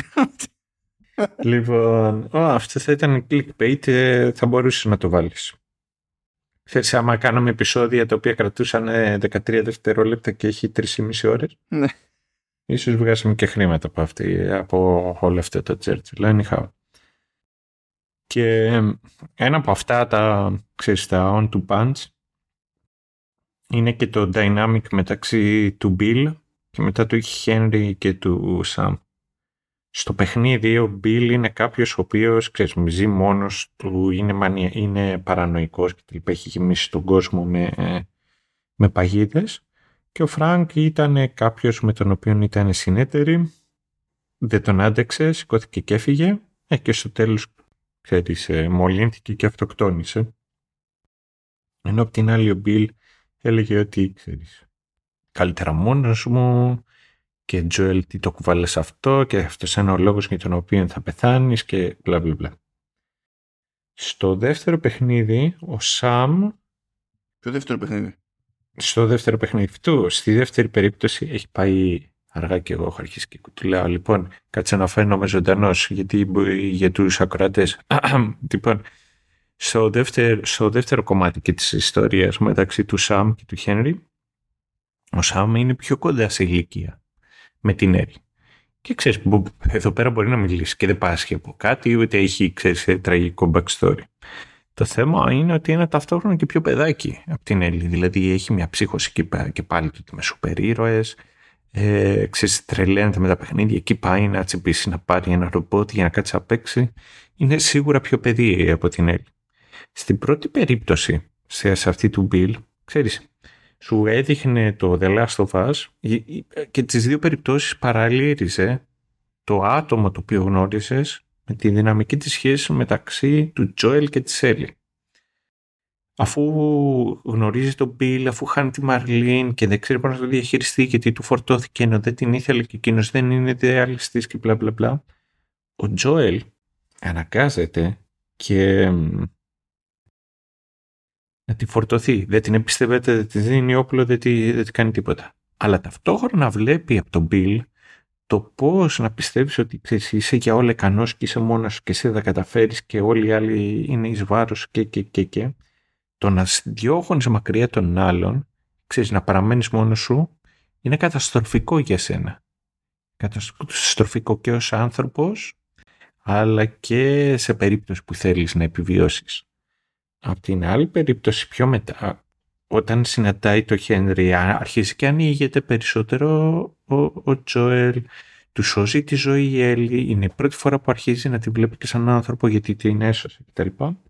Είναι και όλες και στη συγκεκριμένη περίπτωση που ο Χένρι, όντας υπερπροστατευτικός προς τον αδερφό του, το Σαμ, ε, δεν του δίνει τη δυνατότητα να γνωρίζει στους κινδύνους στους οποίους υπάρχει να τον εκθέσει σταδιακά σε, ένα, σε έναν τρόπο να γνωρίζει το τι γίνεται. Και ο Σάμ είναι πιο αφελής. Εντάξει, ο Σάμ είναι και, πιο μικρός και έχει και... Ε, Νομίζω ένα... στο παιχνίδι δεν είχαν μεγάλη διαφορά. Και έχει και ένα, ένα μικρό... Όχι, λέω τώρα εδώ πέρα για τη σειρά, ότι είναι και πιο... Ναι, ναι, ναι. Παιδί μου, ότι έχει και έξτρα μειονέκτημα το ότι... Ακριβώς. Λοιπόν, αυτό και, και σου δείχνει γιατί ξέρεις ότι, ότι αν ο Τζόελ φερθεί με αυτόν τον τρόπο με την Έλλη. Δηλαδή πάει στο άλλο και είναι υπερπροστατευτικός και αυτό είναι επικίνδυνο για τους δύο τους. Και είναι αυτές οι δύο ιστορίες οι οποίες έρχονται με αυτή την αλληλουχία αφού έχει χάσει τη Μαρλίν. Που, αφού έχει χάσει τη, την Τες, όχι τη Μαρλίν. Ναι, την Τες. Λοιπόν, ε, που κάνει τις συγκεκριμένες ιστορίες έτσι όπως γίνεται να έχουν περισσότερο ενδιαφέρον διότι ξέρεις προσεγγίζεις τη, τη δυναμική μεταξύ των δύο πρωταγωνιστών υπό άλλη σκοπιά. Είναι, είναι ε, γενικά πάλι, επειδή έχει κάποια συγκεκριμένα μοτίβα Ε, πάνω σε αυτό βασίζεται και το, η, η, η γενικότερη προσέγγιση φαίνεται να έχει τουλάχιστον σε The Last of Us ο, ο Dragman που πιάνει κάτι που λειτουργεί κάπως για τον οποιοδήποτε λόγο σε απομόνωση και μετά μας δίνει μια εναλλακτική προσέγγιση σε αυτό με έξτρα χαρακτήρες και ε, προφανώς μιλάμε για παραλληλισμό αλλά εκεί έχει και τους χαρακτήρες τους βασικούς να συνειδητοποιούν γιατί όταν είσαι μόνος είναι πιο δύσκολο να συνειδητοποιούν και ότι υπάρχει εναλλακτική προσέγγιση αλλά και να μαθαίνουν κάτι για τους εαυτούς τους παρατηρώντας αυτή την εναλλακτική προσέγγιση. Πάλι στην ουσία όλο βασίζεται πάντα σε, σε κάποια εσωτερική σύγκρουση. Πάντα. Αυτό κάνει με τους χαρακτήρες και αυτό προσπαθεί να πετύχει πάντα και με τους ε, θεατές στη, στην προκειμένη. Που κάπως έτσι είναι, φτάνει και η φάση στο κομμάτι με το κυνήγι του ελαφιού και το μπλέξιμο με τον David, mm. τους ανθρωποφάγους και τα λοιπά. Εκείνο είναι το κομμάτι που προσωπικά με απογοήτευσε. Και δεν, δεν θα πω ότι με απογοήτευσε επειδή είχε... Εντάξει, θα μπορούσε πάλι να έχει δοθεί περισσότερος χρόνος στο κομμάτι το εκπαιδευτικό της Έλλη από τον Τζόελ. Η φάση ήταν λίγο πιο ξεπέτα με τη σκοποβολή. Με το σάκο εκεί πέρα από μακριά που έγραφε asshole. ε, αλλά για μένα εκεί ήταν που λύγησα στο παιχνίδι. Όπου έχει ένα κομμάτι που σου εξηγεί ο Τζόελ ποια είναι η λογική του θυράματος και πώς τη χρησιμοποιείς αυτή εναντίον του. Και παράλληλα μαθαίνεις έτσι και εσύ από την πλευρά του θηρευτή. Και η αναμέτρηση με τον David είναι η ανατροπή αυτής της ιδέας με τον παίκτη στο ρόλο της Έλλη να αναγκάζεται από το design του παιχνιδιού να χρησιμοποιήσει ό,τι καταλαβαίνει για τη λογική του θυράματος που έμαθε πριν. Δεν έχω λύση για το... Δηλαδή πέραν ότι ήθελε λίγο καλύτερο στήσιμο στο πρώτο στάδιο κατ' εμέ στη, στη σειρά αλλά πιστεύω ότι ακόμη και να γινόταν αυτό εδώ έχουμε μια περίπτωση που το video game πολύ απλά κερδίζει. Διότι δεν είναι κάτι που απλά παρατηρείς. Δεν είναι άλλη μια μάχη είναι κάτι που κάνεις και μαθαίνεις και εσύ μαζί. Και όταν έρθει η ώρα να παίξεις εσύ το θύραμα, δεν είναι κάτι που σου τρίβει στη μάπα. Είναι κάτι που λες, όχ, και εκεί είναι το 10. εκεί είναι το 10 και έτσι παπ, κατευθείαν. Ναι, ναι. Αυτό, αυτό είναι ένα θέμα που είχα και δεν...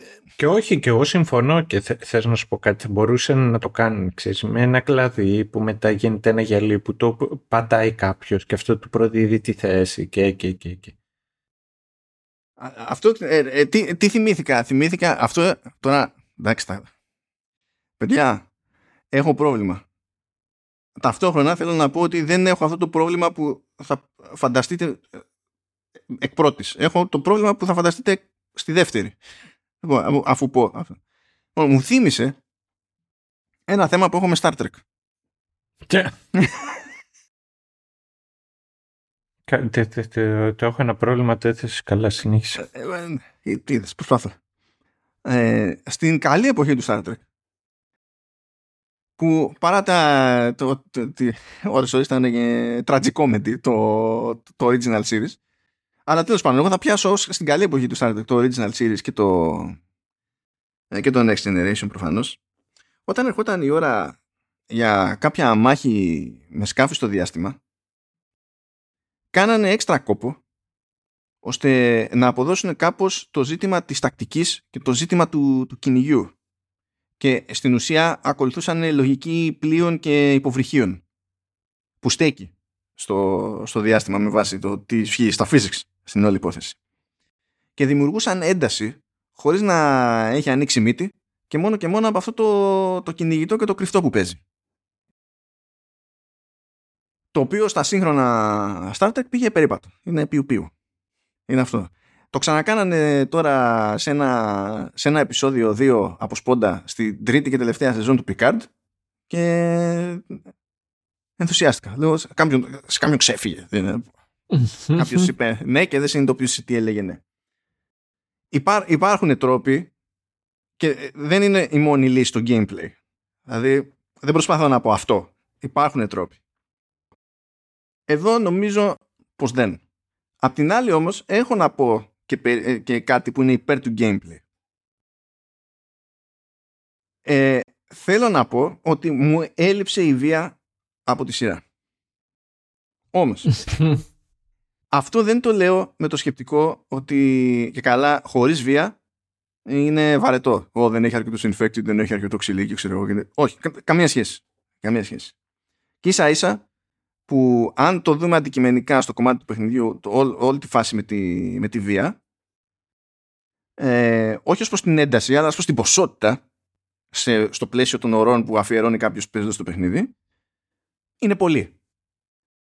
Και είναι τόσο πολύ επειδή ε, πρέπει να είναι, έχει μια διάρκεια το παιχνίδι από χι ώρες και πάνω. Συνήθως αυτή είναι η λογική και δεν γλιτώνει κανένας, ούτε, ούτε ο ποιοτικότερος δεν γλιτώνει από κάτι τέτοιο. Όμως το καλό που είχε η βία εκεί πέρα είναι ότι όταν θα σου έσκαγε τη βινιέτα που εδώ έχει μετατραπεί πολλές φορές σε επεισόδιο η αντίθεση μεταξύ του απάνθρωπου και του γαλήνιου έκανε μπαμ και δούλευε. Ναι, ναι, σύμφωνοι. Εδώ κάπου χάνει αυτό το πράγμα. Το οποίο εντάξει είναι λογικό, γιατί άμα το θέλω να το κάνεις αυτό, προφανώς θέλει και extra budget. Δεν το συζητάμε. Εντάξει, OK, okay, το πιάνω. Πιάνω τα logistics της υπόθεσης. Αλλά στην τελική τα logistics είναι και μέρος του μέσου. Στο, να, το κάνεις, να, να το κάνεις αυτό στο παιχνίδι είναι πιο εύκολο άμα έχεις κάνει την αρχική δουλειά στην παραγωγή. Να, ε, να το χώσεις παραπάνω σε σειρά σημαίνει πάντα ακόμα περισσότερα λεφτά.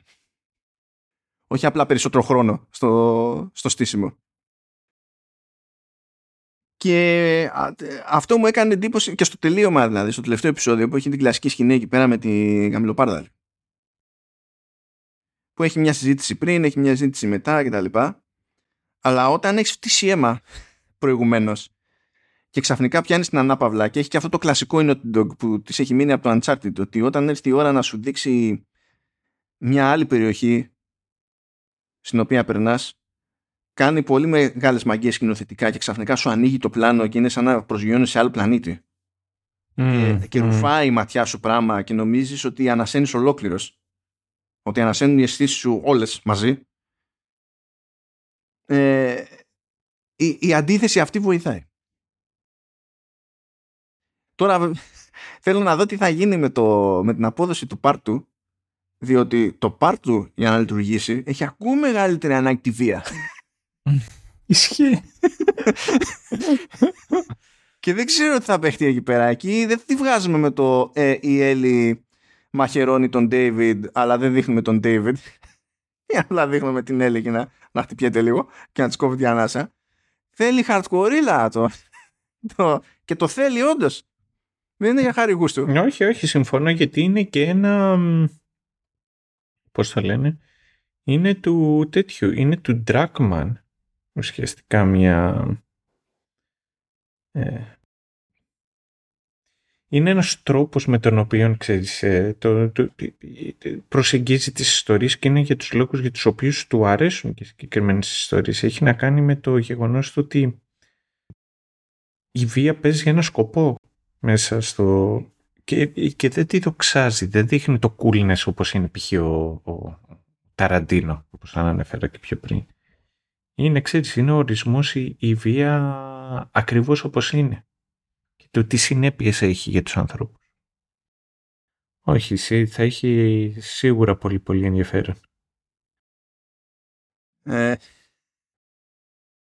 λοιπόν, πέτυχα ένα, αυτό τώρα, ας πέτυχα ένα meme που ήταν ε, χαβάλες προφανώς. Ε, που και καλά λέει ρε παιδί μου ότι ξέρεις θα, θα συνεχιστεί ξέρω εγώ η σειρά του HBO θα έχουμε συνέχεια. Και λέει ότι έγινε και το, το casting λέει της Άμπη και δείχνει το Mountain από το Game of Thrones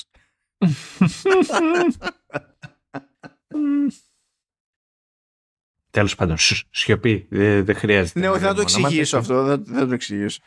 Αλλά. Γιατί δεν ξέρω σε τι φάση είστε.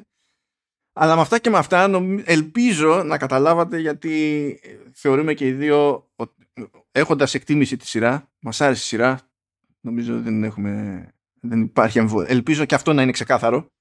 Εκανοποιημένοι είμαστε γενικά. Απλά δεν πιστεύουμε ότι πηγαίνει καρφί στο, στην έννοια, ε, στο επίπεδο σειράρα. Ναι. Δηλαδή είναι πολύ καλή, αλλά, αλλά δεν είναι Better Call Saul, καταλάβατε. Είναι αυτό θα λέμε πάντα είναι το αντεπιχείρημα. σε σύγκριση από άλλα adaptation video games. Έτοιμο. Δεν δε παίζει, δεν υπάρχει περιθώριο σύγκρισης. Και ελπίζουμε να είναι κατανοητό γιατί ε, είπαμε από νωρίς ότι αν για κάποιο λόγο, ρε παιδί μου, ε, ε, δεν υπάρχει δυνατότητα να δειγματίσετε και τις δύο μπάντες και πρέπει να αρκεστείτε σε μία, καλύτερα να επιλέξετε το, το video game. Χωρίς αυτό να είναι ντε και καλά κάποιο είδους... Ε, τέρμα αρνητικό σχόλιο ας για, το, για, τη, για τη σειρά. Λοιπόν, θα μπορούσα να, να, μιλάω για ώρες. Αλλά επειδή δεν θα μπορούσες να μιλάς για ώρες. Ναι, ναι, αλλά αυτό θα μπορούσα να μιλάω για το, κυρίως για το παιχνίδι και το πώς αυτό με, πώς μεταφράζεται το gameplay σε διαφορετικούς τρόπους αφήγησης, ε, σε μικρολεπτομέρειες πάνω στη σειρά το πώς ε, διάλεξα. Ακόμα δεν, έχω πρόβλημα να ξαναφορέσω το tin foil hat μου και να αρχίσω να λέω ξέρεις, όλα αυτά τα, ε, τα all over the place πράγματα. Αλλά νομίζω ότι αρκετά σας κρατήσαμε. Γιατί το λες αυτό; ναι, Γιατί το λέγεστε. Ε, λοιπόν, έτσι, ζήσε, ζήσε λίγο αυτή τη στιγμή. Μείνε λίγο στο παράπονο, γιατί έχω να το μοντάρω εγώ ε, μετά. Ε. Ναι, ανα... ισχύει, ισχύει. Καλά και εγώ πρέπει να καταφέρουν να σου στείλω όλο αυτό. Τι να καταφέρεις να το στείλεις, δεν είναι με φτιάρι. Ναι, είναι με το ίντερνετ του σπιτιού μου, που δεν είναι και το πιο εύκολο. Αλλά τέλος πάντων, αφού φτάσετε ως εδώ, να σας πω funny stuff. Πριν πατήσουμε εδώ πέρα να κάνουμε ηχογράφηση, του λέω τι γράφουμε μεθεπόμενο; γιατί αυτό το οποίο γράφουμε επόμενο το έχω δει. Και μου λέει, μα δεν είπαμε ε, ότι γράφουμε αυτό για επόμενο. Του λέω, ναι, λέω, δεν το είπαμε, αλλά ξέρεις, το αφήσαμε να εννοηθεί. Ναι, αλλά δεν είπαμε ότι θα δούμε αυτό. ξέρεις, τρώω αυτή τη ξενέρα γιατί λέω, ρε γάμο, τώρα κάθισα και δεν έχω και άπειρο χρόνο να βλέπω σειρές και κάθισα και έφαγα τόσο χρόνο να κάτσω να δω μια σειρά. Το σκέφτομαι λιγάκι και ε, εντάξει, μωρέ, εντάξει, μπαρούφα ήταν ούτως ή άλλως, ας δούμε κάτι άλλο. Εγώ σου έδωσα το περιθώριο. Δεν, θέλω να σε ζωήσω. Άμα θες να το όχι, όχι. Το.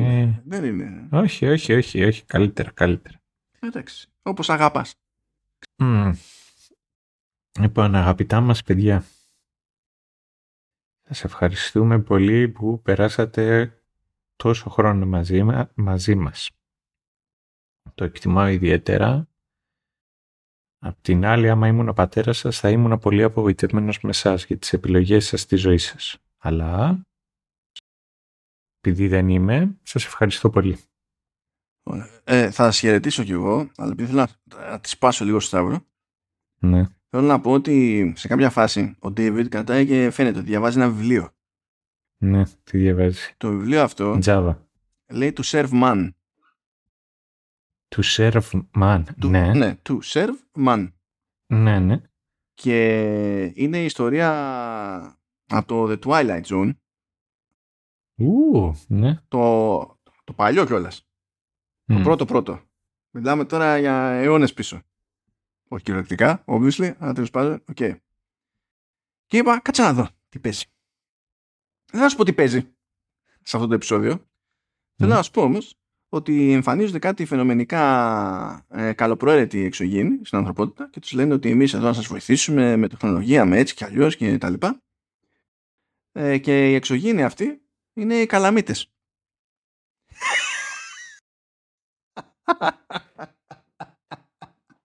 Ενθουσιάστηκε. Κάνα μίτς ρε, κάνα μίτς. Τι κάνα μίτς; Συγγνώμη, συγγνώμη, συγγνώμη. Κάνε εσύ ότι είναι καλαμίτες, ρε φίλε. Και ναι, δεν είναι ναι. καλαμίτε. Κάνε καλαμίτες, δεν πειράζει. Ε, εντάξει. Okay. Εντάξει, ναι. Το... Να σου πω κάτι; Προς στιγμή ένιωσα σαν το. Προς στιγμή άκουσα το όνομα εκεί και ένιωσα το Πέδρο Πασχάλ. Εκεί αφού έχει βγει από τα Starbucks. Και μετά είδα ότι δεν είναι one-to-one το όνομα και λέω εντάξει, λέω. Είμαι πάλι σαν το Πέδρο Πασκάλ μετά τη ταμπλέτα. Πιστεύω ότι κάνανε νη το Λάμδα για να μην παρεξηγηθούν οι original. Άρε, να είναι καλά ρε τα παιδιά. Αυτά λοιπόν. περαστικά. Ναι, να είστε καλά και τα λέμε. Θα τα πούμε κλασικά βάση προγράμματος. Τσάου σας.